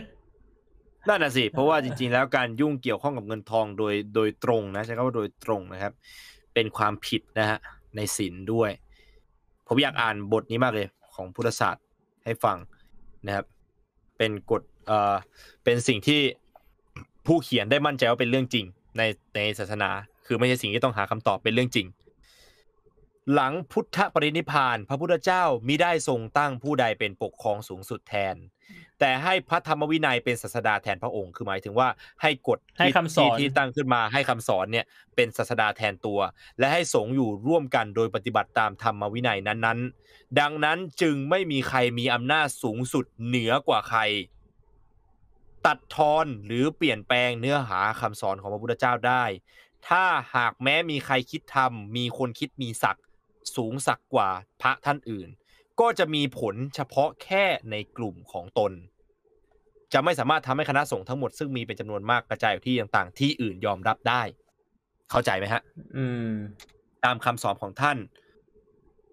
พระพุทธเจ้าไม่ได้ให้มีการที่พระมีศักดิ์มียศนะครับ เพราะว่าในการที่จะมาบวชเป็นพระตั้งแต่แรกคือการละทิ้งวันนะตั้งแต่แรกอยู่แล้วอ่าไม่ว่าคุณจะเป็นลูกลูกละลูกท่านหลานเธอมาบวชพระก็เป็นพระเท่ากัน การที่พระมาตั้งกลุ่มพระเป็นเป็นศาสนะเป็นนู่นนั่น ผมว่าเราโดนฟ้องได้เลยพี่เออเอออันนี้อันนี้สงสัยอย่างหนึ่งในประเทศไทยมีกฎโดนฟ้องแน่ในประเทศไทยมีกฎหมายที่สามารถฟ้องถ้าพูดเรื่องศาสนาได้ไหมผมคิดน่าว่าสงไม่สัยมีนะมากเลยนะ ผมคิดว่าไม่มีนะเพราะถ้ามีมันก็ผิดกฎหลักขนาดตั้งแต่แรกอยู่แล้วอะและอีกอย่างหนึ่งผมไม่ผมไม่คิดว่าเราจะแพ้ถ้าสมมติว่าเราขึ้นศาลผมส่วนตัวนะพี่ผมคิดว่าส่วนตัวนะอันเนี้ยเออ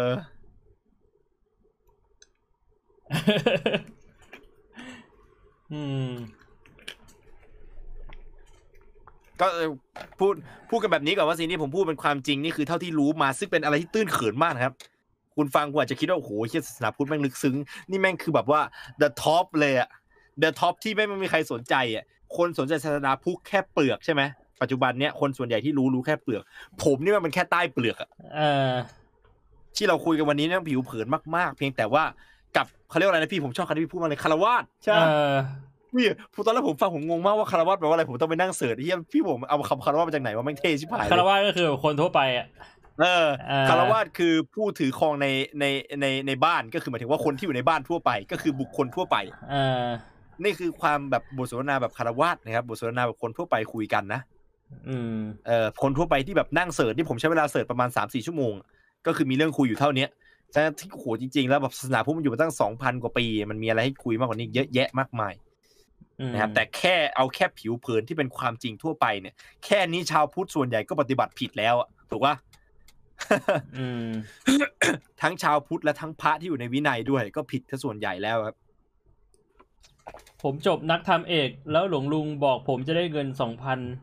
ต่อเดือน แต่เขาไม่เคยให้เลย สามารถแจ้งความได้ไหมครับ fuck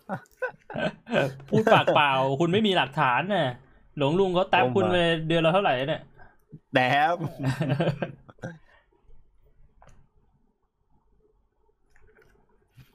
อืม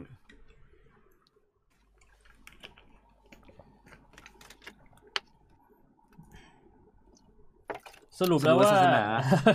ไม่มีอันเดียวผมเนี่ยเดี๋ยวศาสนาที่พี่โบจะเป็นศาสดาใน EP ห้านี่ได้ชื่อศาสนาหรือยังครับ เออก็คงจะไม่ตั้งแล้วฮะ อย่างที่บอก ล้มเลิก ล้มเลิกความตั้งใจอืมสอบถามพี่เคยได้ยินเรื่องที่พอเราถือศาสนาที่คนไม่รู้จักหรือมีคนรู้จักน้อยมากอย่างผมเนี่ย นับถือในเต๋าแต่คนในสังคมไม่เข้าใจเต๋าเราควรทำตัวไงครับ ก็เราก็ยึดมั่นถือมั่นในเต๋าถูกไหมมันก็คือความนับถือของเรา เออคนคนอื่นก็แบบ ช่างแม่งมันจะมันแบบว่าเออ มันไม่มีความจำเป็นที่ต้องสนใจอะ ผมขอยกตัวอย่างคำพูดของ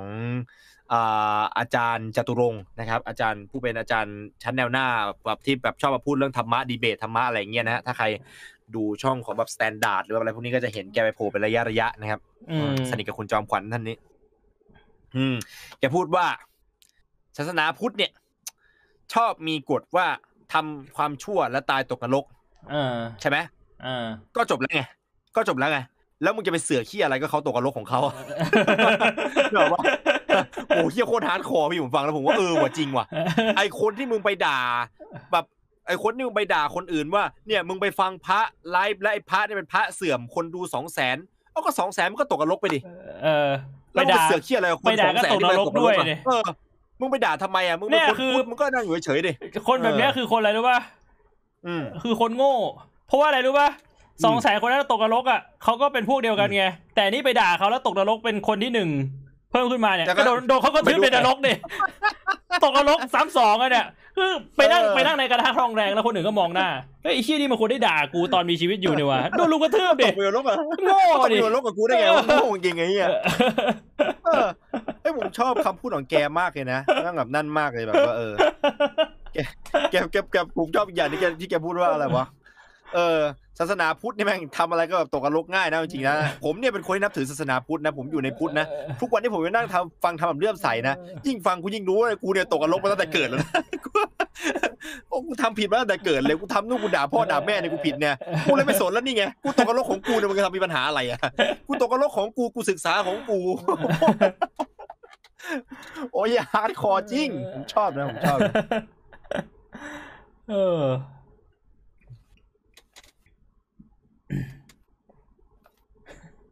เออพี่ว่าเวรกรรมไม่มีจริงแล้วกฎหมายใช้กับคนเลวไม่ได้จะเอาอะไรมายึดให้อุ่นใจว่าโลกนี้มันยังน่าอยู่ครับ ถ้าเวรกรรมไม่มีจริงแล้วกฎหมายใช้คนเลวไม่ได้เอาเอาตัดตัดอันแรกไปเลยฮะเวรกรรมไม่มีจริงเนี่ยคือถ้าสมมติว่าเวรกรรมในแง่ spiritual เนี่ยเราคงจะพูดได้ยากกว่ามีจริงครับไม่งั้นลุงตู่ก็คงแบบตายไปเจ็ดรอบแล้วฮะแต่กฎหมายใช้กับคนเลวไม่ได้เนี่ย ถ้าสมมติว่าเมื่อไหร่ที่เป็นอย่างนั้นแบบ absolutely นะฮะแบบไม่ได้เลยนะ โลกมันก็ไม่น่าอยู่แล้วครับผมคิดว่านะ อันนี้ผมส่วนตัวนะ ผมไม่รู้ว่าเราจะอยู่ในโลกแบบนั้นได้ยังไง ก็คือมันจะกลายเป็นแบบแม้ก็มันก็ก็ไปไปกลับไปอยู่ในยุค lawless เออเราก็น่าจะกลับมาอยู่ในยุคหินนะครับ เราก็น่าจะแบบอุกาอุกาเหมือนเดิมดีกาซุนเตะตาล่าทุกคนก็อสต้องเอาตัวรอดอะตนเป็นที่พึ่งของตน แต่อืมมันมันคงไม่มันคงไม่มีทางที่มนุษย์จะกลับไปอยู่ในยุคนั้นแล้ว นอกจากแบบเกิดสงครามนิวเคลียร์ตูมตามตูมตาม แล้วแบบ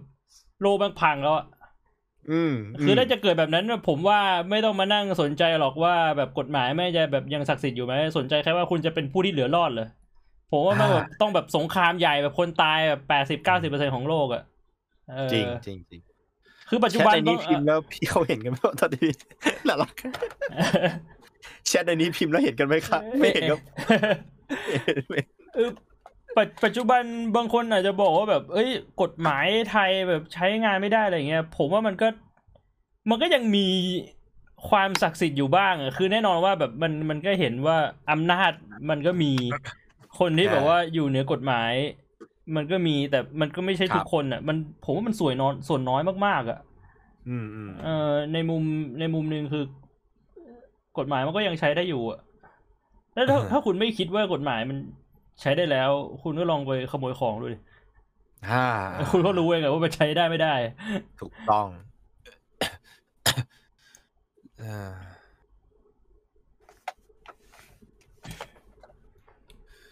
ขออนุญาตนะครับ พี่ๆผมคิดว่าพระก็คือคนพระพุทธเจ้าก็คือคนศาสนาก็คือสิ่งที่กลุ่มคนคิดขึ้น และพระพุทธเจ้าก็ไม่ได้บอกให้เชื่อทุกอย่างด้วยถูกต้องครับ เอ่อแต่ในลักษณะปัจจุบันมันออกแนวแบบบังคับให้ทำตาม ไม่ทำก็แปลกแยกคิดว่าไงครับ ก็เป็นไปตามนั้นครับ เพราะว่าอย่างที่บอกว่าอ่าสิ่งที่คุณแอคพูดนั่นแหละครับ ว่าศาสนาคือสิ่งที่กลุ่มคนคือคิดคิดขึ้นใช่ไหมฮะปัจจัยคือกลุ่มคนมันมีการผลัดเปลี่ยนอำนาจเนี่ยครับมีการผลัดเปลี่ยนอำนาจ มีการผลัดเปลี่ยนยุค มีการผลัดเปลี่ยน คุณเคยเล่นอันนี้ไหมฮะพี่บงเคยเล่นนี่ป่ะพี่ไอ้แบกน่าจะมีนะที่แม่งกระซิบหลังหูแล้วก็ให้คนอีกอย่างพูดต่อไปเรื่อยๆพี่อ่าอ่าอ่ากระเพราหมูผัดโจ๊กอย่างนั้นนะเออแล้วแบบมาทำท่าทำทางอะ อย่างนั้นน่ะนั่นแหละคือสิ่งที่เกิดขึ้นกับทุกอย่างครับไม่ใช่แค่ศาสนาครับ เราพูดอะไรไปแล้วก็แต่วันเนี้ยแล้วเราส่งต่อไปให้คนพันปีข้างหน้า คุณหวังว่าคำพูดมันจะเป็นคำพูดเดิมหรือเปล่า มันก็ไม่มีทางอืมอืมถึงแม้จะจดเอาไว้คนที่อ่านก็สามารถแปลเปลี่ยนเป็นอย่างอื่นได้เขาถึงบอกกันว่า ศาสนาไม่ได้ผิดในตัวของมัน ศาสนาผิดที่คนนำไปใช้แบบไหนมากกว่า ผิดหรือถูกขึ้นอยู่กับคนนำไปใช้ อืม อืม ส่วนน้อยที่อยู่เหนือกฎหมาย แต่ว่าไอ้ส่วนน้อยเนี่ยแม่งทำให้กฎหมายดูไม่ค่อยคูลใช่ฮะ มันก็จริงอืมจริงครับ มันก็ต้องมันก็ต้องเปลี่ยนแปลงนะคือผมไม่ได้จะบอกว่าแบบเฮ้ยแล้วเราจะแบบไม่ทำอะไรไอ้ส่วนน้อยที่ว่าเหรอคืออมต้องแยกแยะก่อนมันก็ควรจะต้องมีการเปลี่ยนแปลงอะนะซึ่งทุกอย่างก็แบบต้องใช้เวลา อืม แล้วก็ต้องใช้แบบว่า ต้องใช้พลังคนเข้าไปอะไม่ใช่แบบให้เวลามันผ่านไปแล้วมันจะเปลี่ยนอย่างเดียว คือเราก็ต้องแบบร่วมกันเปลี่ยนแปลง แต่ผมครับผมแค่จะชี้ให้เห็นว่าเอ้ย คือกฎหมายในไทยมันก็ไม่ใช่ว่าแบบไม่ศักดิ์สิทธิ์แล้วก็ใช้ไม่ได้เลย อืม อืมอืมอืมอืมขอเนี้ยตอบแทนครับ ที่จำเป็นต้องออกมีคนถามแล้วที่จำเป็นต้องมีระบุศาสนาในบัตรประชาชน ก็เพราะว่าบางศาสนามีผลกับชีวิตประจำวันครับ อย่างเช่น ธนาคารสำหรับศาสนาอิสลาม โอ้อืมอันนี้ผมเพิ่งรู้ส่วนตัวเลย ไม่ทราบมาก่อนเลยอืมขอบเพคุณราะราอะชการถ้าถ้าจะไม่ผิดคือศาสนาอิสลามเขาจะมีกฎเรื่องของการเก็บ อะไรนะ interest หรือว่าดอกเบี้ย คือเขาห้ามเก็บดอกเบี้ย ครับครับอ่า ถ้าจะไม่ผิดนะที่พี่เข้าใจอ๋ออ่าดเพอกราะฉะนั้นเบี้ยเฉพาะของศาสนาอย่างเงี้ยพี่โว้วไม่คือและคือเออศาสนาอิสลามคือตามกฎเลยคือห้ามคิดดอกเบี้ยไม่ว่าจะทำอะไรก็ตามเออเพราะฉะนั้นแบบเออธนาคารของศาสนาอิสลามอาจจะแบบว่าทำงานไม่เหมือนกับธนาคารโดยทั่วไปอ่าอืมอืมต้องต้องต้องมีการปรับเปลี่ยนโอ้เพิ่งทราบเพิ่งทราบ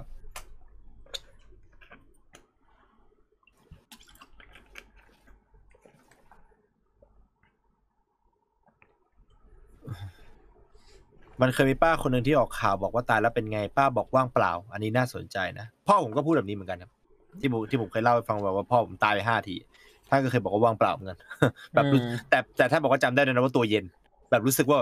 สติมันกำลังจะหมดแล้วคือแบบทำยังไงก็ลืมตามันไม่ได้แล้วอะอืมแบบตามันจะแบบจะแบบปิดแบบออโต้แล้วแบบปีแบบดับอะไรอย่างเงี้ยแล้วก็แบบแห้งหมดเลย รู้รู้ตัวอีกทีก็เหมือนตื่นนะครับเหมือนกับนอนไปแล้วก็ตื่นมาในห้าที อืมก็คือเหมือนหลับแล้วก็จำตื่นมาแล้วก็จำฝันไม่ได้นะ ใช่พี่อ่าตื่นมาคือถ้าคือถ้าเป็นงั้นก็ไม่ตื่นแล้วอย่างนั้นอะอืม บัตรประชาชนพวกพี่เขียนว่านับถือศาสนาอะไรครับ ของผมเขียนศาสนาพุทธฮะอ่าอืมพูดครับมันมันเปลี่ยนได้นะพ่อผมก็เคยถามว่าอยากเปลี่ยนไหมแต่ว่าผมก็ไม่คิดว่าจะเปลี่ยนหรืออะไรนะอืม มันก็มีอยู่ก็เท่ๆดี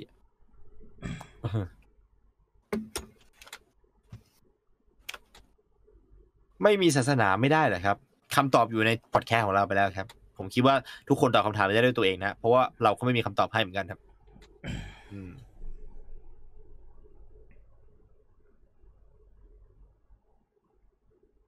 ในความคิดหนูนะคะ ซึ่งเป็นเจนซีคือพระพุทธศาสนาไม่ค่อยน่านับถือเท่าไหร่อืมเพราะว่ามีพระแย่ๆเยอะ อ่า เห็นด้วยครับ อันนี้เห็นด้วยเห็นด้วย ก็ก็ในกรณีที่เราพูดกันว่า ที่ในข้อสุดท้ายว่ามองเรื่องความจำเป็นว่าทำไมต้องมีศาสนาเนี่ยถ้าสมมติอยากให้ศาสนายุคใหม่มันเกิดขึ้นเนี่ยคือยังไงคืออย่างแรกเลยเนี่ย เอ่อนี่นี่นี่นี่เป็นสิ่งที่แบบ concept ตอนนั้นที่เอ่อไอเหมือนกับพระพระไพรวัลย์แกไปเอ่อออกรายการกับพี่หนุ่มกรรชัยอะพี่รายการโหนกระแสอืมพี่น่าจะเคยเห็นอยู่บ้างอะแล้วก็เถียงกับคุณเอ่อศรีสุวรรณอะที่ฟ้องแกอืมว่าทำไมถึงได้มองว่าแบบพระไลฟ์ผิดอะไรอย่างเงี้ยแล้วแกก็ว่าผิดผิดธรรมวินัย พระภัยวันท่านก็บอกว่าไม่ ไม่ไม่ไม่ไม่ได้ผิดนู่นนี่นั่นหรืออะไร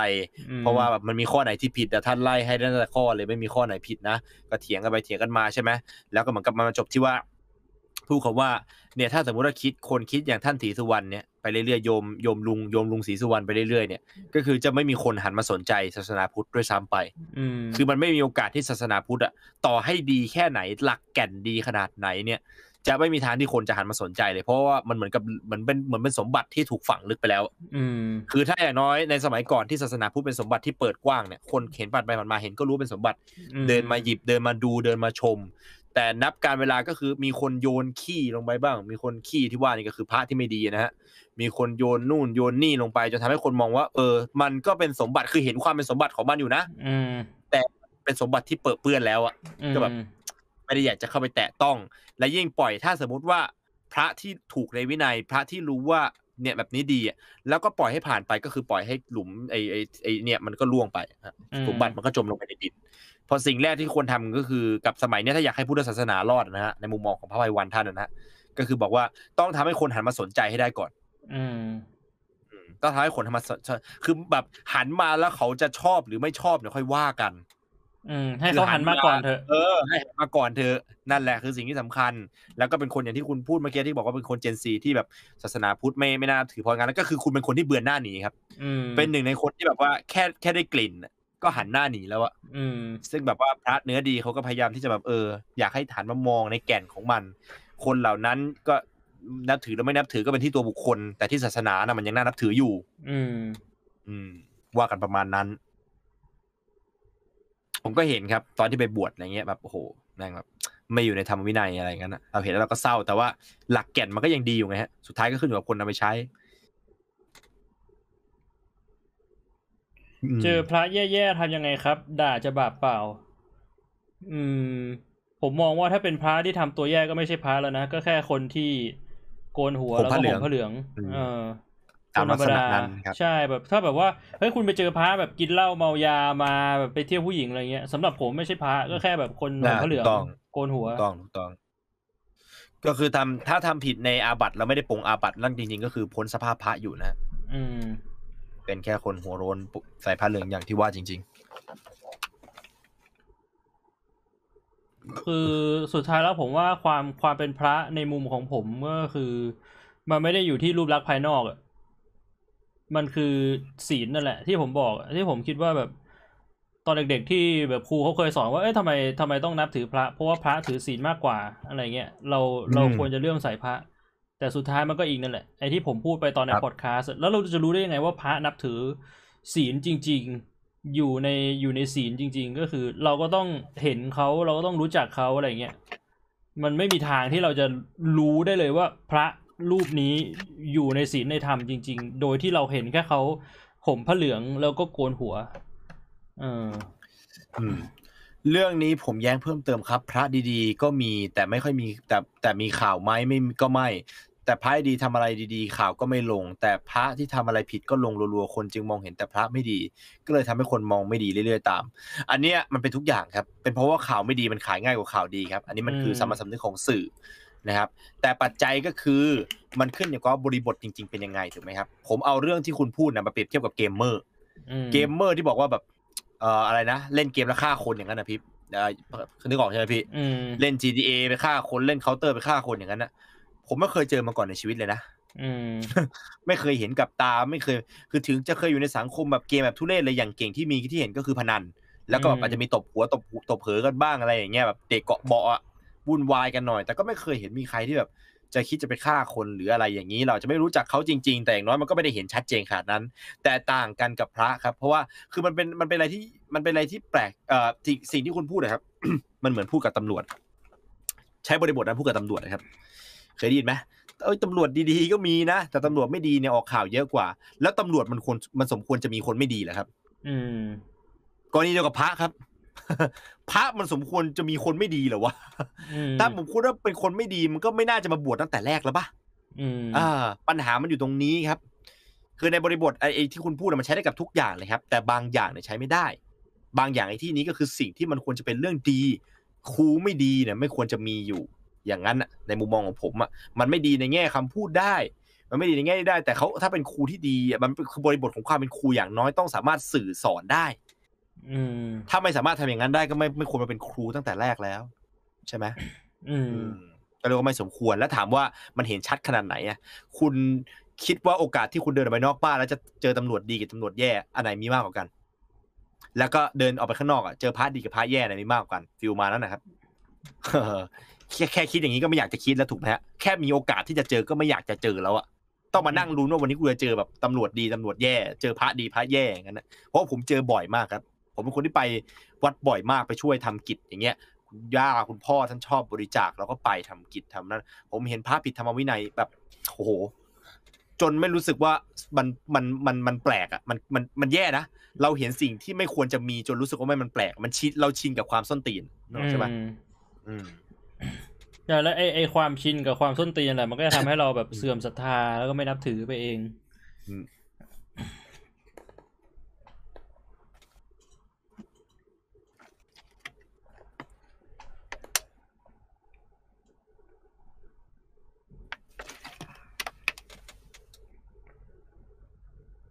อืมไอไอ no god no king only man นี่มันอยู่ในไหนนะ มันอยู่ในเกมดีปะทรอยพี่ดีทรอยพิคัมอ่าฮิวแมนใช่ป่ะ ถ้าผมจะไม่ผิดนะ ผมก็ยังไม่ได้เล่นนะแต่เหมือนกับช่วงนั้นมันประโยคมันดัง ๆ มากเลย แบบพวกเพจเกมเอามาแชร์กัน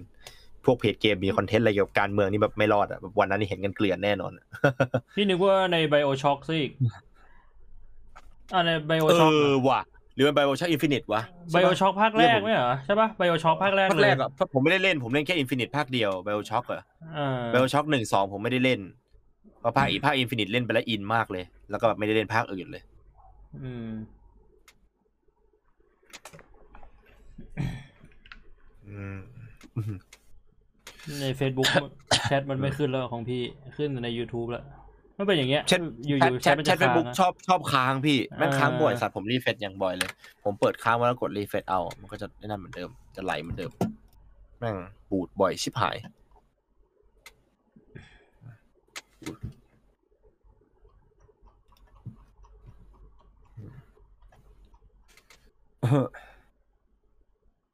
พวกพี่คิดว่านรกมีแยกเซิร์ฟไหมครับ แยกเซิร์ฟนี่คือยังไงครับ ก็เหมือนกับพุทธคริดศาสนาพราหมณ์ฮินดูซิกอ่าเต๋าอาจจะแยกเป็นเป็นบ้างพื้นที่ก็ได้แบบเซิร์ฟประเทศไทยเซิร์ฟสิงคโปร์อะไรอโอ้ย่างงี้ชิตโอ้ชิตจริง ๆ ถ้าแยกเป็นศาสนาเนี่ย มันก็อีกเรื่องหนึ่งนะแต่ถ้าแยกเป็นแบบบริเจียนนี่แบบไอ้นี่เลยนะเฮฮาเลยนะก็คือถ้าสมมติตายในไทยอะไปอยู่ในนรกเหมือนกัน ไม่ว่าจะนับถือศาสนาอะไรอย่างกับลงพาร์ทเอาไปใส่แบบลงแบบเนี่ยเป็นแบบแอเรียไปอะเป็นแอค เอ๋ไหมเดี๋ยวมันไปเถียงต่อกันในนรก เฮ้ยมึงนับถือศาสนาอะไรอะถ้าเป็นแบบนั้นนี่ มันจะทำให้แบบว่าเกิดความเหลื่อมล้ำกันทางชนชั้นปะเฮ้ยทำไมศาสนานี้ลงโทษ อันนี้เบาจังอะอะไรแบบเงี้มยองหันมาหันไม่ได้หันไปด้านขวาแล้วเห็นเลยพี่เออสมมติสมมติเราอยู่อะฟอกเราอยู่ในศาสนาเอศาสนาเอบอกว่าถ้านอกใจเนี่ย ต้องไปโดนแบบนี้เลยนะรุนแรงมากศาสนาบีบอกนอกใจเหรอเอ้ยเป็นแบบ ผิดแบบผิวเผินไปแบบโดนนิดๆหน่อยๆก็พอ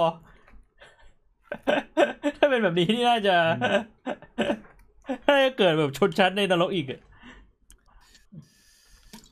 แล้วถ้าคนไม่นับถือศาสนาจะลงนรกไหนล่ะ ก็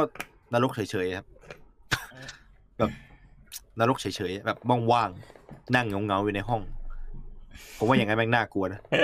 นั่งแบบนั่งอยู่ในห้องเฉยๆแบบไม่มีไม่มีอะไรเลย เป็นบ้า เออ ลงไปในห้องแบบกกปองกกกเปล่าๆสามคูณสามอย่างนั้นอะเอาอยู่อย่างนั้นแบบสักแบบหนึ่งร้อยปีพระใส่กางเกงในไหมครับ อันนี้ไม่รู้จริง ๆ ตอนที่ผมบวชไม่ใส่นะ ตอนที่ผมบวชเป็นเนนไม่ใส่ เขาบอกว่าพระไม่ไม่ใส่กางเกงใน แต่ไม่รู้ว่าอืมปัจจุบันยังไงละ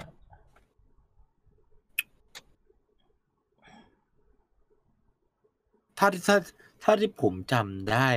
ผมใส่นะ ตอนที่บวชบวชหน้าไฟอะอืเอมอแต่ตอนนั้นบวชหน้าไฟที่ผมถือว่าเป็นเนนถูกป่ะพี่อืมไม่ใช่พระนะของพี่ไปบวชแบบวัดที่แบบเขาค่อนข้างเคร่งพอสมควรนะ ตอนที่พี่ไปบวชบวชอยู่สามเดือนก็ไม่ได้ใส่ อืม อืมอืมแต่จำได้ว่าไปบวชวัดดังอะ ไปบวชวัดของหลวงพ่อจรันอะจำชื่อหลวงพ่อได้หลวงพ่อจรันแต่จำจำชื่อวัดไม่ได้ละ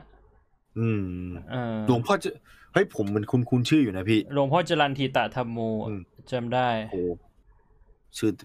ชื่อพวกนี้แบบเท่มากเลย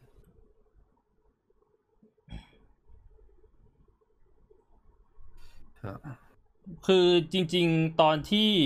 ไปบวชมันอาจจะเป็นส่วนหนึ่งที่ทำให้พี่รู้สึกไม่ค่อยเลื่อมใสในศาสนาพุทธเท่าไหร่แล้วเพราะว่าจากการบวชครั้งนั้นอะ ก็คืออะวัดอัมพวันใช่วัดอัมพวัน คือเขาสอนเขาสอนประมาณว่า คือคือพี่จำได้ว่าวัดนั้นน่ะ หลวงพ่อจรันเนี่ยเขาดังเรื่องการปฏิบัติการเป็นพระนักปฏิบัติอืมเขาจะสอนให้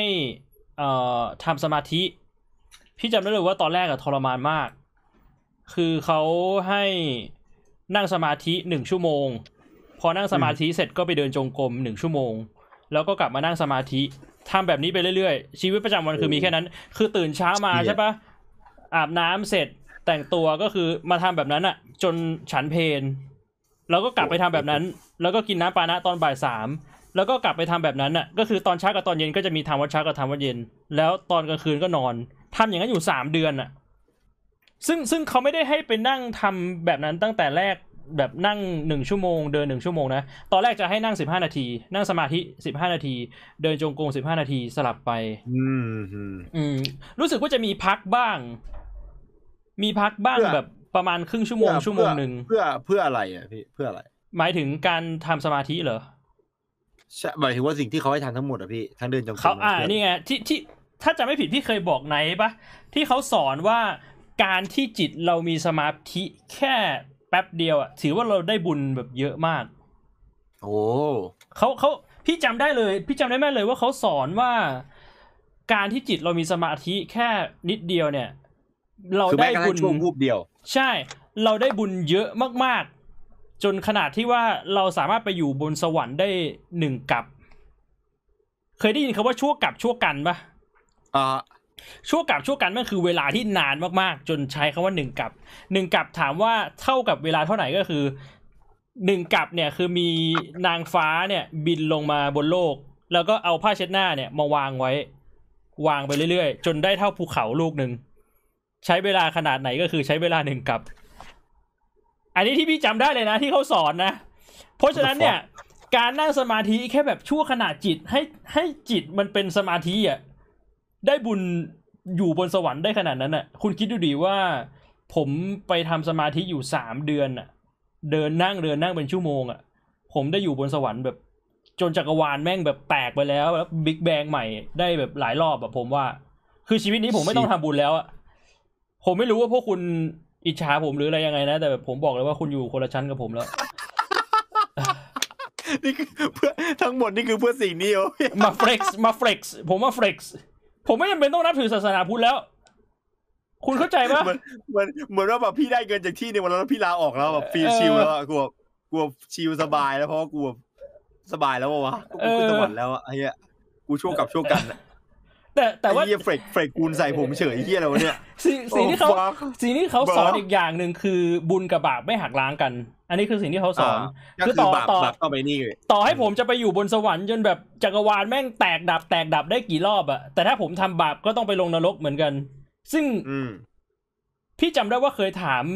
หลวงพี่ว่าอ้าวแล้วลงนรกก่อนหรือขึ้นสวรรค์ก่อน แต่พี่จำไม่ได้ว่าคำตอบคืออะไรผมจำได้ว่าคำตอบคือลงนรกก่อนพี่เหรอเออผมจำได้ผมจำได้ผมเออผมคิดว่านะตอนนั้นผมก็เคยถามคำถามนี้เหมือนกัน แล้วเขาบอกว่าลงนรกก่อนเพื่อชดใช้กรรมให้หมดก่อนแล้วค่อยขึ้นสวรรค์เออ แต่เมื่แต่อหมดคือหมดกรรมมันมันก็เลยทำให้พี่รู้สึกไม่ค่อยเลื่อมใสในศาสนาเท่าไหร่อืมพอพอได้พอได้ไปถึงพาร์ทที่เขาสอนเรื่องบุญเรื่องกรรมอะไอไอตอนที่เขาอืมสอนเรื่องการทำสมาธิอะพี่ชอบนะ อืม แต่แต่ว่าจุดจุดหนึ่งที่ไม่ชอบก็คือเรื่องของบาปบุญเรื่องของการขึ้นสวรรค์หรือลงนรก และอีกจุดหนึ่งคือ มันมีอยู่ช่วงหนึ่งเว้ยว่าเขาถามว่าเวลาเราทำสมาธิเนี่ย เรารู้สึกยังไงบ้าง แล้วพอเราอืมตอบ เขาบอกว่าทำแบบเนี้ยผิด พี่เลยแบบเฮ้ยการทำสมาธิมันมีผิดมีถูกด้วยเหรอพี่ไม่เข้าใจอะ คือคือคือเขาถามว่าไงรู้ปะเขาถามว่า ตอนที่พี่พี่จำได้เลย เวลาหายใจเข้าอะ พุงป่องอะ ให้ให้ให้นึกในใจว่าพองหนอ แล้วพอหายใจออกอะ พุงยุบ ให้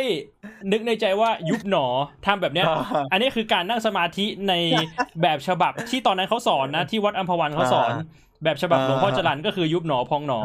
แล้วเขาถามว่าตอนที่ยุบหนอเนี่ยจิตเรารู้สึกไปก่อนว่ายุบหนอ หรือจิตเรารู้สึกว่าพุงมันขยายแล้วเราค่อยพองหนอยุบหนอ แล้วพี่ตอบแล้วมันไม่ตรงกับที่เขาบอกแล้วเขาบอกว่ามันผิด พี่ก็เลยแบบ อ้าวแล้วอย่างนี้จะได้บุญไหมเนี่ยไอหนึ่งกับที่บอกว่าแบบนางฟ้านางสวรรค์เอาแบบผ้าเช็ดหน้าแบบมาวางเนี่ยแบบชีวิตนี้ทำบาปมาเยอะแล้ว ต้องต้องได้บุญบ้างอะทำยังไงให้ถูกบอกมาดิคือแล้วการที่มันรู้สึกที่ท้องก่อนว่าท้องมันป่องแล้วค่อยแบบพองหนอ หรือการรู้สึกในหัวก่อนว่าแบบโอโอเคกูพองหนอ มันเกี่ยวอะไรกับ จิตไม่เป็นสมาธิวะเออแล้วผมก็รู้สึกว่านี่แม่งสแกมแล้วนี่แม่งสแกมแน่ๆมันก็หมดความเลื่อมใสไปแบบโดยปริยายอะอันอันเนี้ยอันเนี้ยผมผมคิดว่าพี่โลน่าจะตอบพี่ได้นะเพราะพี่โลแกสายปฏิบัตินะพี่พี่โลพี่โลแกเป็นผู้สายปฏิบัติสมาธินะแกเคยอธิบายเรื่องนี้ให้ผมฟังอยู่นะว่าเวลานั่งสมาธิอะอย่างไรถึงเรียกว่าถูกอย่างไรถึงเรียกว่าไม่ถูก ถูกในที่นี้ไม่ได้หมายถึงนั่งสมาธิถูกถูกในที่หมายหมายที่นี้หมายถึงว่าจิตเรารู้ว่าถูก เออ เออคือเหมือนกับจิตเรากำหนดได้ว่าคือมีมีรู้ตัวว่าตัวเองอยู่ตรงไหนนะตอนเนี้ยเออจิตของเราเป็นในร่างกายฟิลมานั้นนะพี่อืมแต่แม่งตลกว่ะตลกตรงที่ว่าแบบเนี้ยพี่พี่พี่รู้ว่าช่วงเนี้ยผมออกกำลังกายอะแล้วผมก็แล้วผมก็มี personal code อะเหมือนแม่งผมคิดว่าพาเป็น personal code อย่างนั้นอะ Hello Jeff here วันนี้เราก็จะมาสอนคุณยกดัมเบล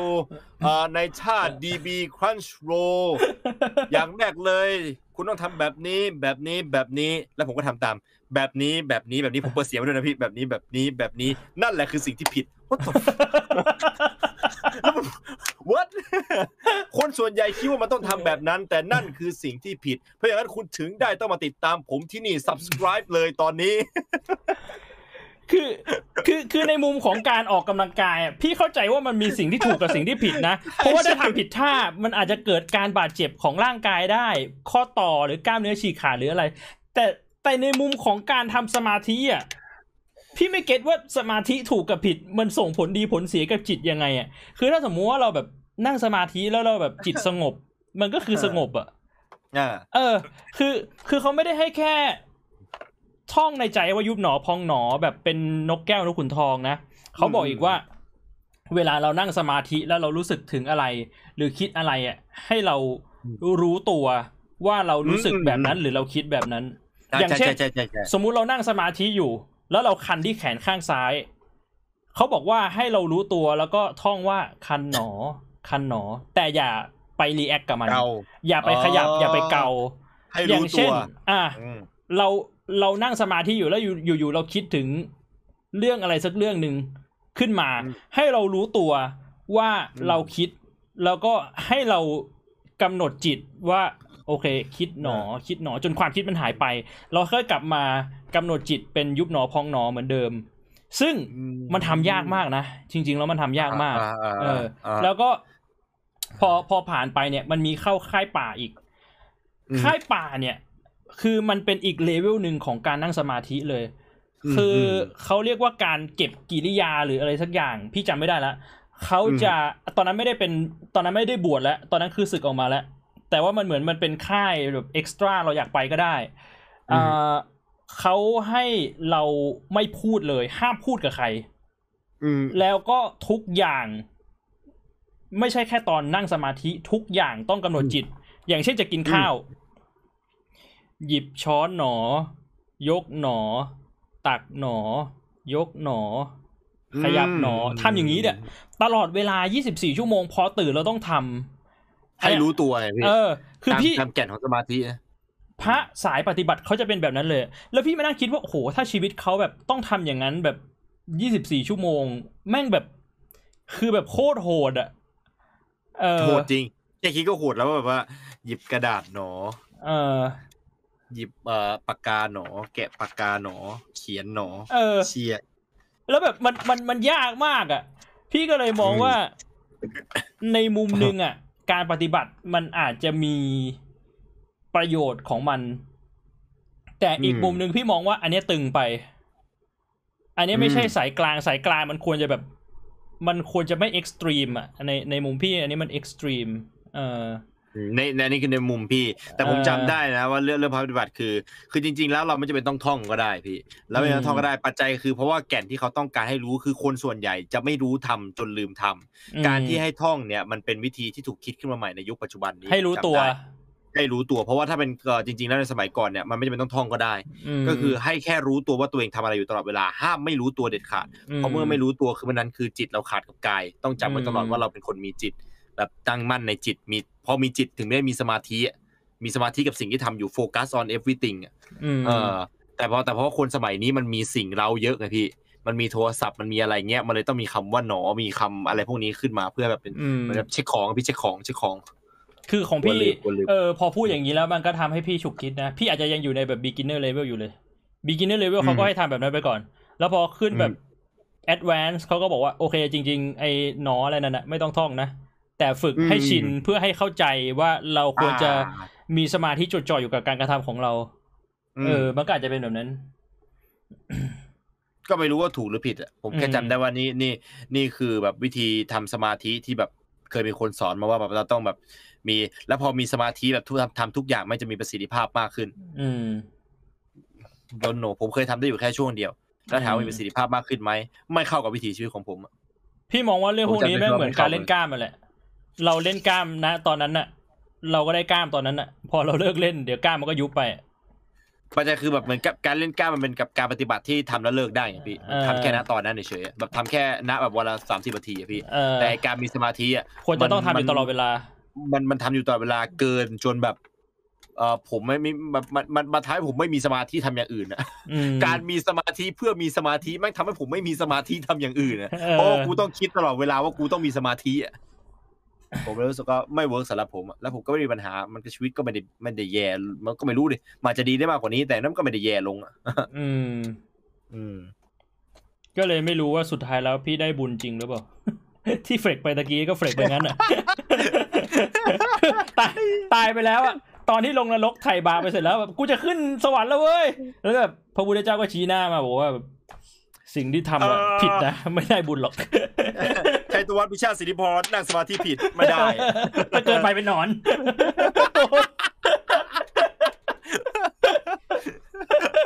ไม่เกิดมาเป็นหนอน เออไออันนี้อันนี้อีกอย่างหนึ่งอะไอันนี้แบบทำทำผิดแล้วจะชาติหน้าเกิดเป็นนู่นเป็นนี่อะพี่พี่ว่ามันดูแบบขัดแย้งกันนะทำผิดแล้วตกนรกยังไงพี่มันชดใช้ความผิดเสร็จแล้วอะทำไมชาติหน้ายังต้องเกิดมาเป็นนู่นเป็นนี่อีกอะ อย่างเช่นแบบบอกว่าทำผิดแล้วตกนรกต้องไปแบบตกกระทะทองแดงห้าร้อยปี แล้วบอกเอ้ยแต่ถ้าทำผิดแบบนี้เกิดชาติหน้าแล้วเป็นเป็นหนอนนะเอ้าแล้วที่กูตกกระทะทองแดงห้าร้อยปีนี่คืออะไรอะก็ให้กูเป็นเป็นหนอนตั้งแต่แรกเลยดิผมผมไม่แน่ใจแต่ผมจำได้ว่าแบบไอไอไอ้ไอเรื่องของนนรกสวรรค์เนี่ย มันเป็นสิ่งที่ถูกกำหนดมาขึ้นในภายหลังป่ะอ๋อเออเหมือนเหมือนอันนี้ผมผมผมผมไม่แน่ใจนะอันนี่ต้องให้แบบผู้ผู้รู้ในพุทธวจนะรู้ในแบบ ไอ้ทำแบบศาสนาพุทธนะฮะแต่ผมเท่าเท่าที่พ่อที่ผมจำไม่ผิดนะคือไอ้อ่าของพวกเนี้ยมันมันมาภายหลัง มันเป็นกุศโลบายอืมทำให้คนกลัวเออทำให้คนกลัวอ๋อมันยังมีเศษบาปเหลืออยู่เหรอเช็ดแม่เหี้ยวะเนี่ยโอเวอร์โซเล็บเหรอแบบเศษวิญญาณเลยสัส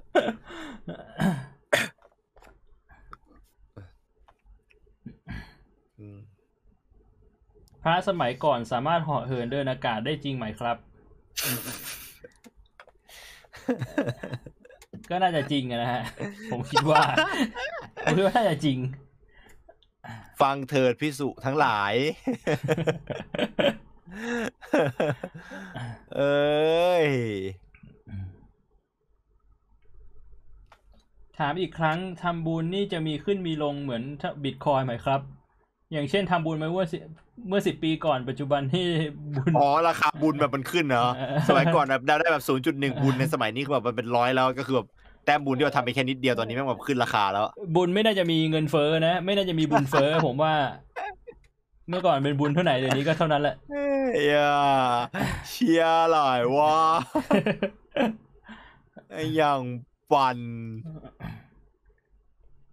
เอียมีบุญบูดปะเนี่ย กี่โมงเนี่ย จะห้าทุ่มแล้ว ฉันจะโทรไปฟ้องพระพุทธเจ้าไอ้เยี่ยมีมนี่นี่ยังปั่นไอ้สัตว์แสดงว่าคุณไม่ได้รู้จักท่านจริงๆ พระพุทธเจ้าไม่มีมือถือ พระพุทธเจ้ายังใช้เพจอยู่เลยเยี่ยเหรอคุณอย่ามาว้พี่คุณอย่ามาหลอกผม คุณหลอกใครก็ได้ คุณหลอกผมไม่ได้หรอกผมสนิทกันไอ้เหี้ยทำบุญมาเยอะใช่ไหมพี่ เออเอาอะไรวะเนี่ยเชี่ยเหรอวะบุญออฟวอลสตรีทไอ้เชี่ยปวดหัวแล้วเด้อปวดหัวแล้วหนึ่งแม่งมีแต่อะไรก็ไม่รู้ เออแต่คนไทยมีอารมณ์ขันนะ ถ้ามีอารมณ์ขันอารมณ์ดี ฟังแล้วชื่นจิตชื่นใจ อืมเออเออผมก็สุดท้ายตายไปก็จบ ตายไปก็ดับก็มืด เหมือนตอนเกิดมามั้งอืมเป็นเช่นนั้นจริง หรือไม่ ไม่มีใครรู้นะเออเดี๋ยวเดี๋ยวตอนตายก็รู้เองอะ เออเดี๋ยวตอนตายเดี๋ยวก็รู้นะครับจะมาคิดก่อนทำไมปวดหัวดีกว่า ใช่ตอนท้ายจะมาคิดทำไมปวดหัวตายมันก็คือตายครับเดี๋ยวก็เราก็ไปนั่นเนี่ยถ้าสมมติว่าตายนรกมีจริงเดี๋ยวก็ได้เจอกันครับในคนในนี้ไม่รอดหรอกไอ้เหี้ยบอกเลยมแต่สามพันกว่าคนเนี่ยไม่เหงาหรอกอยู่ในนรกด้วยกันนะนั่งคุยกันอีกยาวกูบอกแล้วใช่ไหมไอ้สัตว์ว่ามีจริงเนี่ยเดี๋ยวพี่บวกแม่งได้เฟกบุญขึ้นมาแล้วเนี่ยมึงกับกูยังต้องอยู่กันอีกยาวพวกขี้อะเออ ขอประโยคของพระพุทธเจ้าอีกรอบได้ไหมคะเบียวเบียวเด็กติดเบียวเด็กติดกระตัวเราอะอะไม่ไหวนะไม่ไหวนะ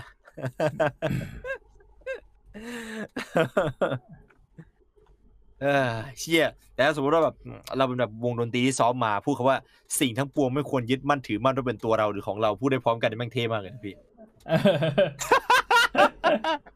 เชี่ยสิ่งทั้งปวงไม่ควรยึดมั่นถือมั่นว่าเป็นเราว่าเป็นตัวเราหรือของเรา ผมหันไปด้านนี้ พี่ก็หันไปด้านนี้ทำเสื้อขายนี่มันโคตรเท่เลยนะพี่จ๋าอืมคิดยังไงกับคนที่ระลึกชาติได้คิดว่าเผลอเจอคิดว่าแบบแยกความฝันกับความจริงไม่ออก นอนแล้วฝันว่าตัวเองเป็นนก ตื่นมาบอกว่าระลึกชาติได้ หลอน เอ้ยทอมถูกกฎหมายแล้วหลอนขึ้นเยอะเลยสิฮะ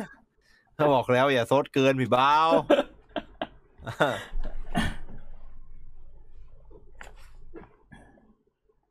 เอ้ยสบายใจแล้วอีกคนละคำถามพี่ จบห้าทุ่มพอดี เออ อืม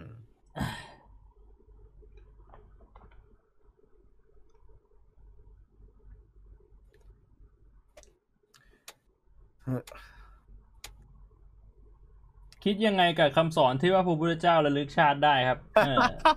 เรื่องแต่งอันนั้นนะฮะคุณรู้จักท่านสอนกระต่ายกระเต่าปะเรื่องแต่งเหมือนกัน ท่านสอนว่าอย่ายึดมั่นถือมั่น นะครับผมสิ่งใด ๆ ก็แล้วแต่ยึดมั่นถือมั่น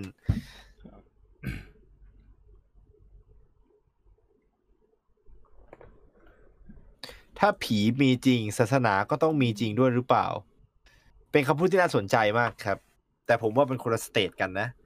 อ่าถ้าถ้าสมมติว่ามันขึ้นอยู่กับว่าคุณมองหลักของผีมาในในหลักไหนครับ ผีอะจะขึ้นอยู่กับศาสนา หรือไม่ขึ้นอยู่กับศาสนาก็ได้ครับ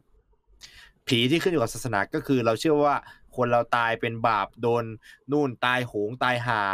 เอ่อแต่แต่จริงนั้นนั่นไม่ใช่ความเชื่อทางศาสนานะนั่นเป็นแค่ความเชื่อเฉยนะไอ้ที่บอกว่าตายโหงแล้วเป็นนู่นนี่นั่นอะไรอย่างเงี้ยอันนี้ไม่ไม่ไม่ไม่ได้ไม่ได้ม่ได้มีอยู่ในคำสอนแต่มันก็จะมีบางคำสอนที่เชื่อว่าเออจิตยึดติดผูกพันใช่ไหมครับ เมื่อจิตยึดติดผูกพันก็ทำให้วิญญาณไปเกิดไม่ได้ เพราะไม่สามารถเดินข้ามผ่านสามไตรภพได้ ต้องมีชีวิตอยู่บนโลกนี้จนกว่าจะหมดสิ่งผูกพัน อ่าตามคำสอนถ้าอย่างนั้นก็ก็อาจจะใช่ครับ ถ้าถ้าอย่างนั้นก็อาจจะอาจจะเป็นไปได้ และก็คิดว่าเออมันก็สมเหตุสมผลนะในสิ่งที่ถ้าสมมติว่าคนจะเห็นก็อาจจะเป็นไปได้ครับ เป็นไปได้ที่ว่าคนนั้นเป็นคนที่ยึดติด แล้วก็ทำให้ยังอยู่ถ้ามองในแง่นี้นะฮะแต่มองในแง่หนึ่งก็ไม่มีความจำเป็นครับ ว่ามันมีหลักที่อธิบายได้อยู่ว่าผีเกิดจากอะไรโดยที่ไม่จำเป็นต้องมีศาสนาครับเอ่อจิตเอ่อเพราะว่าในตัวเรามีมันมีมันมีสิ่งที่เรียกว่า ectoplasm ใช่ไหมฮะเป็นตัวแทนของสิ่งที่เรียกว่าวิญญาณนะครับในแง่ศาสนา ก็คือเมื่อเราตาย ectoplasm เรามันหลุดออกมาครับนั่นนะครับ คือผีเอ่อเขาก็จะอยู่ในที่ที่ใกล้ใกล้ใกล้กับที่ที่เขาตายครับ หรือว่าไปอยู่ในเหมือนเป็นความคิดนะครับ คิดว่าเป็นความคิดที่เป็นควันแล้วกันเขาเขาว่าแบบนั้นนะฮะเออ มันเป็นความคิดที่เป็นควันอะแล้วในในเมื่อสุดท้ายคือมันคิดอะไรอย่างสุดท้ายครับ อย่างเช่นพี่บวงคิดถึงแบบจิ๋มกระป๋องอะมันก็เป็นควันที่ออกมาจากหน้าพี่บวงครับตอนพี่บวงพอตายพี่แล้วตายไปจะกลายเป็นจีบว่าปองเหรอเอออาจจะเป็นควันรูปจิ๋มกระป๋องแล้วก็บินหาจิ๋มกระป๋องครับพี่อ๋อคนก็เลยเห็นวิญญาณพี่แถวร้านแบบเซ็กทอยอะไรอย่างเงี้ยนะ แล้วก็สามารถอธิบายได้ในทั้งแบบเชิงมีศาสนาหรือไม่มีศาสนา แต่ด้วยความที่ผมยังไม่เอ็กเคยซ์เจโตอปลาซึมเนี่ยมันมีจริงแบบพิสูจน์ทางวิทยาศาสตร์แล้วเหรอ ไม่นะพี่ ถ้าจะคือคือคือมันเหมือนกับคือเป็เป็นนทฤแบบษฎีเขาเรียกว่าเขา pseudo ใช่ไหมเขาเรียกว่าใช้อ่าว่า pseudo pseudoscience pseudoscience เออ คือคือคือคือผมก็ผมก็อะตามเรื่องนี้มาสักพักแล้วนะ แต่ก็ยังไม่ได้เห็นว่ามันเป็นสิ่งที่คือมันเหมือนกับมีการทดลองมาเยอะมาก แต่ก็ยังไม่มีอะไร prove ว่าแบบว่าเป็น scientific เพราะว่ามันมันทดลองแล้วไม่เหมือนเดิมไงพี่อ่าคือทดลองบางครั้งได้ผลทดลองบางครั้งไม่ได้ผล ถ้าการทดลองไม่เป็นผลร้อยเปอร์เซ็นต์คือไม่สามารถทำซ้ำได้ เราก็ไม่สามารถจะบอกได้ว่ามันเป็นมันเป็นมันเป็นวิทยาศาสตร์จริงแต่อย่างน้อยก็คือมี record ทางทางวิทยาศาสตร์ว่าได้มีการทำการทดลองและมีการบันทึกเอาไว้อะนะฮะเพ ราะฉะนั้นมันก็เป็นเรื่องที่น่าสนใจ แต่สุดท้ายแล้วใด ๆ ก็คือผมยังไม่เคยประสบพบเจออย่างจริงจัง ก็บอกได้แค่ว่า อย่าไปสนใจเลยครับ อืมอย่าไปสนใจเลย ถ้ามีอยู่จริงผีก็เหมือนคนเนี่ยแหละฮะผีก็คงจะนั่งดูพอดแคสต์อยู่เนี่ยนะครับ ตอนเนี้ยอืมถ้าไม่ผีได้มีต่างจริอะไรงกับพือคน ผีมีจริงเราควรจะต้องเคยเจอแล้ว หมายถึงแบบว่าคนโดยทั่วไปอะเพราะมันคงจะมีอืมเยอะมาก ๆ แต่มันก็จะมีจริงจริงจริงจริงมันก็จะมีแบบว่า คำที่จะมาค้านความคิดเห็นอันนี้ก็คือ คนทั่วไปไม่มีเซนส์ต้องเป็นคนที่มีเซนส์เท่านั้น ถึงจะเคยเห็นผี ก็ว่ากันไปก็ว่ากันไปอืมเพราะฉะนั้นในเรื่องความเชื่ออย่างเงี้ยเอ่อถ้าคุณเชื่อคุณก็เชื่อครับแน่นอนว่าพวกเราไม่ลบหลู่อยู่แล้ว แต่แค่แค่พวกเรายังไม่เชื่อเพราะเรายังไม่เห็น ก็ไม่มีความจำเป็นที่จะต้องเชื่อด้วย แล้วก็ไม่ได้คิดจะสนใจ คือผมสนใจเพราะว่ารู้สึกว่ามันสนุกอะแต่ไม่ได้สนใจว่าแบบเชื่อวันนี้กูจะตื่นมากูจะเจอผีไหมว่าอย่างนั้นไม่ได้เคยคิดแบบนั้นนะเอ่านะครับผม ในลักษณะนั้นก็คิดว่าในวันนี้เอ่อพอดแคสต์ EP 44 ของเราก็คงจะสมบูรณ์แล้วนะพี่นะ ครับผม น่าจะแบบว่าพอได้ได้คำตอบกันไปบ้างแล้วอืมนะฮะไม่มากสำหรัก็บน้อยคำถามที่มีในใจครับก็เป็นเรื่องราวที่สนุกนะดีใจที่ได้พูดเกี่ยวกับศาสนาที44 EP ผ่านมา เพราะเราเคยจะพูดเรื่องศาสนาหลายรอบมากเลยนะพี่ แต่ว่าอ่าเราไม่กล้า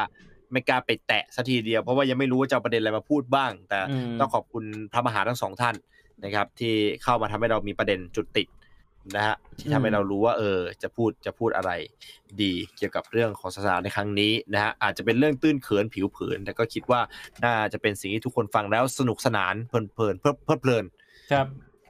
ได้เรียนรู้บ้างไม่เรียนรู้บ้างว่ากันไปตามผิดตามถูกนะ ขอให้ทุกคนไปคิดต่อกันตามสะดวก จนกว่าใช่จะได้เจอกันใน EP 45 กันแล้วกัน ครับผมสำหรับนะครับวันอย่าลืนี้มก็ว่าอ่าอ่าอ่าในในพูดก่อน ต่อให้มีศาสนาเนี่ยนะครับ แล้วคุณก็เป็นคนได้นะฮะอืมไม่ใช่คำว่าคนดีด้วยนะพี่ เป็นคนได้นะฮะอืมคนเราเกิดมาเป็นคนโดยไม่ได้มีศาสนานะครับ เพราะฉะนั้นก็เมนเทนความเป็นคนต่อไปครับครับ โอเคสำหรับวันนี้ก็เพียงเท่านี้แหละนะฮะแล้วลาไปก่อนครับผม สวัสดีครับ สวัสดีครับ